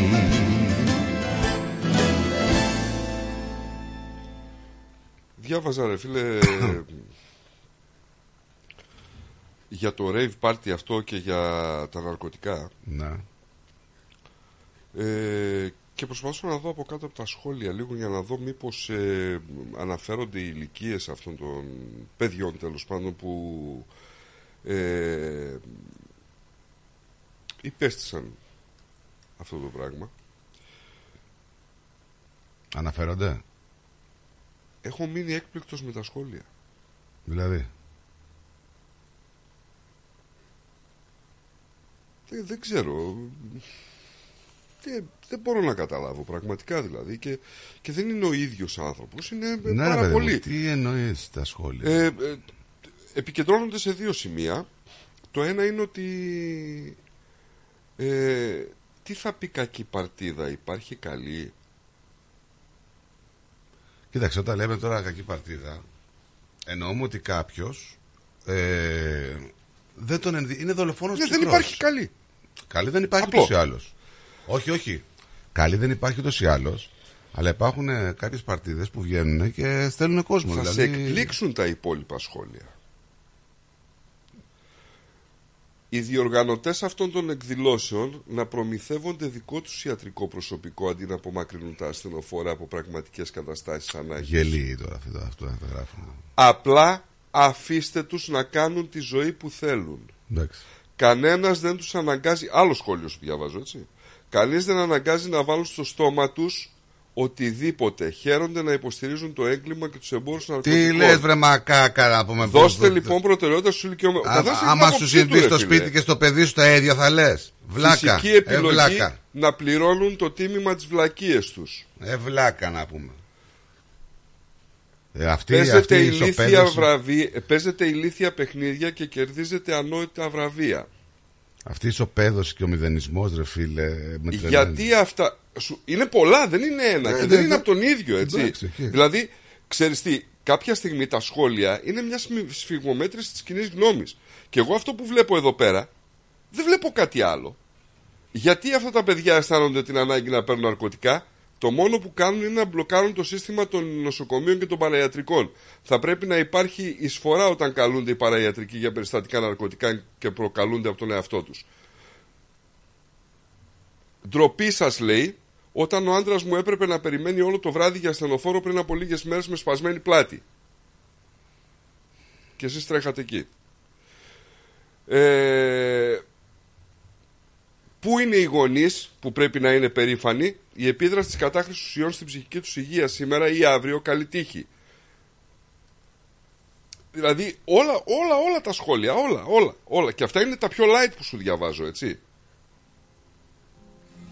Τα πιο light είναι αυτά που σου διαβάζω.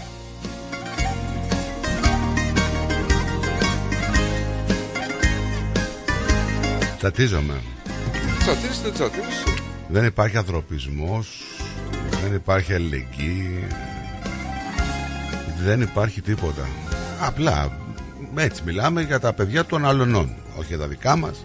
Γιατί αν μας χτυπήσει το πρόβλημα την πόρτα. Δεν μπορεί να μην έχουν κιόλας, δεν ξέρω. Ναι, αν μας χτυπήσει το πρόβλημα την πόρτα, ε, να δω αν θα λες τα ίδια πράγματα. Βλάκ.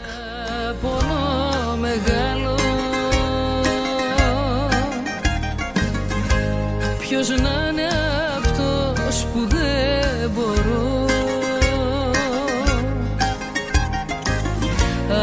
από το νου μου να τον βγάλω? Άναψε καινούριο μου φεγγάρι, φώτισε το έρημο στενό, φέξε για να έρθει το παλικάρι, τα παλιά μεράκια μου ξεχνώ. Πόσο εύκολα όμως, τι είμαστε ρε παιδί μου οι άνθρωποι.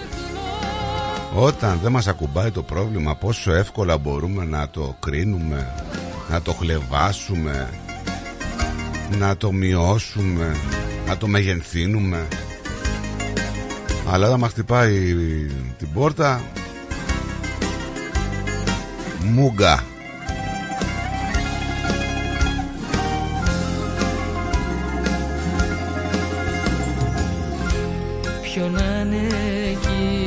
Οπότε νομίζω ότι κάπου εδώ πέρα τελειώνει και η κουβέντα, το τι κάνουν οι γονείς για τα παιδιά, έτσι.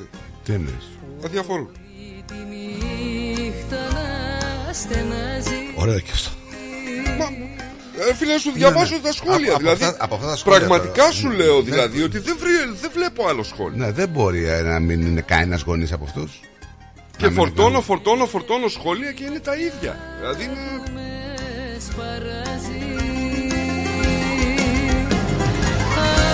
Ανάψε καινούριο μου φεγγάρι, φώτισε το έρημο στενό, φέξε για να έρθει το παλικάρι, τα παλιά μεράκια μου ξεχνώ. Φέξε για να έρθει το παλικάρι, τα παλιά μεράκια μου ξεχνώ.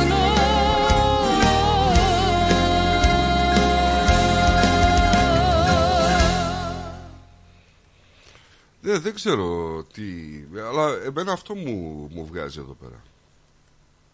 Mm? Εμένα αυτό μου βγάζει εδώ.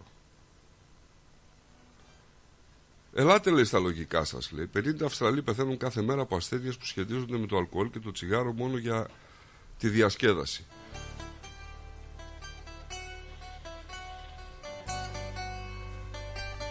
Μπορώ, με πιάνει τέτοιο. Ό,τι και να σε πιάνει.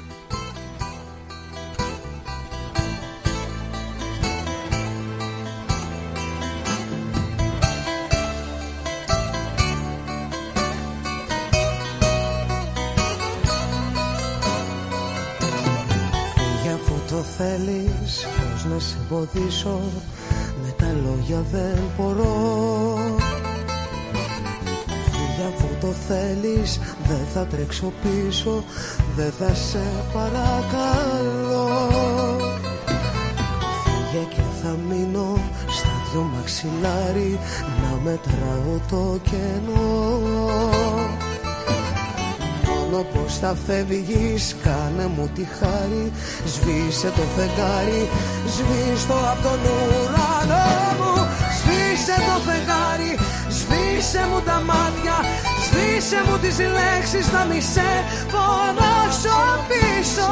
Σβήσε το φεγγάρι, σπάστο σε κομμάτια, να μην το που φεύγεις, να μη σε ξαναγαπήσω. Σβήσε το φεγγάρι, σβήσε μου τα μάτια, σβήσε μου τις λέξεις, να μη σε φωνάξω πίσω. Σβήσε το φεγγάρι, σπάστο σε κομμάτια, να μην δω που φεύγεις, να μη σε ξαναγαπήσω. Σβήσε το φεγγάρι.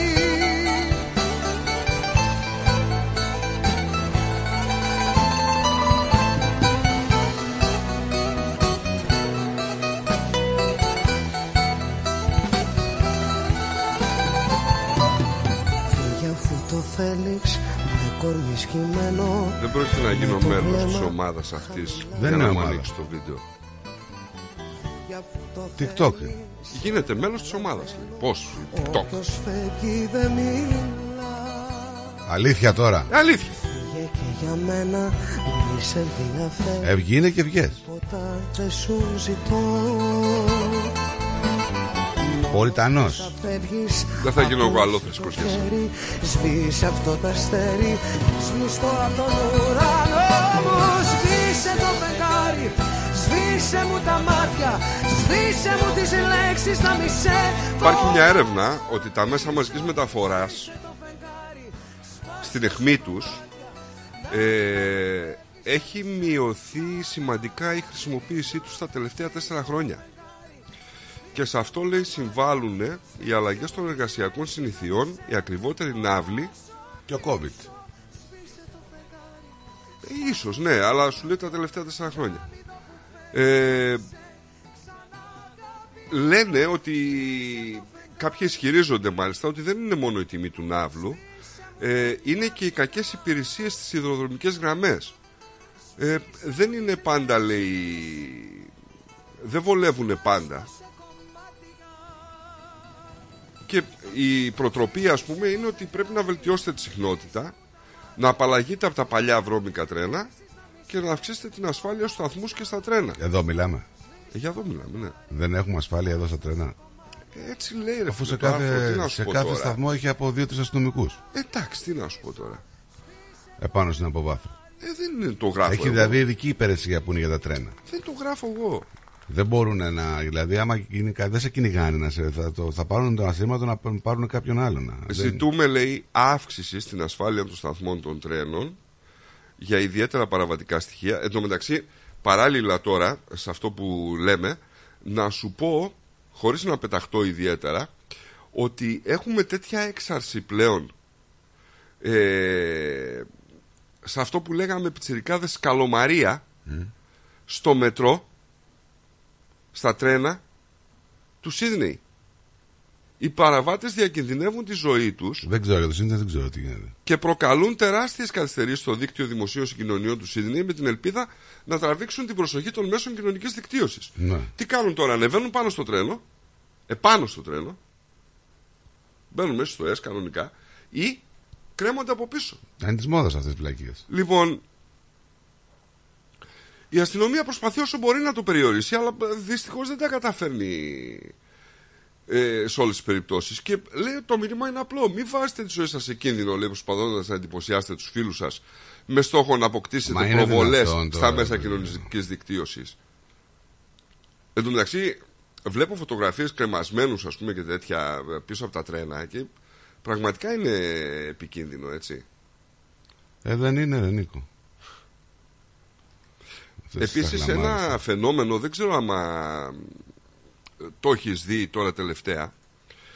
Έχω δει τώρα τελευταία πάρα πολλά μικρά μηχανάκια, μοτοποδήλατα θα στο πω, να. Σε αυτή την έννοια, στο freeway. με τη Λιβεράδες. Στο freeway. Στο freeway. Και όχι σε ένα όποιο όποιο freeway, έτσι. Πριν το Westgate, πηγαίνοντας για Williamstown Road, δηλαδή, ε, ξέρεις, τον βλέπεις και τρέμεις εκείνη την ώρα. Ε, ναι, πολύ επικίνδυνο. Ε, ναι, ναι, ναι, ναι. Λες τώρα και να τον σουτάρει ένας από πίσω, θα πες μπροστά μου. Ναι, βέβαια, βέβαια. Δεν ξέρω, πολλοί μπορεί να το έχουν δει ή να το έχουν παρατηρήσει αυτό το πράγμα, αλλά είναι πολύ επικίνδυνο, ρε φίλε. Πάρα πολύ επικίνδυνο. Προσοχή, ρε παιδιά, προσοχή. Δηλαδή... Τώρα παίζεις με τη ζωή σου, να πούμε. Ε, ναι.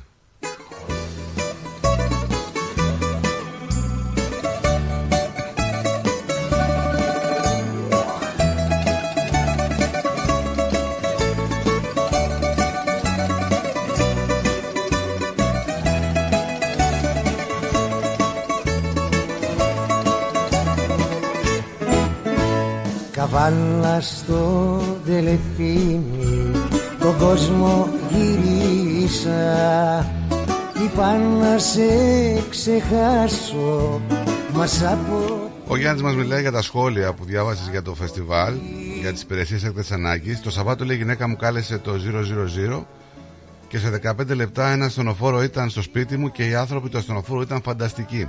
Και σε μένα. Όταν φτάσαμε στο νοσοκομείο Ντάντενοκ, το προσωπικό ήταν... Στη, από την αρχή, λέει, δίπλα μου. Ναι, και από προσωπική εμπειρία σου λέω, ήταν τάχιστη και εξυπηρετική και ναι, ναι, ναι, ευγενική. Ναι, ναι, ναι, δεν έχω λόγια, όχι, δεν έχω λόγια.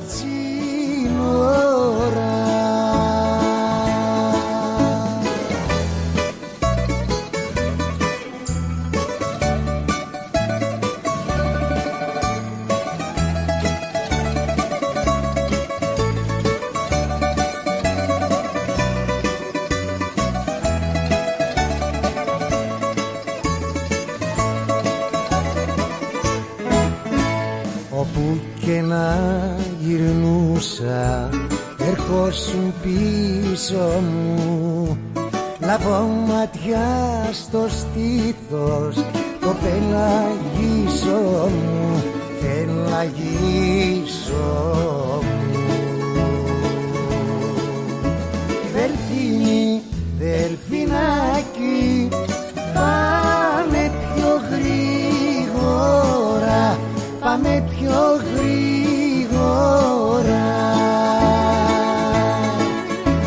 Να δω τα γυριστά της, τα ματωτσινόρα, τα ματωτσινόρα. Άκου τώρα εδώ ρεπορτάζ, φίλε, δεν μπορώ να τα μπορώ αυτά. Δηλαδή, αποκαλύφθηκε πόσα πρέπει να κερδίζουν οι Αυστραλοί κάθε χρόνο για να αισθάνονται πλούσιοι. Αυτό είναι το ζητούμενο. Είναι ρεπορτάζ ή χορηγούμενο? Όχι ρεπορτάζ, το Nine News. Γιατί Α, βάζει κάτι τέτοια χορηγούμενα. Αυτό είναι, το, και, το έχει και ο Νέος Κόσμος εχθές. Το ίδιο ακριβώς. Δηλαδή το ζητούμενο είναι αυτό. Το πόσα πρέπει να βγάζουμε για να, είμαστε, να αισθανόμαστε πλούσιοι. Νομίζω ότι χάνονται λίγο στη μετάφραση. Ε? Να αισθάνεσαι άνετα, ναι. Να αισθάνεσαι πλούσιος, δεν ξέρω. Τι είναι αυτό τώρα δηλαδή? Δεν μπορώ να το καταλάβω. Δηλαδή, πώς το... Και πόσα πρέπει να βγάζει, για πες μας. Δηλαδή, τι, τι εννοεί για να αισθάνεσαι πλούσιος? Και τι σημαίνει να αισθάνεσαι πλούσιος, δηλαδή? Τι αλλάζει με έναν άνθρωπο ο οποίος παίρνει εκατόν πενήντα χιλιάδες το χρόνο με έναν άνθρωπο που παίρνει τριακόσιες πενήντα χιλιάδες για να αισθάνεται πλούσιος? Η αίσθηση. Ε, αλλάζει κάποια πράγματα, τα αλλάζει. Μην το συζητάμε τώρα. Η αίσθηση, δηλαδή, το πώς αισθάνεσαι. Το ίδιο αισθάνεσαι με εκατόν πενήντα και το ίδιο με τριακόσια πενήντα. Εντάξει, τι θα αλλάξει τη ζωή σου, ρε φίλε? Πολλά! Τι θα αλλάξουν, πολλά. πολλά. Τι θα αλλάξει, θα πάρει να μάξει καλύτερα. Θα έχουν περισσότερες διακοπές, θα έχουν περισσότερα πράγματα. Ε? Για να αισθάνομαι δηλαδή πλούσιος. Ε, ναι, γιατί όχι. Άσε μα, Νίκο. Ματαιοδοξία. Μα δεν ξέρω άμα αισθάνεσαι. Ε, κοίταξε δηλαδή, τώρα. Αυτό, γιατί... αυτό, αυτό το ρεπορτάζ δηλαδή μας δείχνει ακριβώς το, το, το, το σκεπτικό αυτής της χώρας. Ακόμη αυτό και που η... λέμε εδώ. Να... Ακόμη και η ύπαρξή μας σε αυτή τη χώρα αυτή τη στιγμή. Σε αυτό είναι, στη ματαιοδοξία. Δηλαδή, λέει, πρέπει να βγάζει λίγο κάτω από τριακόσιες πενήντα χιλιάδες δολάρια ετησίως για να τριακόσιες σαράντα πέντε χιλιάδες οκτακόσια δεκαεννιά για την ακρίβεια, πώς το βγάζουν αυτό, μην με ρωτήσετε, για να αισθάνεστε ότι είστε πλούσιοι. Αλήθεια. Ε. Δηλαδή, πόσα λεφτά? τριακόσια σαράντα πέντε χιλιάδες οκτακόσια δεκαεννιά δολάρια. Για να αισθάνεσαι πλούσιος. Ναι. Ε, φυσικά. Είναι το μέσο νούμερο που προέκυψε από την έρευνα της, του, της του Finder. Σε χίλιους τριάντα δύο ερωτηθέντες στην Αυστραλία. Και διαφέρει μάλιστα ανάλογα και με την ηλικία.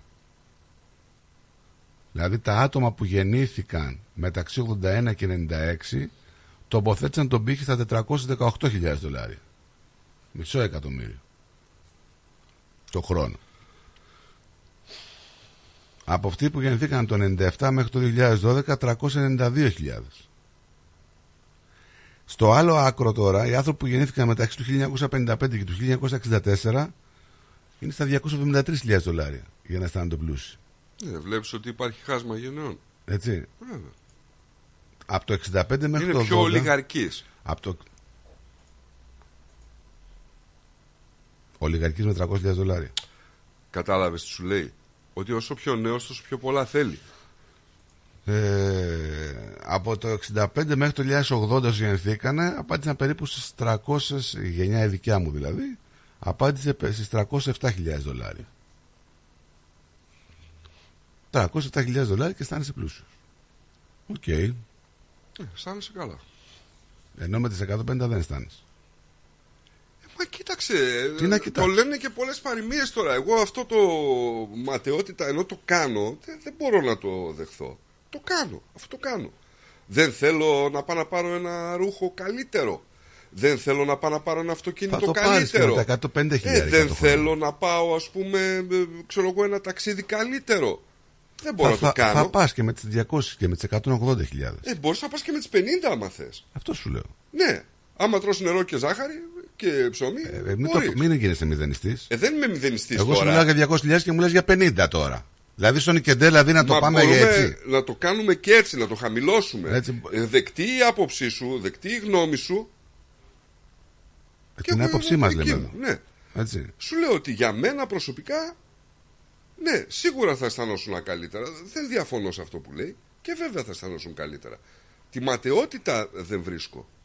Η ματαιότητα είναι ο λόγος της ύπαρξής μας στην Αυστραλία. Για σένα. Φυσικά. Εντάξει, δεν είναι η ματαιότητα, είναι πολύ συγκεκριμένη λέξη. Και είναι ε, λάθος όπως τη χρησιμοποιείς. Ξέρεις τι, ο όπως, μετανάστης. Όπως τη χρησιμοποιείς, είναι λάθος για τον μετανάστη και τον αδικείς. Τη ματαιότητα. Έτσι. Μην τη χρησιμοποιείς δηλαδή για, το, για όλο τον κόσμο. Ναι, γι' αυτό πες το για σένα. Ναι. Δεν είναι ματαιότητα. Ναι, πες το για σένα. Ναι. Γιατί κάποιος άνθρωπος ερχόμενος εδώ σου λέει: εγώ θέλω να είμαι καλά με την οικογένειά μου, να τα βγάζω πέρα και να μην έχω αρμένο στο κεφάλι μου. Μπράβο. Δεν σκέφτονται όλοι το ίδιο. Μπράβο, εσύ μπορεί να θες να φοράς Βαλεντίνο παπούτσι και η γυναίκα σου να έχει τσάντα Λουί Βιτόν και να έχεις ένα λαμπορκίνι απ' έξω. Υπάρχουν... Δεν είναι όλο το σκεπτικό των ανθρώπων το ίδιο. Έτσι. Όταν... Το αποκαλύφθηκε για να αισθάνομαι πλούσιος. Ε, αυτό δηλώνει πολλά. Όταν περνάει λοιπόν όλο αυτό. Και όταν πλέον είμαι στην επιβίωση και έχω ξεπεράσει το πρόβλημα της επιβίωσης μου, πάω το κάτι παραπάνω. Εσύ. Πάντα. Όλοι. Όχι. Όλοι. Ο δεν είσαι μηδενιστής, το ξαναπάω. Μα δεν είμαι μηδενιστής. Δεν υπάρχει. Δεν είμαι μηδενιστής. Δεν είναι. Μην μιλάς για όλους. Μίλα για σένα, ναι. Μην μιλάς για όλους. Να μιλάς για σένα. Πες να το αυτοανερείσαι. Να, μιλά... αυτοανερ... να, να μην μιλάς για... να μιλάς για σένα, ναι. Ναι, να απαντάω όμως κιόλας. Μονόλογο κάνεις, δεν απαντάς. Μα προσπαθώ να απαντήσω. Ναι, απάντα, άντε, για προσπάθησε. Λοιπόν, προχθές λέγαμε εδώ πέρα ότι κάποιος πάει και αγοράζει ένα σπίτι και μετά αγοράζει ένα δεύτερο. Mm. Και ένα τρίτο. Mm. Και ένα τέταρτο ενδεχόμενο. Ναι, εγώ και μπορεί να κάνει κάθε πέμπτη. Εγώ που λοιπόν, αυτό. Όχι, αυτοανερείστε. Πού αυτοανερούμε. Αυτός ο άνθρωπος ήρθε εδώ πέρα για πες να κάνει τη ζωή. Πες μου πού αυτοανερούμε. Σου απαντάω. Ναι. Αυτός ο άνθρωπος λοιπόν ήρθε εδώ πέρα για να επιβιώσει. Για τον άνθρωπο, εσύ για μένα όμως. Αυτός ο άνθρωπος ήρθε εδώ πέρα λοιπόν. Ναι. Για να μπορέσει να επιβιώσει, ναι. Γιατί εκεί που ήταν δεν επιβίωνε. Ωραία. Όταν λοιπόν έφτασε στο σημείο και επιβίωνε, ναι. Πέρασε στη ματαιοδοξία, ναι. Ξεχνάει. Κατάλαβες τι σου, ναι, λέω. Ωραία. Άρα λοιπόν το ότι εγώ θα έρθω εδώ πέρα και θα επιβιώσω δεν, δεν, δεν θα με κάνει αυτό λιγότερο ματαιόδοξο. Η επιβίωση. Όταν θα επιβιώσω, ναι. Δεν θα με κάνει μετά λιγότερο. Αναλόγως, ρε φίλε, τι θέλει ο κάθε άνθρωπος. Το ξαναλέω αυτό. Ακριβώς. Τώρα, εσύ θες να φτάσεις να βγάζεις ένα εκατομμύριο από εκεί που ήθελες να επιβιώνεις, αλλάζει το σκηνικό. Δεν, δεν νομίζω είναι το ότι ίδιο. Υπάρχει άνθρωπος που δεν θα ήθελε, ναι, να επιβιώσει. Εγώ που αυτοανερούμε όμως. Σε αυτό που σου λέω, ότι Ένας άνθρωπος έρχεται για την, απεβι... για την επιβίωσή του εδώ πέρα και μετά τον πιάνει η ματαιοδοξία του. Οπότε δεν προσβάλλω τη μετανάστευση. Η μετανάστευση είναι για το καλύτερο αύριο. Αν είναι να μείνω, ας πούμε, και να μείνω στα ίδια και χαμηλά, εκεί θα είμαι. Δεν είναι προσβλητικό αυτό. Κάθε άνθρωπος να προσπαθεί για το καλύτερο, για το περισσότερο. Όχι, μην αυτό το κάνουμε όχι, όλοι. Όχι, δεν μιλάμε για το, δεν για το καλύτερο. Μιλάμε για νούμερα τα οποία είναι, είναι τετρακόσιες πενήντα χιλιάδες το χρόνο. Δεν αφισβητώ το καλύτερο, δεν θα το, αλλά δεν μου αρέσει και υπερβολή. Δεν θα το βάλω σε χρήματα. Σε χρήματα το βάζει όμως το ρεπορτάζ. Το ρεπορτάζ καλά αυτό κάνει. Είναι το, αυτό μια... είναι το σκεπτικό του ρεπορτάζ. Και σου δίνει μία αποκοπή από διακόσιες πενήντα χιλιάδες με τετρακόσιες χιλιάδες. Το ρεπορτάζ σου λέει πώς αισθάνεσαι αναλόγως τα χρήματα που παίρνεις. Τώρα τα υπόλοιπα που λέμε είναι εξτραδάκια που συζητάμε. Ακριβώς, φυσικά. Έτσι. Σχολιάζουμε το ρεπορτάζ. Σχολιάζουμε το ρεπορτάζ. Εμένα δεν θα με κάνει δηλαδή κάτι να σταματήσω. Άμα θα, θα βγάλω πενήντα χιλιάδες θα πάω για να βγάλω εκατό. Αν θα βγάλω εκατό θα πάω να βγάλω εκατόν πενήντα. Και ούτω καθεξής. Κάποτε το λέγαμε πιο σε στυλ ανεκδότου αυτό το πράγμα. Το ότι μπορεί κάποιος άνθρωπος να ξεχάσει αυτά που έχει βάλει πύχη και τα στάνταρ του, συμβαίνει σε όλους. Έτσι. Αλλά η ματαιοδοξία ξέρεις ποια είναι. Να περνάω καλά, να έχω τι θέλω και να θέλω να βγάζω παραπάνω για να αισθάνομαι πλούσιος. Αυτό εγώ προσπαθώ να σου πω τόση ώρα και δεν με, δεν με καταλαβαίνεις. Καταλαβαίνεις. Οι άνθρωποι με πάθη όμως και το παθαίνουμε αυτό το πράγμα. Ναι, αλλά δεν είναι γενικό αυτό. Δεν ισχύει για όλους. Υπάρχουν και εξαιρέσεις, βεβαίως. Όπως όλους τους κανόνες. Ναξ. Αλλά ποιος είναι αυτός που δεν έκανε ένα σπίτι και δεν πήρε ένα εξοχικό μετά? Δεν ήθελε να πάρει ένα εξοχικό. Ποιος δεν θα ήθελε να πάρει ένα αυτοκίνητο και ποιος δεν θα ήθελε ένα δεύτερο αυτοκίνητο για τη δουλειά του? Ποιος θα ήταν αυτός που δεν θα ήθελε μετά στο εξοχικό του να πάρει και μια βάρκα? Ποιος δεν θα ήθελε μετά να κάνει και χειμερινές διακοπές? Αυτό μπορεί να το κάνει, Βλέπεις αυτό, πώς αυτό, είναι η αυτό μπορεί να το κάνει κάποιος χωρίς να πρέπει να βγάλει πεντακόσιες χιλιάδες για να αισθάνεται πλούσιος. Έτσι, καταλαβαίνω να σου πω. Γι' αυτό σου είπα εδώ το να παρακάμψουμε το αισθάνομαι. Μα αυτό είναι το ρεπορτάζ. Το αισθάνομαι. Εγώ σε αυτό κόλλησα και από την αρχή το σχολιάζω. Δηλαδή, πώς θα αισθανόσασταν, με τι νούμερο θα αισθανόσασταν πλούσιοι. Και το αποκαλύφθηκε, δηλαδή αποκάλυψη. Ε, δεν ξέρω, ρε φίλε. Εμένα λίγο με χαλάει. Τώρα, όταν ε, το, το, το ετήσιο εισόδημα ενός ανθρώπου, ενός μέσου πολίτη, φτάνει σε εβδομήντα χιλιάδες, έτσι, ε, και τα βγάζει πέρα, okay, και μπορεί να του λείπει τίποτα, μπορεί να περνάει και δύσκολα κάποιοι, αναλόγως στις προτεραιότητες και τα θέλω τους. Ε, αλλά το... μου φαίνεται λίγο φτιαχτό το ρεπορτάζ, παιδί μου. Κυνηγήστε, δουλέψτε, ασχοληθείτε μόνο με το χρήμα. Σε αυτό το χρυσό κλουβί δηλαδή που ζούμε εδώ πέρα. Δεν χρειάζομαι το ρεπορτάζ. Νομίζω ότι όλα τα πράγματα μου το αποδεικνύουν. Τα φανταχτερές, οι φανταχτερές βιτρίνες, τα φανταχτερά αυτοκίνητα, το καλύτερο, το πιο ωραίο σπίτι, η, το, η πιο μεγάλη άνεση. Η Όλγα λέει: μπερδεύουμε τα θέλω με τα τι χρειάζομαι. Είναι και στον άνθρωπο. Λέει: άλλος ικανοποιείται με τα απλά και άλλος χρειάζεται να γεμίσει τα κενά με τα υλικά.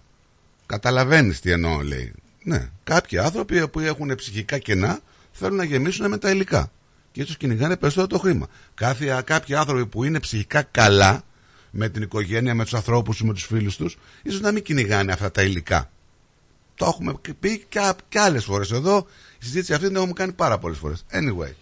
Ε, όλοι πάντως ε, κυνηγάμε είτε, τα χρειά, είτε το, αυτό που λέγεται χρειάζομαι, είτε αυτό που λέγεται τα θέλω. Έτσι. Είμαστε σε αυτόν τον αγώνα, σε καθημερινή βάση.